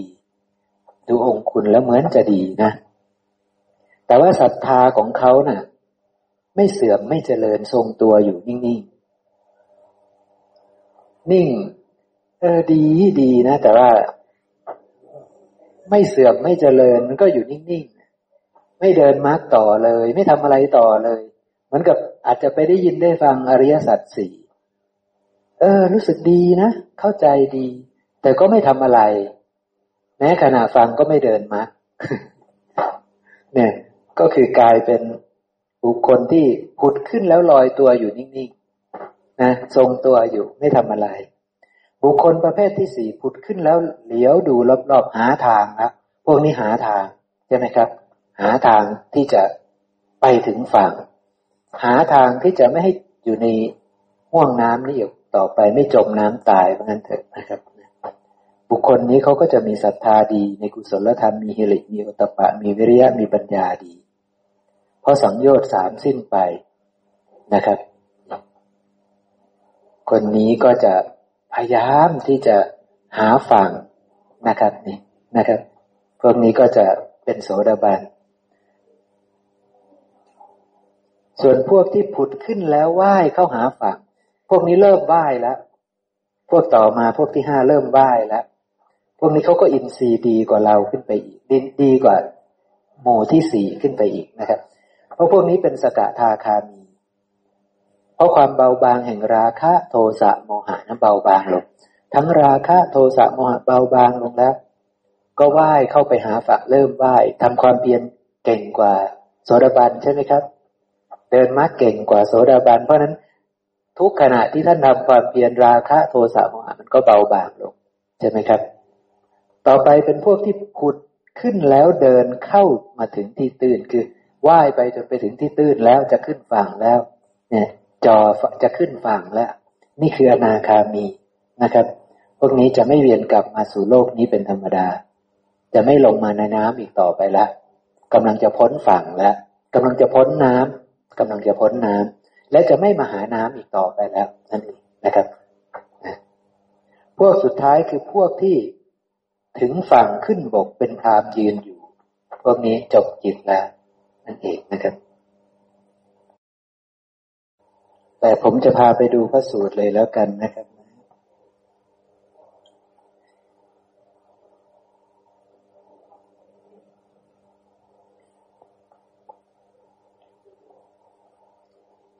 นะครับพระสูตรอยู่ในพระไตรปิฎกเล่มที่สิบสองหน้าแปดสิบเอ็ดนะครับ เรื่องสัมมาทิฏฐิที่ภาษาลีบุตรท่านแสดงธรรมกับภิกษุทั้งหลายนะครับ สัมมาทิฏฐิสัมมาทิฏฐิจะมีได้ด้วยเหตุประการใดนะครับ ด้วยเหตุอะไรบ้างหนอ อริยสาวกจึงจะชื่อว่าเป็นผู้มีสัมมาทิฏฐิ มีความเห็นตรง มีความเลื่อมใสอันแน่วแน่ในธรรมมาสู่พระสัทธรรมนี้ ถ้ามีสัมมาทิฏฐิมีความเห็นตรง มีความเลื่อมใสอันแน่วแน่ในพระธรรม มาสู่พระสัทธรรมนี้ เป็นโสดาบันหรือยังครับคำพวกนี้ เป็นโสดาบันแล้วนะครับคำบรรยายสรรพคุณเนี่ยกำลังบรรยายสรรพคุณของโสดาบันขึ้นไปนะครับนะกำลังบรรยายสรรพคุณของโสดาบันขึ้นไป คือเป็นผู้มีสัมมาทิฏฐิ อริยสาวกจึงจะชื่อว่าด้วยเหตุเพียงเท่าใด อริยสาวกจึงจะชื่อว่ามีสัมมาทิฏฐิมีความเห็นตรง มีความเลื่อมใสอันแน่วแน่ในธรรมมาสู่พระสัตธรรมเห็นไหมครับ นี่คือชื่อของโสดาบันนะครับ เป็นผู้ที่มาถึงมาสู่พระสัตธรรมมารู้พระสัตธรรมนี้แล้วนะครับแน่วแน่ก็คือไม่หวั่นไหวเนาะใช่ครับนะแล้วภาษาลิบุตรแสดงเรื่องอะไรบ้าง เรื่องที่หนึ่งท่านก็แสดงเรื่องกุศลและอกุศลใช่ไหมครับ นะท่านแสดงเรื่องกุศลและอกุศล ว่านะครับ อริยสาวกผู้รู้ชัดเมื่อใดก็ตามนะครับ ที่พระอริยสาวกรู้ชัดกุศล รู้ชัดอกุศลและลากเง่าแห่งอกุศล รู้ชัดกุศลและลากเง่าของกุศล ด้วยเหตุเพียงเท่านี้แหละ ชื่อว่ามีสัมมาทิฏฐิ รู้ชัดกุศล รากเง่าของกุศล รู้ชัด อกุศล รากเง่าของอกุศลนี่แค่คำนี้เนี่ย ก็ยากมากแล้วนะสำหรับสำหรับชัดเออยากมากแล้วสำหรับคนทั่วไปแล้วแต่ละคะแนนครับยากมากแล้วเรารู้ว่าอะไรคืออกุศล อกุศลก็คือ อกุศลทางกายสามอย่าง ใช่ไหมครับ อกุศลทางวาจาสี่อย่าง อกุศลทางใจสามอย่าง กายสามอย่างก็ได้แก่ฆ่าสัตว์ลักทรัพย์ประพฤติผิดในการ นี่คืออกุศลใช่ไหมครับ อกุศลทางวาจา ก็ได้แก่ พูดเท็จ พูดคำหยาพูดส่อเสียด พูดเพ้อเจ้อใช่ไหมครับ อกุศลทางใจก็ได้แก่ ความคิดเพ่งเล็งอยากได้ของเขาการความคิดปองร้ายพยาบาทเขา การมีมิจฉาทิฏฐิ นี้คืออกุศลสี่สิบประการ โดยแบ่งเป็นกาย วาจาใจสามสี่สามใช่ไหมครับ รากเหง้าของอกุศลก็คือ ราคะโทสะโมหะ ใช่ไหมครับ รากเหง้าของเขาคือราคะโทสะโมหะเนี่ยรากเหง้าของเขามาอย่างนี้นะครับ ทีนี้กุศลล่ะ กุศลก็มีสิบประการ คือกุศลทางกายสามไม่ฆ่าสัตว์ไม่ลักทรัพย์ไม่ประพฤติผิดในกากุศลทางวาจาสี่ไม่พูดเท็จ ไม่พูดคำหยาบไม่พูดส่อเสียดไม่พูดเพ้อเจ้อกุศลทางใจอีกสามไม่เพ่งเล็งอยากได้ของเขาไม่คิดปองร้ายพยาบาทมีสัมมาทิฏฐิคือรากเหง้านี่เป็นต้นตอครับเป็นต้นใหญ่ เป็นบ่อหิน ครับที่จะแตกกระจายออกไป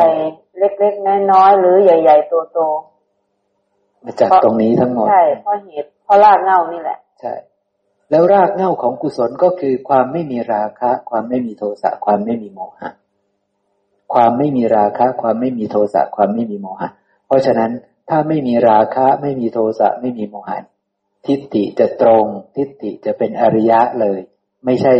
ทิฏฐิธรรมดาใช่ไหมครับ สัมมาทิฏฐิที่ว่านั้นไม่ใช่สัมมาทิฏฐิธรรมดาแล้ว เพราะฉะนั้นกายกรรมวจีกรรมที่เกิดขึ้น กายกรรมสามวจีกรรมสี่เกิดจากสัมมาทิฏฐิอันเป็นอริยะ เกิดจากอโลภะอโทสะอโมหะแล้วเกิดจากอริยมรรคมีองค์แปดแล้วใช่ไหมครับ กรรมทางกายวาจาเจ็ดอย่างเกิดจากอริยมรรคมีองค์แปดแล้ว ถ้าไม่เห็นตรงนี้ชัด เห็นไม่ถูกก็ทำไม่ถูกแล้วใช่ครับ อย่างเช่นถ้าแม่ชีบอกว่าแม่ชีไม่ได้ฆ่าสัตว์เลยวันนี้ไม่ได้ลักทรัพย์เลย ไม่ได้ประพฤติผิดในกามเลย ไม่ได้พูดส่อเสียด ไม่ได้พูดคำหยาบไม่ได้พูดเพ้อเจ้อเลยเนี่ยนะครับไม่ได้พูดเท็จ พูดคำหยาบพูดส่อเสียดพูดเพ้อเจ้อเลยเนี่ย นั้นยังไม่แน่ว่าเป็นกุศลหรืออกุศล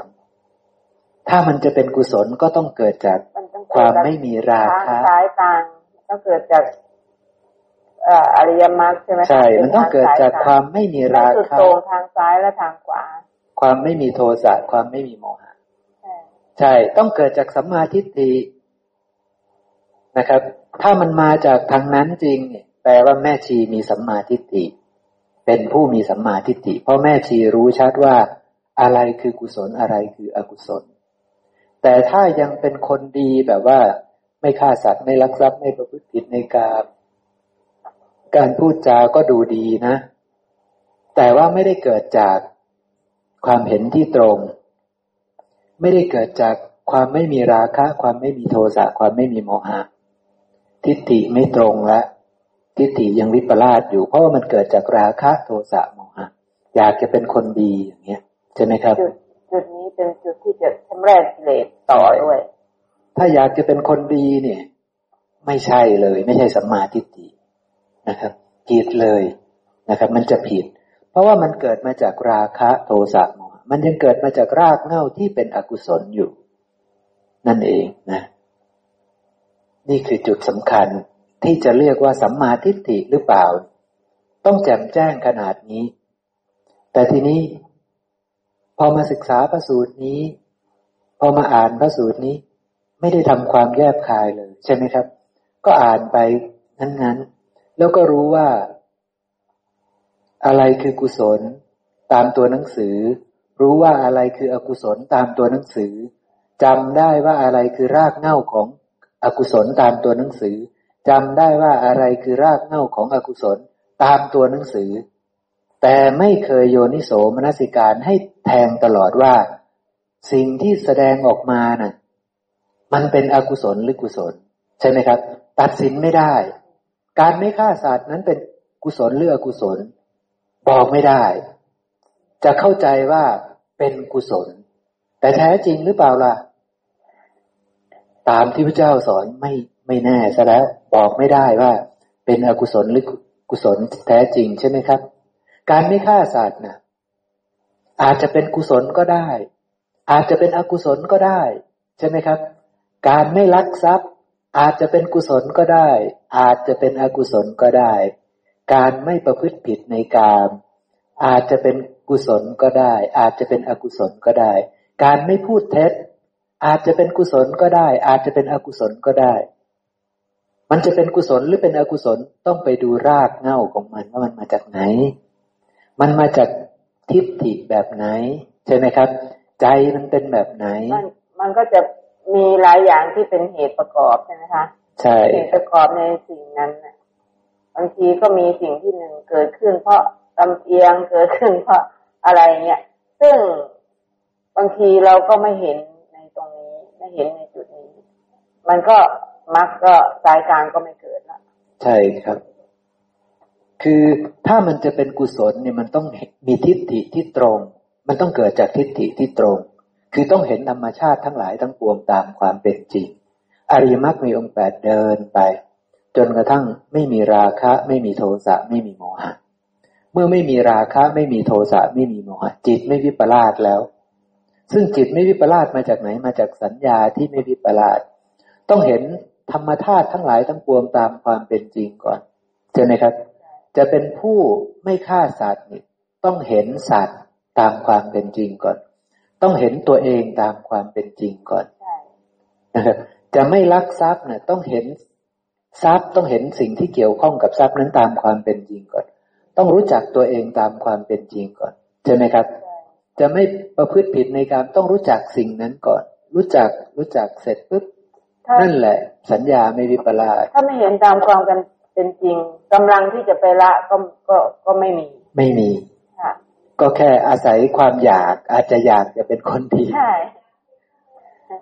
ครับใช่ใช่ใช่เพราะว่าเวลาอะไรเกิดเนี่ย มันต้องอาศัยการที่เราสำเนียกในการรู้อริยมรรคนั่นแหละไปพิจารณา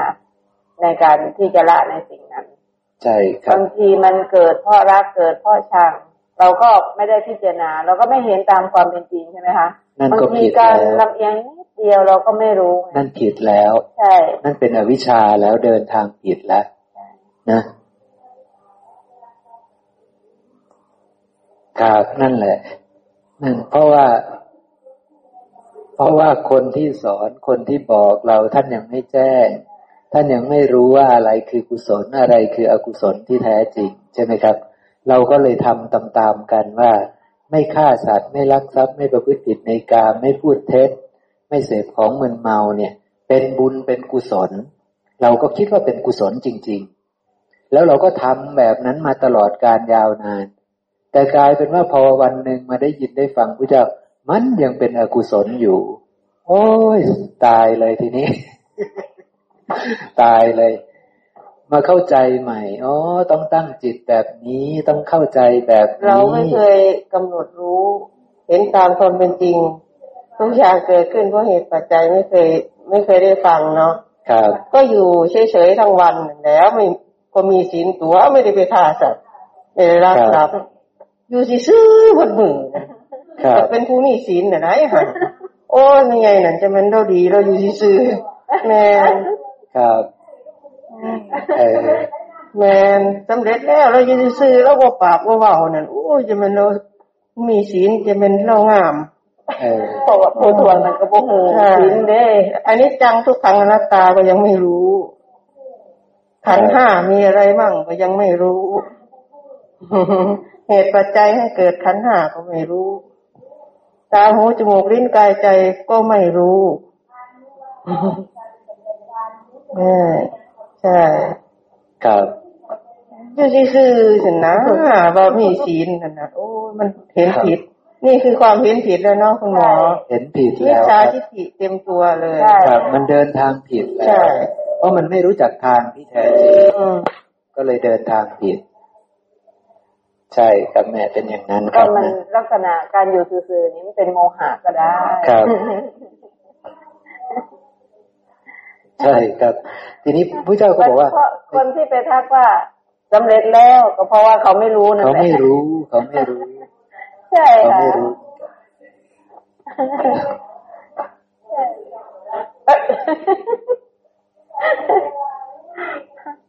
เราต้องมองว่าคนที่ทักน่ะเขารู้หรือเปล่า ถ้าเขารู้ถึงจะเขาถึงจะทักถูก ก็ไม่รู้ด้วยกันก็เลยหลงไปด้วยกัน ใช่ครับมันเป็นอย่างนั้นนะภาษาลีบุตรพูดต่อครับว่าเมื่อใดอริยสาวกรู้ชัดกุศล รากเหง้าของกุศลว่าเป็นอย่างนี้ รู้ชัดอกุศล และรากเหง้าของอกุศลว่าเป็นอย่างนี้ เมื่อนั้นท่านจะละราคานุสัยได้ ท่านจะละหรือบรรเทาปฏิคานุสัยให้น้อยลงได้นะครับท่านจะถอนทิฏฐานุสัยอนุสัยทั้งหลายนะ ของไม่ดีทั้งหลายนะนะครับท่านจะละได้ ท่านจะมีปัญญาละนะครับ มันเกิดขึ้นอกุศลเกิดปุ๊บท่านจะละได้ถูกต้อง ท่านจะทำกุศลให้เกิดขึ้นได้นั่นเองท่านจะละมานานุสัยไม่มีตัวไม่มีตนนี้ได้นะครับนะความเห็นว่าเป็นเราโดยประการทั้งปวงนี้ได้ ท่านจะสามารถละอวิชชาได้ทำวิชาให้เกิดขึ้นนะครับ ถ้าพวกเราอินทรีย์มันยังอ่อน มันก็เกิดขึ้นในสมัย ละอนุสัยได้ในสมัยนั้นพระสารีบุตรเนี่ย เมื่อเข้าไปในเมืองจะทำตัวเหมือนโคเขาขาใช่ท่านจะนอบน้อมมาก จะทำตัวเหมือนข้าขี้ริ้วใช่นั่นคือท่านนะครับ ท่านจะไม่มีตัวเป็นตนว่าโอ้ท่าน เป็นอัครสาวกเป็นผู้พระอรหันต์อะไร ผู้มีปัญญาไม่มี ไม่เคยรู้สึกว่าตัวเองนี่ใหญ่โตมโหฬารไม่มีนะครับ ท่านจะอ่อนน้อมถ่อมตนที่สุดนะครับสำรวมที่สุดนะก็จะทำวิชาให้เกิดขึ้น ถ้าเป็นผู้ที่สามารถละอาสวะได้ทั้งหมดละอนุสัยได้ทั้งหมดก็จะทำที่สุดแห่งทุกได้ในปัจจุบันเลยนะครับ ลักษณะอย่างนี้เรียกว่าสัมมาทิฏฐินะครับนะคือรู้ชัดอะไรคือกุศลอะไรคืออกุศล แล้วก็ เรื่องที่สองก็คือรู้เรื่องอาหาร อาหารสี่นี่แหละนะครับนะ การรู้เรื่องอาหารสี่ก็จัดว่าเป็นเรื่องของสัมมาทิฏฐิภาษาลีบุตรกับภิกษุที่สอบถามท่านที่ท่านสอนอยู่เนี่ย ก็อาจจะเข้าใจเรื่องนี้ดีแล้วนะ ก็เลยพูดไม่ได้ลงรายละเอียดพระเจ้าเองก็ไม่ค่อยได้ลงรายละเอียดเรื่องอาหารสี่มาก มีท่านโมริยะภกุณะไปถาม มีนี่มีนั่นถามมีเหตุการณ์เกิดขึ้นบ้าง เราก็เลยได้แกะรอยจากเรื่องราวเหล่านั้น ก็เลยเข้าใจ ในพระสูตรนี้ก็พูดแค่หัวข้อไว้แค่นั้นเองไม่ได้ลงรายละเอียดว่าต้องรู้นะ จะทำให้เกิดประโยชน์อย่างนี้อย่างนี้ก็ไม่ได้พูดลงรายละเอียดไว้คือมันที่มามันเยอะแล้ว ก็สัมมาทิฏฐิตรงก็เข้าใจแล้ว ใช่ใช่ อาหารสี่อย่างเหล่านี้คือหนึ่งกวลิงกะละหารผัสสาหารมโนสัญเจตนาหารวิญญาณอาหาร อาหารสี่อย่างเหล่านี้ย่อมมีเพื่อการดำรงอยู่ของหมูสัตว์ที่เกิดแล้วหรือเพื่ออนุเคราะห์แก่สัมภเวสีนะครับ ก็จะเป็นอย่างนี้คืออาหารสี่เนี่ยเป็นเอ่อเป็นทางที่จะละนะคือเป็นหนทางที่จะละที่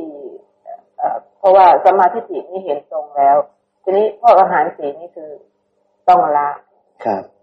อาหารสี่มีสี่อย่างใช่ไหมครับ ความเกิดขึ้นของอาหารก็คือมีตัณหาเกิด อาหารสีจึงเกิดใช่ไหมครับ เพราะมีความเกิดของตัณหา อาหารสีจึงมี เพราะความดับของตัณหา อาหารสีจึงดับ ข้อปฏิบัติให้ถึงความดับสนิทของอาหารสี่ก็คืออริยมรรคมีองค์แปดเหมือนกันไหมครับกับอริยสัจสี่อาหารสี่เป็นทุกข์ไหม เหตุเกิดของทุกข์คือตัณหาไหม ความดับสนิทของทุกข์คือความดับสนิทของตัณหา ปฏิปทาให้ถึงความดับสนิทของทุกข์คืออริมักมีองค์แปดทับกันเลยไหมครับ ทับกันเลยนะครับ ทับกันเลย พราะเราลองเพ่งไปดูจริง ๆ อาหารสี่นะ วิญญาณอาหารผัสสะกวลิงกะอาหารผัสสะอาหารมโนสัญเจตนาหาร ถ้ามีเมื่อไหร่ปุ๊บกองทุกมีไหมครับ โลกปรากฏไหมครับ ถ้ามีสี่อย่างนี้กองทุกเกิดไหมครับ ตาหูจมูกลิ้นเกิดไหมธรรมะของพระพุทธเจ้ามันสอดรับกันอยู่แล้วนี่เห็นไหมครับจะอธิบายในนิยะไหนก็สอดรับกันอยู่แล้ว นี่เห็นไหม นี่ผมกำลังชี้ให้พวกเราดูว่า ถ้ายังมีอาหารสี่อยู่ ตาหูจมูกลิ้นกายใจเกิดไหมครับ โลกเกิดไหมครับ ทุกเกิดไหมครับ สังสารวัตเกิดอย่างนี้ มันมาได้ยังไง มันมาด้วยตัณหา ใช่ไหมครับ ตาหูจมูกลิ้นกายใจก็มาด้วยตัณหาใช่ไหมครับ นามรูปนี้มาด้วยตัณหาใช่ไหมครับ ขันห้าทั้งก้อนมาด้วยตัณหาใช่ไหมครับ เนี่ย เห็นไหมครับ เห็นความสอดรับกันหรือยัง อาหารสี่กับเรื่องของกองทุกนี่คือเรื่องเดียวกัน กับเรื่องของการได้อัตภาพนี่คือเรื่องเดียวกัน กับเรื่องการมาของกองทุกนี่การมาสู่โลกนี่คือเรื่องเดียวกัน ใช่ไหมครับ ถ้าไม่มีอาหารสี่มีพวกเรานั่งอยู่ไหมครับ ไม่มีใช่ไหมครับนะเพราะอาหารสี่มันมาบริการเนี่ย มันมาบริการเนี่ย มันมาบริการนามรูปที่นั่งอยู่ตรงนี้เนี่ยใช่ไหมครับ มันบริการก่อนเพื่อนคือมันบริการสัมเวสีเพื่อให้ได้เป็นปู่สมบูรณ์เพื่อให้ได้เป็นแม่ชีเพื่อให้ได้เป็นทุกท่านเนี่ยใช่ไหมครับ มันบริการตรงนั้นก่อนทำหน้าที่ตรงนั้นก่อน ที่เหลือมันก็มาบริการจนระหว่างใช้ชีวิตจนจบบริบูรณ์นั่นแหละเสร็จปุ๊บถ้ายังมีตัณหามันก็มาอีกใช่ไหมครับ อาหารทั้งสี่ก็มาอีกมาเสิร์ฟอีกใช่ไหมอ่า เสิร์ฟอาหารนี้ก่อนนะ อาหารตัวต่อไปจะไม่มาทีละอย่างทีละอย่างใช่ไหมครับ มาเสิร์ฟขึ้นโต๊ะให้เรา เราก็โอ้โหอาหารมา ก็รีบเลยใช่ไหมครับ รีบใช้บริการเลยใช่ไหมใช้บริการเลยไม่รู้เรื่องเลย ใช่ไหมครับใช้บริการไปก็มีตัณหาไปอร่อยใช่ไหมมีตัณหาไปเรื่อย แล้วก็ใช้บริการตลอด ไม่เคยรู้เลยว่า มันเป็นตัวทุกข์ใช่ไหมครับ มันเป็นทุกข์ เราก็ใช้โดยความเป็นเราเป็นของเราเลย ถ้าไม่รู้อริยสัจแต่ละชาติที่เกิดก็มาสะสมเพิ่มทั้งนั้นแหละ อืม ก็มาใช้บริการตลอด ใช่ไหมครับ ใช้บริการตลอด ถูกฆ่าก็ถูกฆ่าตลอด ตกหลุมก็ตกหลุมตลอดใช่ไหมครับ ตกหลุมทานเพิงมาเสพกับว่าลิงกาลหารก่อน มามีผัสสะแล้วก็ไปตกหลุมทานเพิง แล้วก็ไปถูกประหาร แล้วก็เวียนอยู่อย่างนี้แหละ ไม่จบไม่สิ้นใช่ไหมครับนะไม่จบไม่สิ้นสักทีนะครับนี่นะเมื่อใดก็ตามที่พระอริยสาวกรู้ชัดอาหาร รู้ชัดความเกิดของอาหาร รู้ชัดความดับของอาหาร รู้ชัดข้อปฏิบัติให้ถึงความดับของอาหาร คือรู้อริยสัจสี่ในอาหาร รู้ชัดอาหาร มันคือ ธรรมธาตุที่เกิดจากปัจจัยปรุงแต่งมันเป็นกองทุกกองหนึ่ง ที่มาในลักษณะของอาหารสี่กองนะครับ ความเกิดของมัน ก็เหมือนกันกับความเกิดขึ้นของกองทุกกองใหญ่นั่นแหละคือมาด้วยตัณหาใช่ไหมครับ ความดับของมันจะดับได้ก็ต้องดับที่ตัณหา อาหารทั้งสีนี่จะถูกดับทันทีพร้อมกันใช่ไหมครับ ข้อปฏิบัติให้ถึงความดับของอาหารก็ต้องอริมักมีองค์แปด ถ้ารู้ชัดอย่างนี้ไม่สงสัย เข้าใจปุ๊บไปทาบลงพอดีเลยกับปฏิจจสมุปบาทใช่ไหมครับ มันจะสอดรับกับความเข้าใจในปฏิจจสมุปบาท ถ้าเข้าใจแบบนี้ปุ๊บท่านจะสามารถละราคานุสัย บรรเทาปฏิคานุสัยถอนทิฏฐานุสัยมานานุสัยว่าเป็นเราได้ จะเห็นแต่ธรรมธาตุที่อาศัยกันและการเกิดขึ้นอย่างบริสุทธิ์บริบูรณ์ยิ่งขึ้น ใช่ไหมครับ มันจะเชื่อมต่อได้ทั้งหมดเลยทีนี้ว่าอ๋อตายแล้วมันไปอย่างนี้เนาะมันเป็นอย่างนี้เนาะใช้ชีวิตแล้วมันเป็นภูตศาสตร์มันใช้ชีวิตอย่างนี้เนาะตอนที่จะมันจะไปสู่ภพใหม่ ตอนที่มันเป็นสัมภเวสีมันไปอย่างนี้เนาะมันมีอาหารแบบนี้เนาะอย่างเงี้ย เข้าใจชัดหมด มีสัตว์บุคคลตัวตนเราเขาไหมครับ ไม่มีเลยใช่ไหมครับ ไม่มีเลย มันก็เลย โอ้ เข้าใจละก็เลย ถอนอนุสัยต่าง ๆ เหล่านี้ได้ ถอนความเห็นว่าเป็นเราเป็นของเราได้ใช่ไหมครับ ถ้ามีอินทรีย์แก่กล้าก็เป็นพระอรหันต์ได้ แล้วเรื่องสุดท้ายที่พระสารีบุตรแสดงก็คือเรื่องอริยสัจสี่เรื่องอริยสัจสี่เนี่ยจะทำให้เกิดสัมมาทิฏฐินี่คือเรื่องใหญ่ที่สุด คือเรื่องอริยสัจสี่ซึ่งท่านก็พูดไว้เหมือนกันกับปฏิจจสมุปบาทที่เราได้อธิบายไปแล้วในช่วง ต้นๆของบ่ายเนี่ยนะครับ เราได้อธิบายไปแล้วนะครับ ท่านพูดในลักษณะอริยสัจก่อนนะครับ ว่าทุกสมุทัยนิโรธมรรคนี่คืออะไรบ้างนะครับ แล้วท่านก็ลงรายละเอียดนะครับนะครับเนี่ยทุกเป็นอย่างไรนะครับ ตอนนี้ท่านก็จะพูดแบบพระพุทธเจ้าพูดว่า ความเกิดเป็นทุกข์ ความแก่เป็นทุกข์ ความตายเป็นทุกข์โสกะปริเทวะ ทุกขโทมนัสอุปายาสะ การประสบกับอารมณ์อันไม่เป็นที่รัก ความพัดภาคจากอารมณ์อันเป็นที่รัก การไม่ได้สิ่งที่ต้องการเหล่านี้เป็นทุกข์นะครับ อุปทานขันห้านั่นแหละ โดยย่อว่าเป็นทุกข์ใช่ไหมครับ ตัวนี้หวังว่าทุกท่านจะเข้าใจนะ ไม่ต้องอธิบายนะครับเนาะ แจ่มแจ้งแล้วล่ะนะครับ ว่าทุกข์คืออะไร เหตุเกิดทุกข์ก็คือตัณหาอันทำให้เกิดอีกนะต้องชี้ไว้ที่ว่าตัณหาทำให้เกิดอีกภาวะตัณหานั่นแหละนะครับ ที่มันทำให้เกิดอีกนะ นี่คือเหตุให้เกิดทุกข์อันมีอันได้แก่อาจจะเป็นกามตัณหา ถ้ายังละกามไม่ได้ ถ้าละกามได้ก็ยังเหลือภาวะตัณหาใช่ไหมครับ อนาคามีก็ยังเหลือภาวะตัณหานะ แล้วก็อวิชชาใช่ไหมครับ นะ แล้วก็วิภาวะตัณหาบางคนก็โอ้โหไม่ไม่เกิด ไม่อยากเกิดอย่างเงี้ยมันก็ยังมีวิภาวะตัณหาแล้วจะไม่ได้เกิดได้ยังไงในเมื่อท่าน ไม่รู้ไม่เออไม่รู้เหตุปัจจัยที่จะไม่เกิด มันก็ได้เกิดอยู่ดี ใช่ไหมครับขาดวิภาวะตัณหาคือไม่อยากเกิด ไม่อยากเกิด มันไม่อยากได้ไง มันไปตามเหตุตามปัจจัยใช่ไหมครับ ครับเนี่ย ทุกขนิโรธหรือความดับของทุกข์ก็ต้องดับที่ตัณหา ดับสนิทนะไม่เหลือนะ ดับตัณหาได้สนิทนั่นแหละ ทุกจึงจะดับสนิท อาหารสีจึงจะดับสนิท ตาหูจมูกลิ้นกายใจจึงจะดับสนิท นามรูปจึงจะดับสนิทนามขันทั้งห้าจึงจะดับสนิทใช่ไหมครับ ความเป็นสัตว์บุคคลตัวตนเราเขาสัตว์จึงจะดับสนิทนะข้อปฏิบัติให้ถึงความดับทุกข์ก็คืออริมักมีองค์แปด แล้วจากนั้นปุ๊บท่านก็แสดงปฏิจจสมุปบาทไปทีละเรื่องทีละเรื่อง เหมือนกับที่เราสนทนาไปแล้ว ว่าอยากจะเป็นผู้ที่มีสัมมาทิฏฐิใช่ไหมถ้าอยากจะเป็นผู้มีสัมมาทิฏฐิต้องรู้เรื่องพวกนี้ชรามรณะคืออะไรนะครับ ต้องรู้ว่าชาติคืออะไร ใช่ไหมครับ ต้องรู้ว่าอะไรอีก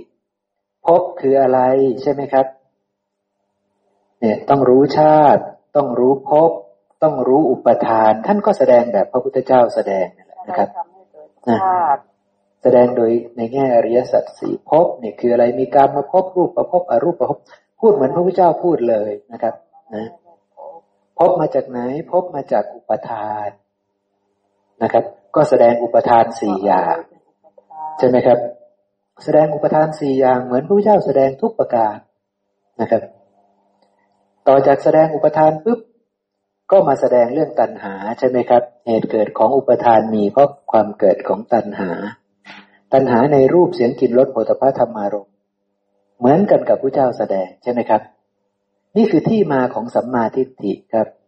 แสดงไปเรื่อยๆจนกระทั่งถึงอวิชชาครับนะผมจะย่นย่อแล้วนะ แสดงมาเรื่อยๆยยาวไหมครับ นามรูปแล้วมาวิญญาณ มาถึงสังขาร มาถึงอวิชชาอวิชชาคืออะไร อวิชชาคืออะไรครับ อวิชชาคืออะไร ความไม่รู้ในอริยสัจสี่เนี่ยเนี่ยความไม่มีสัมมาทิฏฐินี่แหละคืออวิชชาใช่ไหมครับ ความไม่รู้อริยสัจสี่ความเกิดขึ้นของอวิชชามีเพราะความเกิดขึ้นของปู่สมบูรณ์บอกว่าตัณหา มีท่านอื่นเห็นอย่างอื่นไหมครับ ความเกิดขึ้นของอวิชามี เพราะความเกิดขึ้นของ เห็นไหมเห็นไหม เพราะว่าภาษาลีบุตรแสดงเพิ่มเติม ซึ่งดีนะ ความเกิดขึ้นของอวิชามี เพราะความเกิดขึ้นของอาสวะ ก้อนใหญ่เลย คือทั้งหมดนั่นแหละ ทั้งหมดนั่นแหละพูดง่ายก็เหมือนทั้งหมดอาสวะกิเลสทั้งหมดนั่นแหละ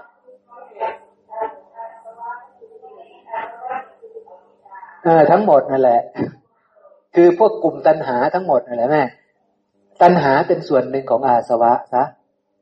อาสวะกิเลสนี่คือคือก้อนใหญ่มาก ก้อนใหญ่เลย มีอะไรอยู่ในนั้นบ้าง ถ้าถ้าเราจัดอนุสัยใช่ไหม ทั้งหมดนั่นแหละ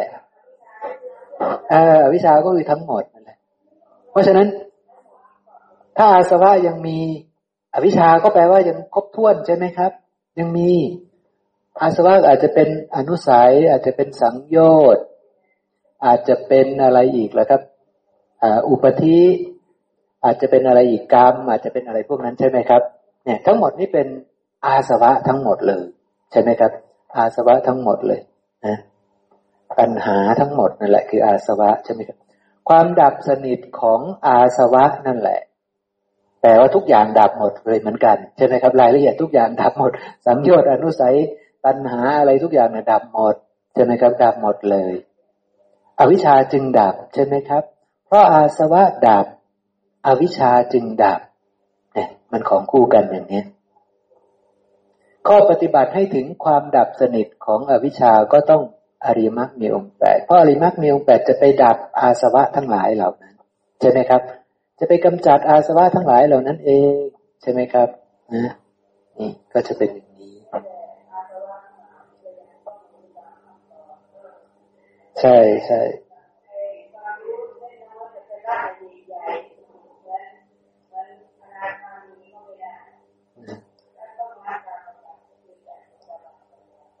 ครับเพราะฉะนั้นเห็นไหมครับ ความเป็นโสดาบันหรือความเป็นผู้มีทิฏฐิสมบูรณ์เนี่ย อ๋อเรื่องสำคัญสูงสุดคืออะไร คืออริยสัจสี่ครับ แล้วอะไรคือเรื่องสำคัญสูงสุดของอริยสัจสี่ปฏิจจสมุปบาทครับ แต่เพียงแค่ปฏิจจสมุปบาทเพียงพอไหม อาจจะไม่พอครับ ถ้าเราไม่ได้มีปัญญาขนาด บุคคลในสมัยพุทธกาลใช่ไหมครับ มันไม่พอ ราะฉะนั้นพวกเราต้องมาศึกษาเรื่องอาหารสี่อีก อาหารสี่ก็ยังไม่พอ ต้องเอาละเอียด แบบศรัทธานุสาลีธรรมานุสาลีโสดาบันเขาศึกษากัน ก็คือทำสิบหมวดโอกันตะสังยุตใช่ไหมครับ ต้องเก็บให้หมดเลย พวกเราต้องเก็บให้หมด แต่ว่าในสมัยพุทธกาลท่านอาจจะเก็บแค่ปฏิสมุบาทภาษาลีบุตรยิ่งสั้นกว่านั้นมากเลยทำทั้งหลายเกิดจากเหตุปัจจัยใช่ไหมครับ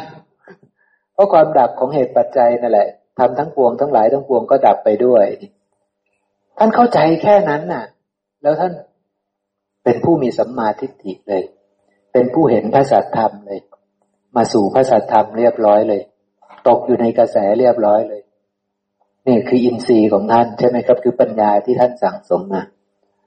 บางท่านแค่ได้ฟังปฏิจจสมุปบาท ก็บรรลุ แต่เราฟังไป พันรอบก็ไม่บรรลุใช่ไหมครับ เราก็เลยต้องตีออก ไปเอาพระสูตรนี้พระสูตรโน้นพระสูตรนั้น เยอะแยะมากมาย มาประกอบกัน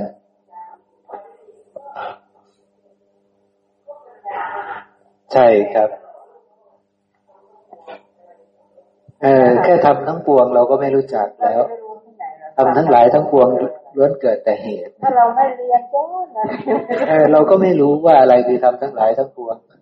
กว่าจะมาบอกกันได้ว่า ตาหูจมูกลิ้นกายใจรูปเสียงกลิ่นรสโผฏฐัพพะนี่คือทำทั้งหลายทั้งปวงนะ ให้เข้าใจชัดๆนะ ก็ยังทำความเข้าใจได้ยากยากใช่ไหมบางทีเนี่ยบางบางทีก็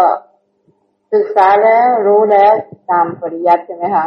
ครับแต่เพื่อที่จะได้พิจารณาให้ได้เห็นก็ไม่ใช่ว่าจะง่ายๆ ใช่ครับไม่ง่ายไม่ง่าย ดังนั้นการที่จะ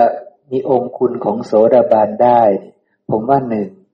เราจะต้องเห็นปฏิจจสมุปบาท เพราะนั่นคือการเห็นธรรมแต่การเห็นปฏิจจสมุปบาทมันเห็นได้ยาก เราก็เลยต้องเอาธรรมะแวดล้อมธรรมะข้างเคียงที่เจ้าตรัสสอนไว้เยอะๆเอามาประมวลใส่ใช่ไหมครับ ภาษาลีบุตรพูดถึงอาหารสีเราต้องเก็บใช่ไหมครับ ทำสิบหมวดพระเจ้าตรัสไว้ว่าสัทธานุสาลีธรรมานุสาลีโสดาบันต้องรู้ เราเก็บใช่ไหมครับ เราไม่ทิ้งเราเก็บมาปุ๊บใส่ ใส่ปุ๊บเป็นความโชคดีทีนี้เป็นความโชคดี มันทำให้ปฏิจจสมุปบาทเราเข้าใจยิ่งขึ้นใช่ไหมครับ เป็นความโชคดีของพวกเรา เราจับทางได้ถูก ถ้าเราทิ้งคำของภาษาลีบุตรเสีย โอ้แย่เลย เราจะมองข้ามอาหารสีไป ใช่ไหมครับ ถ้าเราไม่ใส่ใจ ที่พระเจ้าพูดถึงโอกตะสังยุตองคุณของสัทธานุสาลีธรรมานุสาลีไป เราก็จะเสียโอกาสนั้นไปเลย เราจะไม่เห็นธรรมอย่างละเอียดลึกซึ้งตามความเป็นจริงได้นะครับ เพราะฉะนั้นมันก็เลยเป็นเรื่องใหญ่นะครับ คือการพิจารณาธรรมนี่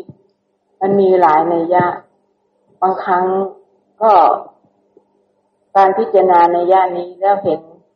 อริยสัจได้ เห็นถูกต้อง เห็นตรง เห็นตามความเป็นจริงได้ แล้วก็เห็นไปเรื่อยๆ ในที่สุดทำก็จะสอดรับกัน เข้าใจได้ ครับตามตามที่มีชีพิจารณานะความเข้าใจธรรมะ ง่ายขึ้นก็คือทำสิบหมวด ใช่ ถ้าเราเข้าใจทำสิบหมวดเราจะเข้าใจเรื่องปฏิจจ แล้วเข้าใจขันห้า เข้าใจธาตุอายตนะอันนี้มันอยู่มันรวมอยู่ในนั้นหมดเลย แต่ถ้าเข้าใจจริง ๆ นะจำได้แล้วก็เข้าใจด้วย ใช่ ทีนี้ที่เรามาศึกษาแล้วก็ก็ไม่พูด ไปจากเรื่องขันห้าอายตนะแล้วก็ธาตุเนาะใช่ครับเห็นไหมว่าแต่ละคนยังเข้าใจคนละอย่างกัน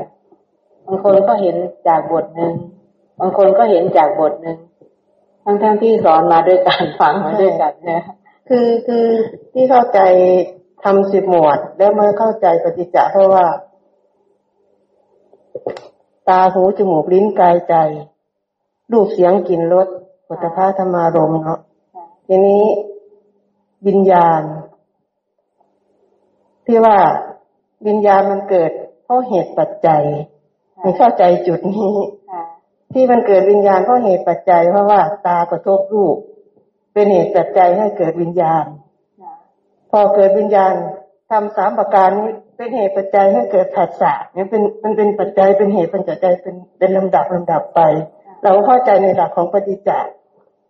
ทีนี้อะไรมันจะเกิดขึ้นมันก็เป็นเหตุปัจจัยในลักษณะ แล้วก็เข้าใจในธรรมะทั้งหลายที่มันเกิดขึ้น ว่ามันเกิดขึ้นเพราะเหตุอะไร เราก็เข้าใจในหลักปฏิจจสมุปบาท ทีนี้ถ้าขันห้ามันเป็นทุกข์เราก็เห็นทุกข์มันจริงๆนะที่ว่ามันเป็นทุกข์เพราะมันไม่เที่ยง คุณหมอบอกว่ามันไม่เที่ยงเออไม่เที่ยงมันจะไหนเพราะไม่เที่ยงเพราะมันเกิด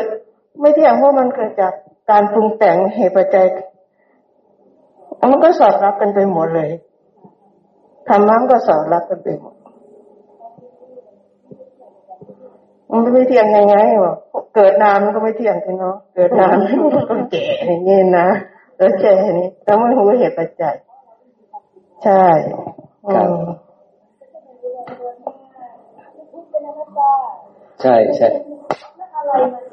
ใช่ใช่ถ้าเราไม่แจ้งมันก็ใช่เราไม่แจ้งมันก็ไม่จริง เราไม่แจ้งว่ามันเกิดเพราะปัจจัยปรุงแต่งเนี่ยมันไม่ไม่เที่ยงปรุงแต่งมาจากได้มาจากดินน้ำไฟลมเนี่ย เราก็มันขยายกว้างรายละเอียดกว้างเข้าไป มันก็ทำให้เข้าใจธรรมะลึกซึ้งขึ้นนะใช่ใช่แต่ต้องมีความเพียรอย่างว่าต้องเพียรฟังแล้วก็เพียรโยนิโสมนสิการอืมใช่มนสิการให้แยบขายยิ่งขึ้นจะมีเห็นเข้าใจในนี่เข้าใจตามตอนที่คุณหมออสมัยนั้นยังไม่ได้เข้ามา เท่าไหร่แต่ คุณหมออธิบายทำมันทุกวันจันทร์ใช่ไหมคะครับคุณหมออธิบายทำทุกวันจันทร์ในกลุ่ม แล้วก็เราพิจารณาทำตาม ก็เลยเข้าใจความไม่มีตัวตนในขณะนั้น ในปฏิจจสมุปบาทตอนนั้นยังไม่ได้เรียนทำสิบหมวด เรียนปฏิจจสมุปบาทก็ ก็อ๋อเข้าใจความไม่มีตัวตนในปฏิจจสมุปบาทนั้นครับทีนี้มาพูดถึงอาหารแล้วก็เข้าใจทันทีนะอาหารโดยเฉพาะวิญญาณ เหตุปัจจัยของวิญญาณสองวิญญาณมันมาจากไหน อะไรเป็นวิญญาณอาหารอะไรเป็นวิญญาณขันเรารู้ปัจจัยมาแล้วแล้วก็แยกได้ว่า อันนี้เป็นวิญญาณอาหาร อันนี้เป็นวิญญาณขันแล้วสับครับวิญญาณไม่มีสองวิญญาณ มันมีเพียงแต่ว่าเราเรามันมันอยู่กันคนละในยะในในในคนละขั้นตอน วิญญาณหนึ่งคือวิญญาณจะมาปฏิสนธิใช่ไหม วิญญาณก่อนที่จะมีวิญญาณหกคือวิญญาณหกมันมีมีมีช่วงที่มีนามรูปแล้ว แต่วิญญาณขันนี่จะนามรูป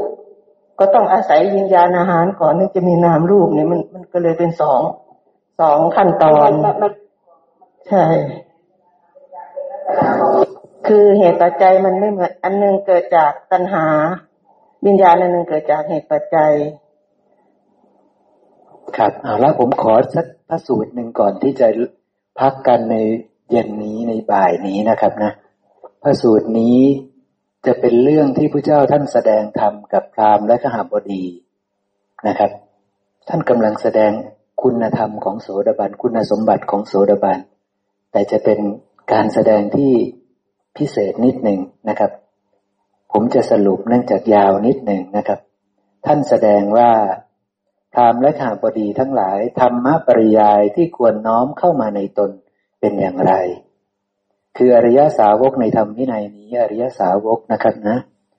ย่อมพิจารณาเห็นว่าเราเป็นผู้อยากเป็นอยู่ไม่อยากตาย ไม่มีใครอยากตายใช่ไหมครับ รักสุขเกลียดทุกข์ใช่ไหมครับ ผู้ใดจะฆ่าเราเนี่ย ผู้อยากจะเป็นอยู่ไม่อยากตายรักสุขเกลียดทุกข์เนี่ย ข้อนั้นไม่เป็นที่รักที่พอใจของเราใช่ไหมครับ ใครเขาจะมาฆ่าเรานะครับ เราพึงดังนั้นแล้วเนี่ย เราพึงจะไปฆ่าผู้อื่น ผู้อยากเป็นไม่อยากตายอยู่รักสุขเกลียดทุกข์เหมือนเหมือนกันกับเราเนี่ย ข้อนั้นย่อมไม่เป็นที่รักไม่เป็นที่พอใจของผู้อื่นด้วยใช่ไหมครับนะเมื่อเราพิจารณาเห็นอย่างนี้แล้วเนี่ย ดังนั้นตนเองย่อมงดเว้นจากการฆ่าใช่ไหมครับ ย่อมงดเว้นจากการฆ่าทั้งหลาย ปานาติบาตทั้งหลาย ย่อมชักชวนผู้อื่นให้งดเว้นจากการฆ่าด้วยใช่ไหมครับ ย่อมกล่าวสรรเสริญ คุณแห่งการงดเว้นจากการฆ่าด้วย กายสมาจารของอริยสาวกนั้นย่อมบริสุทธิ์โดยส่วนสามคือทั้งตัวเองก็ทำด้วยไม่ฆ่า ชักชวนคนอื่นด้วยสรรเสริญคนที่เขาไม่ฆ่าด้วยใช่ไหมครับ กายสมาจารเนี่ย บริสุทธิ์โดยส่วนสาม เรื่องการฆ่าอันหนึ่งนะ เรื่องการลักทรัพย์อันที่สองท่านพูดแบบเดียวกันนะครับนะผมจะย่นย่อละการลักทรัพย์ เราก็ไม่ชอบให้คนมาลักทรัพย์เราใช่ไหมครับ ถ้าเราไปลักทรัพย์ของคนอื่นก็เขาก็ไม่ได้ชอบใช่ไหมครับ ดังนั้นเราควรจะไม่ลักทรัพย์ของคนอื่นเขาใช่ไหมครับ แล้วก็ควรจะชักชวนให้คนอื่นอย่าลักทรัพย์ สรรเสริญคนที่ไม่ลักทรัพย์ใช่ไหมครับ เนี่ยนะครับ ต่อไปนะครับ ข้อต่อไปนะครับ การประพฤติผิดในกามเนี่ย คนอื่นเขาก็ไม่ชอบเราก็ไม่ชอบใช่ไหมครับ ที่มาทำกับเรา เราไปทำกับผู้อื่นเขาก็ไม่ชอบ ดังนั้นก็เหมือนกันกับสองข้อแรกก็คืองดเว้นจากการประพฤติผิดในกามชักชวนให้คนอย่าประพฤติผิดในกามสรรเสริญคนที่ไม่ประพฤติผิดในกาม ข้อที่สี่ก็คือ คนที่กล่าวเท็จ เราไม่ชอบคนพูดเท็จเนาะดังนั้นเราก็เลยไม่พูดเท็จเสียสรรเสริญคนที่ไม่พูดเท็จ ชักชวนให้คนไม่พูดเท็จใช่ไหมครับวจีสมาจารสามอย่างนี้ก็จะบริบูรณ์นะครับ พูดเท็จแล้วต่อไปพูดส่อเสียด ต่อไปพูดคำหยาบ ต่อไปพูดเพ้อเจ้อ พูดเจ็ดอย่างครับ กายสามวจีสี่นะครับนะอริยสาวกนะครับ ท่านเสร็จแล้วนะครับ พูดว่าเออนะครบถ้วนไปเจ็ดอย่างนะอริยสาวกทำองคุณเจ็ดอย่างนี้นะทำลักษณะเจ็ดอย่างนี้ให้เกิดขึ้น อริยสาวกนั้นประกอบด้วยความเลื่อมใสอันอย่างลงมั่นไม่หวั่นไหวในพระพุทธเจ้า มีความเลื่อมใสอันอย่างลงมั่นในพระธรรม ในพระสงฆ์ด้วย ประกอบด้วยศีลที่พระอริยเจ้าใคร่แล้ว ท่านพูดเต็มนะครับ ตัวนี้ย่อไว้นะครับ เป็นศีลอันเป็นอริยะ เป็นไทยจากตัณหาทิฏฐิไม่รูปคำเป็นไปเพื่อสมาธินะครับนะพรามและข่าบดีทั้งหลาย เมื่อใดก็ตามบุคคลใดก็ตามที่ประกอบด้วยสัตธรรมเจ็ดประการที่ว่ามา คือไม่ฆ่าสัตว์ไม่ลักทรัพย์ไม่ประพฤติผิดในการไม่พูดเท็จ ไม่พูดคำหยาบไม่พูดส่อเสียดไม่พูดเพ้อเจ้อนะครับ คือทั้งหมดเนี่ยเอ่อเป็นอริยะใช่ไหมคะอริยะท่านกำลังคือสิ่งที่กระทำลงไปนั่นคือประกอบแล้ว ประกอบด้วยความเห็นถูกแล้ว ครับ อริยสาวกนั้นหวังอยู่ด้วยฐานะ เป็นที่ตั้งแห่งความหวังสี่ประการ พึงพยากรณ์ตนด้วยตนเองได้ว่าเรามีนรกสิ้นแล้ว มีกำเนิดเดรัจฉาน สิ้นแล้วมีเปรตอบายทุกติวินิบาตสิ้นแล้วเราเป็นพระโสดาบัน มีความไม่ตกต่ำเป็นธรรมดา เป็นผู้เที่ยงที่จะตัดสรู้ในเบื้องหน้า คือจะถึงพระนิพพานในเบื้องหน้านะครับ ประกอบด้วยสัตธรรมเจ็ดประการนะครับ หวังในฐานะเป็นที่ตั้งแห่งความหวังสี่ประการก็คือโสดาปฏิยังคสีก็จะสามารถพยากรณ์ตนเองได้เลย ถ้ามีองคุณเจ็ดอย่างนะ่ะ มีสัตธรรมเจ็ดประการนั้นอยู่ในตนนะทีนี้ผมจะถามว่า แปลว่าอะไรเนี่ยสัตธรรมเจ็ดประการที่เกิดขึ้นนะครับ สัตธรรมเจ็ดประการที่เกิดขึ้น มีบางคนเข้าใจผิดคิดว่า อ๋อ เสพสุราได้ เสพสุราได้ เอามาเติมด้วยสัมมาวาจาชอบสี่อย่าง พูดเท็จแล้วเพิ่มด้วยไม่พูดส่อเสียด ไม่พูดคำหยาบไม่พูดเพ้อเจ้อแต่เสพสุราได้ ไม่ชีอยากเสพสุราเสพได้ แต่ต้อง แต่ต้องมีสัมมาวาจาสี่อย่างนะ ม่ชีเป็นโสดาบันใช่ไหมครับ แท้จริงคืออะไร คือในเจ็ดอย่างนี้เบื้องต้นนี้คือ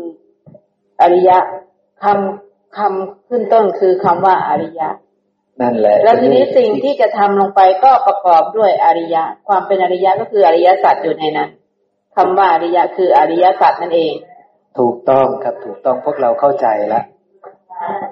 พวกเราถูกเข้าใจถูกต้องแล้ว คือสัตธรรมเจ็ดประการเนี่ย มันเกิดจากอริยมรรคมีองค์แปดครับ มันไม่ได้เกิดเป็นปกติของโสดาบันนะ ไม่ได้เกิดเป็นปกติครับ ไม่ใช่ว่าปู่สมบูรณ์ ไม่ฆ่าสัตว์ ไม่ลักทรัพย์ ไม่ประพฤติผิดในการไม่พูดเท็จ ไม่พูดส่อเสียด ไม่พูดคำหยาบ ไม่พูดเพ้อเจ้อ เป็นปกติ บางครั้งบางคราวพี่คิดอาจจะพูดเพ้อเจ้อ ผมอาจจะพูดส่อเสียด ผมอาจจะพูดคำหยาบ อย่างเงี้ย บางครั้งบางคราว ใช่ไหมครับ แต่ถามว่า ผมหมดสิทธิ์เป็นโสดาบันไหมพี่คิดหมดสิทธิ์เป็นโสดาบันไหมปู่สมบูรณ์หมดสิทธิ์เป็นโสดาบันไหมไม่หมดสิทธิ์นะครับ เพราะว่าเราต้องแยกศีลห้ากับสัตธรรมเจ็ดประการนี่คนละเรื่อง สัตธรรมเจ็ดประการมาจากไหน สัตธรรมเจ็ดประการนี่ คือกุศลกรรมเจ็ดประการ มาจากไหนล่ะ มาจากมโนกรรมที่สะอาดสามประการ มาจากมโนกรรมที่สะอาดสามประการ แปลว่าทั้งสิบประการเนี้ยท่านละสามประการนั้นไม่พูดสามประการ เพราะมันเป็นเรื่องที่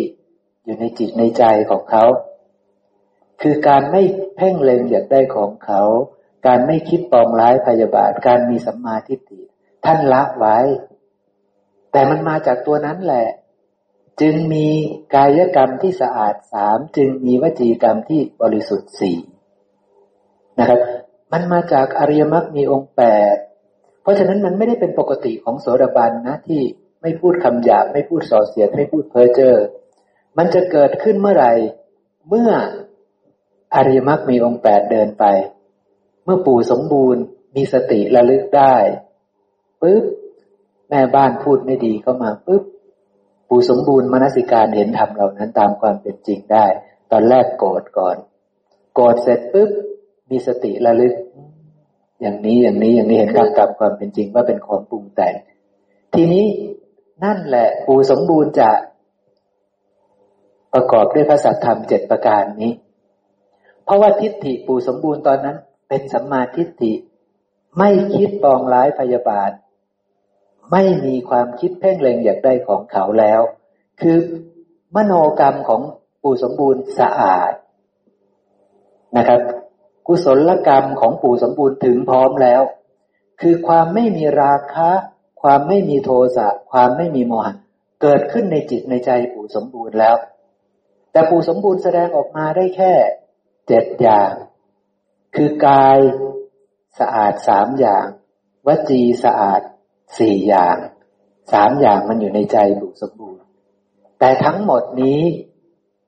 เจ็ดอย่างหรือสิบอย่างนั้น เกิดจากความไม่มีราคะ ความไม่มีโทสะความไม่มีโมหะใช่ไหมครับ มันเกิดตอนที่ปู่สมบูรณ์ได้เดินมาแต่ถามว่าปู่สมบูรณ์เป็นผู้ที่ไม่พูดเพ้อเจ้อเลยหรือ ไม่พูดส่อเสียดบ้างเลยหรือ ไม่พูดคำหยาบเล็ก ๆ น้อยๆบ้างเลยหรือ ไม่แน่ใช่ไหมครับ แล้วพระองค์ก็ไม่ได้บอกว่า ถ้าปู่สมบูรณ์ยังพูดคำหยาบอยู่บ้าง ถ้าปู่สมบูรณ์ยังพูดเพ้อเจ้ออยู่บ้าง ถ้าปู่สมบูรณ์ยังพูดส่อเสียดอยู่บ้าง ปู่สมบูรณ์หมดสิทธิ์เป็นโสดาบันใช่ไหมครับ ไม่ใช่ มันคนละเรื่องกันนะครับ ใช่ไหมครับ เพราะว่า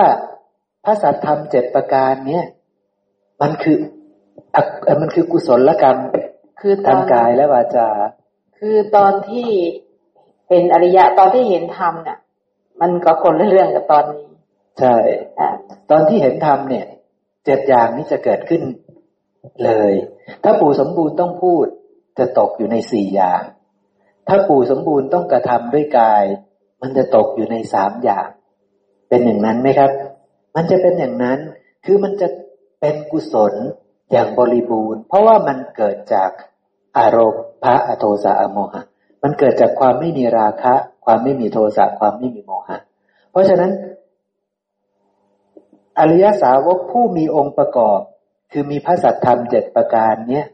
เป็นผู้ไม่ฆ่าสัตว์ เป็นผู้ไม่ลักทรัพย์ เป็นผู้ไม่ประพฤติผิดในกาเป็นผู้ไม่พูดเท็จ ไม่พูดคำหยาบ ไม่พูดส่อเสียด ไม่พูดเพ้อเจ้อนี่มันก็เกิดขึ้นในสมัยเหมือนกัน มันไม่ได้เป็นปกตินะ แต่สิ่งที่จะเป็นปกติของผู้เป็นโสดาบันคือ ห้าศีลห้าคือไม่ฆ่าสัตว์ไม่ลักทรัพย์ไม่ประพฤติผิดในการ ไม่พูดเท็จแล้วก็ไม่เสพของมึนเมา นั่นคือเป็นปกติของท่านนะครับ นั่นคือเป็นปกติของโสดาบันจะมีศีลห้าเป็นปกติ แต่เมื่อใดก็ตามที่เห็นธรรมตามความเป็นจริง จนไปกระทั่งไม่มีราคะ ไม่มีโทสะไม่มีโมหะกุศลกรรมสิบประการเลยจะเกิดขึ้น กายสามวจีสี่ ใจสามจะเกิดขึ้น แล้วถามว่าตอนที่ประกอบด้วยกุศลกรรมเจ็ดสิบประการนี่ศีลห้าสะอาดด้วยไหมครับ สะอาดด้วย ไม่มีความทุศีลเกิดขึ้นเลย แล้วเป็นอริยศีลด้วยใช่ไหมครับ เป็นอริยศีลเลยนะตอนนั้นจะเป็นอริยศีลเลย เพราะว่ามันเป็นศีลที่เป็นไทยจากตัณหา ไม่มีทิฏฐิรูปคำนะครับ เพราะฉะนั้น อริยศีลเป็นแบบนี้ ตอนนี้เป็นอริยศีลนะครับ การไม่ฆ่าสัตว์ไม่ลักทรัพย์ไม่ประพฤติผิดในการไม่พูดเท็จไม่พูดคำหยาบไม่พูดส่อเสียดไม่พูดเพ้อเจ้อนี่มันเป็นมันเป็นส่วนของอริยมรรคเลยนะครับ ตัวไม่พูดคำหยาบไม่พูดส่อเสียด ไม่พูดเพ้อเจ้อเนี่ยมันเป็นสัมมาวาจาเลยใช่ไหมครับ ซึ่งมันเป็นส่วนหนึ่งขององค์แห่งมรรคเป็นผลขององค์แห่งมรรคเลย เป็นองค์ประกอบของมรรคแล้วก็ยังเป็นผลของมรรคด้วย อย่างนี้นะครับ นี่มันก็เลยเป็นอย่างนี้ เพราะฉะนั้นเราจะบอกว่า โอ้ ไม่เป็นไรยังดื่มเหล้าอยู่ ไม่เป็นไร ให้ไปสำรวมวาจาสี่อย่างแทนเนี่ย มันใช่ไหมทีนี้มันไม่ใช่ มันไม่ใช่ มันไม่ใช่นะครับนะ มันไม่ใช่ เพราะว่าพระเจ้ากำลังพูดถึงเนี่ย กำลังพูดถึงกุศลนันเพียบพร้อม กุศลนันเพียบพร้อมเนี่ย มันไม่ได้เกิดขึ้น มาเลยลอยนะ มันเกิดขึ้นมาจากความไม่มีราคะ ความไม่มีโทสะความไม่มีโมหะ มันเกิดขึ้นมาจากรากเง้าที่เป็นกุศลใช่ไหมครับ มันเกิดขึ้นมาจากรากเง้าที่ไม่ที่ไม่มีอกุศลเลย ที่มีแต่กุศลล้วน มันเกิดมาจากอริยมรรคมีองค์แปด มันจึงเกิดการไม่ฆ่าสัตว์ ไม่ลักทรัพย์ไม่ประพฤติผิดในการขณะที่ตัวเองไม่ฆ่าสัตว์ ไม่ลักทรัพย์ไม่ประพฤติผิดในการไม่พูดเท็จไม่พูดคำหยาบไม่พูดส่อเสียดไม่พูดเพ้อเจ้อก็เพราะว่าเห็นธรรมชาติทั้งหลายทั้งปวงตามความเป็นจริงเห็นธรรมนั่นเอง ขณะที่แนะนำเขาว่า เออ อย่าฆ่าสัตว์อย่าลักทรัพย์อย่าประพฤติผิดในการอย่าพูดเท็จพูดส่อเสียดพูดคำหยาบพูดเพ้อเจ้อนะ ก็เห็นธรรมด้วย ก็เข้าใจธรรมด้วย จึงแนะนำเขาไป เพราะเห็นธรรมเพราะเข้าใจธรรมจึงแนะนำเขาจึงสรรเสริญเขาอย่างเนี้ยนะครับ เห็นธรรมด้วยจึงสรรเสริญเขาอย่างนี้เข้าใจไหมครับ มันเกิดจากการเห็นธรรมตามความเป็นจริงนั่นเอง มันเกิดจากสัมมาทิฏฐินั่นเองนะเพราะฉะนั้นมันจึงเป็นคนละเรื่อง เมื่อเป็นแบบนี้เนี่ย แปลว่าคนนี้เดินมัดเป็นใช่ไหมครับ แปลว่าคนนี้เดินมัดเป็น พยากรณ์ตัวเองได้หรือยังทีนี้ พยากรณ์ตัวเองได้เลยพระเจ้าก็บอกว่าเนี่ย เป็นฐานะที่จะบอกว่าตัวเองประกอบด้วยองคุณสีประการ และเป็นฐานะที่จะพยากรณ์ตนเองและตนได้เลยว่าตัวเองเป็นใครใช่ไหมครับ เนี่ยมันเป็นอย่างนี้ นั่นก็คือท่านกำลังพูดถึง การเดินมรรคของคนคนนี้เขาเดินเป็นแล้ว เพราะว่าการที่เขาจะ ไม่ฆ่าสัตว์ ไม่ลักทรัพย์ไม่ประพฤติผิดในกาม ไม่พูดเท็จ ไม่พูดส่อเสียด ไม่พูดคำหยาบไม่พูดเพ้อเจ้อเนี่ยมันคือกุศล มันคือกุศลเลยนะครับ ในฐานะที่ท่านพูดถึงเนี่ยมันคือกุศลใช่ไหมครับ มันไม่ใช่คนที่เป็นคนดีธรรมดาแล้ว มันเป็นคนเดินมรรคเป็น สิ่งเหล่านี้เกิดจากการเห็นธรรมตามความเป็นจริง สิ่งเหล่านี้เกิดจากอริยมรรคมีองค์แปดไม่ใช่ธรรมดา แต่ถ้าพระโส แต่ถ้าเป็นพระเจ้าจากักรพรรดิทำแบบนี้บ้าง แล้วพระเจ้าจะบอกว่า พระเจ้าจากักรพรรดิท่านจงพยากรณ์ตนเองเถิดได้ไหมครับ ไม่ได้ใช่ไหมครับ เพราะท่านรู้ชัดว่าสิ่งที่เกิดขึ้นกับพระเจ้าจากักรพรรดินั้น มันไม่ได้เกิดจากสัมมาทิฏฐิ มันไม่ได้เกิดจากจิตที่ไม่มีราคะ ไม่มีโทสะไม่มีโมหะใช่ไหมครับ มันยังประกอบด้วยโมหะอยู่ มันยังประกอบด้วยความไม่รู้ชัดอยู่นั่นเองนะ นี่ก็เลยเป็นพระสูตรอีกพระสูตรหนึ่งที่บอกว่า องคุณของโสดาบันเนี่ย มีองคุณเจ็ดประการเนี้ยแต่ถ้าเราไปเข้าใจผิดคิดว่าโอ้ เห็นไหมท่านละ การเสพของมึนเมาออกไป ท่านละสุราออก เพราะฉะนั้นสุราไม่เป็นไรไม่เป็นไรนี่ใช่ไหมเราจะไปบอกอย่างนั้นกับคนได้ไหมครับ ไม่ได้ ไม่ใช่ว่าปู่สมบูรณ์ให้ไม่เป็นไรจิบอายไม่เป็นไร ไม่ได้ถึงกับมึนเมาเนี่ย ไม่เป็นไร กินเหล้าได้ไม่เป็นไร เนี่ยสารการนี้ก็ยังเป็นโสดาบันได้เลย ท่านสารการนี้อีกเรื่องหนึ่งใช่ไหมครับ ก็ไม่ใช่แบบนี้นะใช่ไหมครับ ก็ไม่ใช่แบบนี้ ท่านสารการนี้ท่านก็เห็นธรรมชาติเข้าใจธรรมชาติตลอด เพียงแต่ท่านยังละอนุสัยของท่านตรงนั้นไม่ได้ แต่ท้ายที่สุดท่านก็สมาทานศีลห้าใช่ไหมครับ พร้อมกับความรู้ความเข้าใจที่ถูกต้องมาตลอดการยาวนานท่านก็เป็นโสดาบันสิใช่ไหมครับท่านก็เป็นโสดาบันแต่เราเนะ่ะ เราใกล้เคียงท่านสารนานี้หรือเปล่า ใช่ไหมครับ เราก็ต้องพิจารณาให้ดี ไม่ใช่ว่าเราจะประมาทเสร็จสุราอยู่ไม่ได้ไม่ได้ เราไม่เข้าใจแล้ว เราไม่รู้แล้วว่าการเสพสุรานะมันพาให้เกิดความประมาทมันเกิดจากอะไรนะครับ หรือแม้แต่การที่เรามีศีลสี่ข้อดี ข้อที่ห้าไม่ดีสี่ข้อดีมันเกิดจากอะไรเรารู้หรือเปล่าล่ะใช่ไหมครับ ถ้าเราไม่รู้ มันก็ยังเป็นอกุศลอยู่ดี ใช่ไหมครับ แล้วเรามาทำเพิ่มเนี่ย สมมติว่าเรามาทำเพิ่ม เราจะสำรวมสำรวมนะไม่พูดเท็จไม่พูดคำหยาบไม่พูดส่อเสียด ไม่พูดเพ้อเจ้อนี่ระวังตัวสุดๆเลยนะกลัวจะไม่ได้เป็นโสดาบันนะเพราะว่าอยากจะกินเหล้าอยู่นะใช่ไหมครับ อยากจะกินเหล้าอยู่ก็เลยมาสำรวมวาจาเอาแทน มันใช่ไหมทีนี้ มันก็ไม่ใช่อีกใช่ไหมครับ มันก็ไม่ใช่อีก เพราะว่ามันไม่ได้เกิดจากความอยาก มันต้องเกิดจากการเห็นธรรมใช่ไหมครับ มันต้องเกิดจากการเห็นธรรม นี่ก็คือพระสูตรแบบนี้ แต่ถ้าเราไม่เข้าใจ แล้วเราไปอธิบายผิดๆมันพาคนพินาศได้ไหมครับ พาคนพินาศได้เลยนะนะครับดังนั้นแล้วเนี่ยให้เราถ้าไปพูดผิดพระพุทธเจ้าบอกว่า เป็นศัตรูกับพระพุทธเจ้ามันอันตรายนะเราไม่มนสิการ แสดงว่าเราพ ระพุทธเจ้าไม่ได้เป็นศัตรูกับใคร แต่คนไปกล่าวทำผิดนั่นแหละ เป็นศัตรูกับพระพุทธเจ้า นั่นคือเรายังไม่รู้ชัดว่าอะไรคือกุศลอะไรคืออกุศลแท้จริง ใช่ไหมครับเราไปเนี่ยแท้จริงแล้วพระเจ้ากำลังพูดถึงระดับอริยสาวก ซึ่งอริยสาวกท่านผ่าน ท่านเดินมรรคเป็นแล้วแล้วสิ่งที่ท่านแสดงออกมาด้วยกายด้วยวาจา มันเป็นกุศลเพียบพร้อมด้วยกุศล อย่างพวกเราทุกคนเนี่ย อนุสัยชอบสนุก ชอบเฮฮา มันก็เลยมีพูดเสียดสีคนอื่นอยู่ใช่ไหมครับ พูดเสียดสีนี่พูดตกอยู่ในวจีทุจริตแบบไหนครับ เสียดสีคนอื่นเขาเนี่ย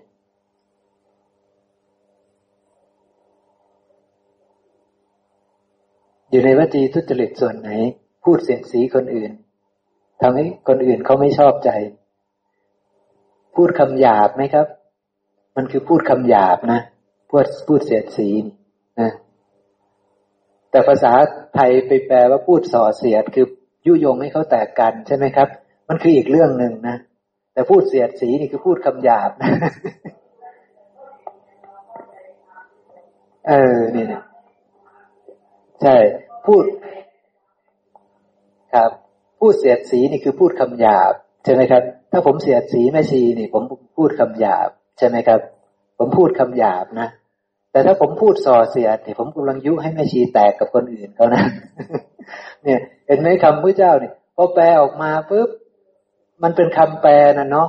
แต่ภาษาบาลีหรือภาษาพระเจ้าเนี่ยอาจจะเข้าใจเลย แต่พอแปลออกมาปุ๊บมันต้องมาอธิบายกันอีกทีหนึ่งนะมันไม่ใช่ว่าพูดส่อเสียดคำว่าส่อเสียดของพวกเราเนี่ยมันเหมือนกับพูดเสียดสีเนาะ ในสมัยของพระพุทธเจ้าใช่ไหมคะครับก็เป็นภาษาที่ท่านพูดแล้วคนประชากรของคนสมัยนั้น ก็เข้าใจในคำพูดนั้นใช่ไหมคะเข้าใจ แต่เราจะต้องมาแปลจากภาษาบาลีที่ท่านให้เป็นหลักในภาษากลางใช่ไหมเป็นภาษากลางของธรรมะ ที่จะภาษาไทยก็ยังต้องมาแปลภาษาไทยอีกใช่ทีนี้ถ้าเพี้ยนไปล่ะ มันจะเข้าใจมันจะบรรลุธรรมได้ยังไงเพี้ยนไปมันก็มีเพี้ยนอยู่ มันก็มีเพี้ยนเพราะการแปลอยู่นะเราก็เห็นอยู่ว่ามันมีการเพี้ยนเพราะการแปล แต่พวกเราก็น่าจะเข้าใจอะไรบ้างพอสมควรแล้วล่ะเนาะวันนี้ก็น่าจะได้ประโยชน์นะ ผมว่านะเรื่องสำคัญก็คือเรื่องปฏิจจสมุปบาท แล้วก็ต้องเชื่อมกับธรรมสิบหมวด ต้องเชื่อมกับอาหาร เราถึงจะรู้ชัด มีปัญญาเป็นเครื่องพิจารณาเห็นทั้งความเกิดขึ้นของธรรมชาติทั้งหลายทั้งปวงตามความเป็นจริงได้ เราก็จะมีปัญญาที่จะเป็นเครื่องสลัดออกจากทุกเหล่านั้นได้ เพราะว่าทุกธรรมชาติเป็นทุกทั้งหมดใช่ไหมครับ เราก็จะมีปัญญาพิจารณาเป็นเครื่องสลัดออก เป็นอุบายเครื่องสลัดออกจากกองทุกเหล่านั้นได้ตามความเป็นจริง เพราะเราเห็นธรรมชาติเหล่านั้นตามความเป็นจริงแล้วนั่นเองนะ ตัวนี้แหละครับ จะเป็นองค์คุณที่ทำให้เราไต่ระดับไปถึงความเป็นโสดาบันได้นะ ก็ขอให้พวกเราตั้งใจ เล่าเรียนศึกษาแล้วไปประพฤติปฏิบัติให้ดีนะครับ เดี๋ยวรอบเย็นเรามาเสริมเพิ่มเติมในพระสูตรที่เหลือครับนะความเป็นโสดาบันนี่มีความละเอียดลึกซึ้งเพราะนั้นเราต้องคุยกันหลายๆพระสูตรต้องยกพระสูตรเยอะๆมาสนทนากันนะครับ ถึงจะได้ความชัดเจนครับ ครับ สมควรกับเวลาแล้วครับปู่ครับเชิญครับเพียมครับ อะระหังสัมมาสัมพุทโธพระควา พุทธังพระควันตังอภิวาเทมิ สวาขาโตพระควตาธรรมโมธรรมังนัมสามิสุปฏิปันโนภะควโตสาวกสังโฆ สังฆังนามามินะโมตัสสะภะคะวะโต อะระหะโต สัมมาสัมพุทธัสสะ นะโมตัสสะภะคะวะโต อะระหะโต สัมมาสัมพุทธัสสะ นะโมตัสสะภะคะวะโต อะระหะโต สัมมาสัมพุทธัสสะ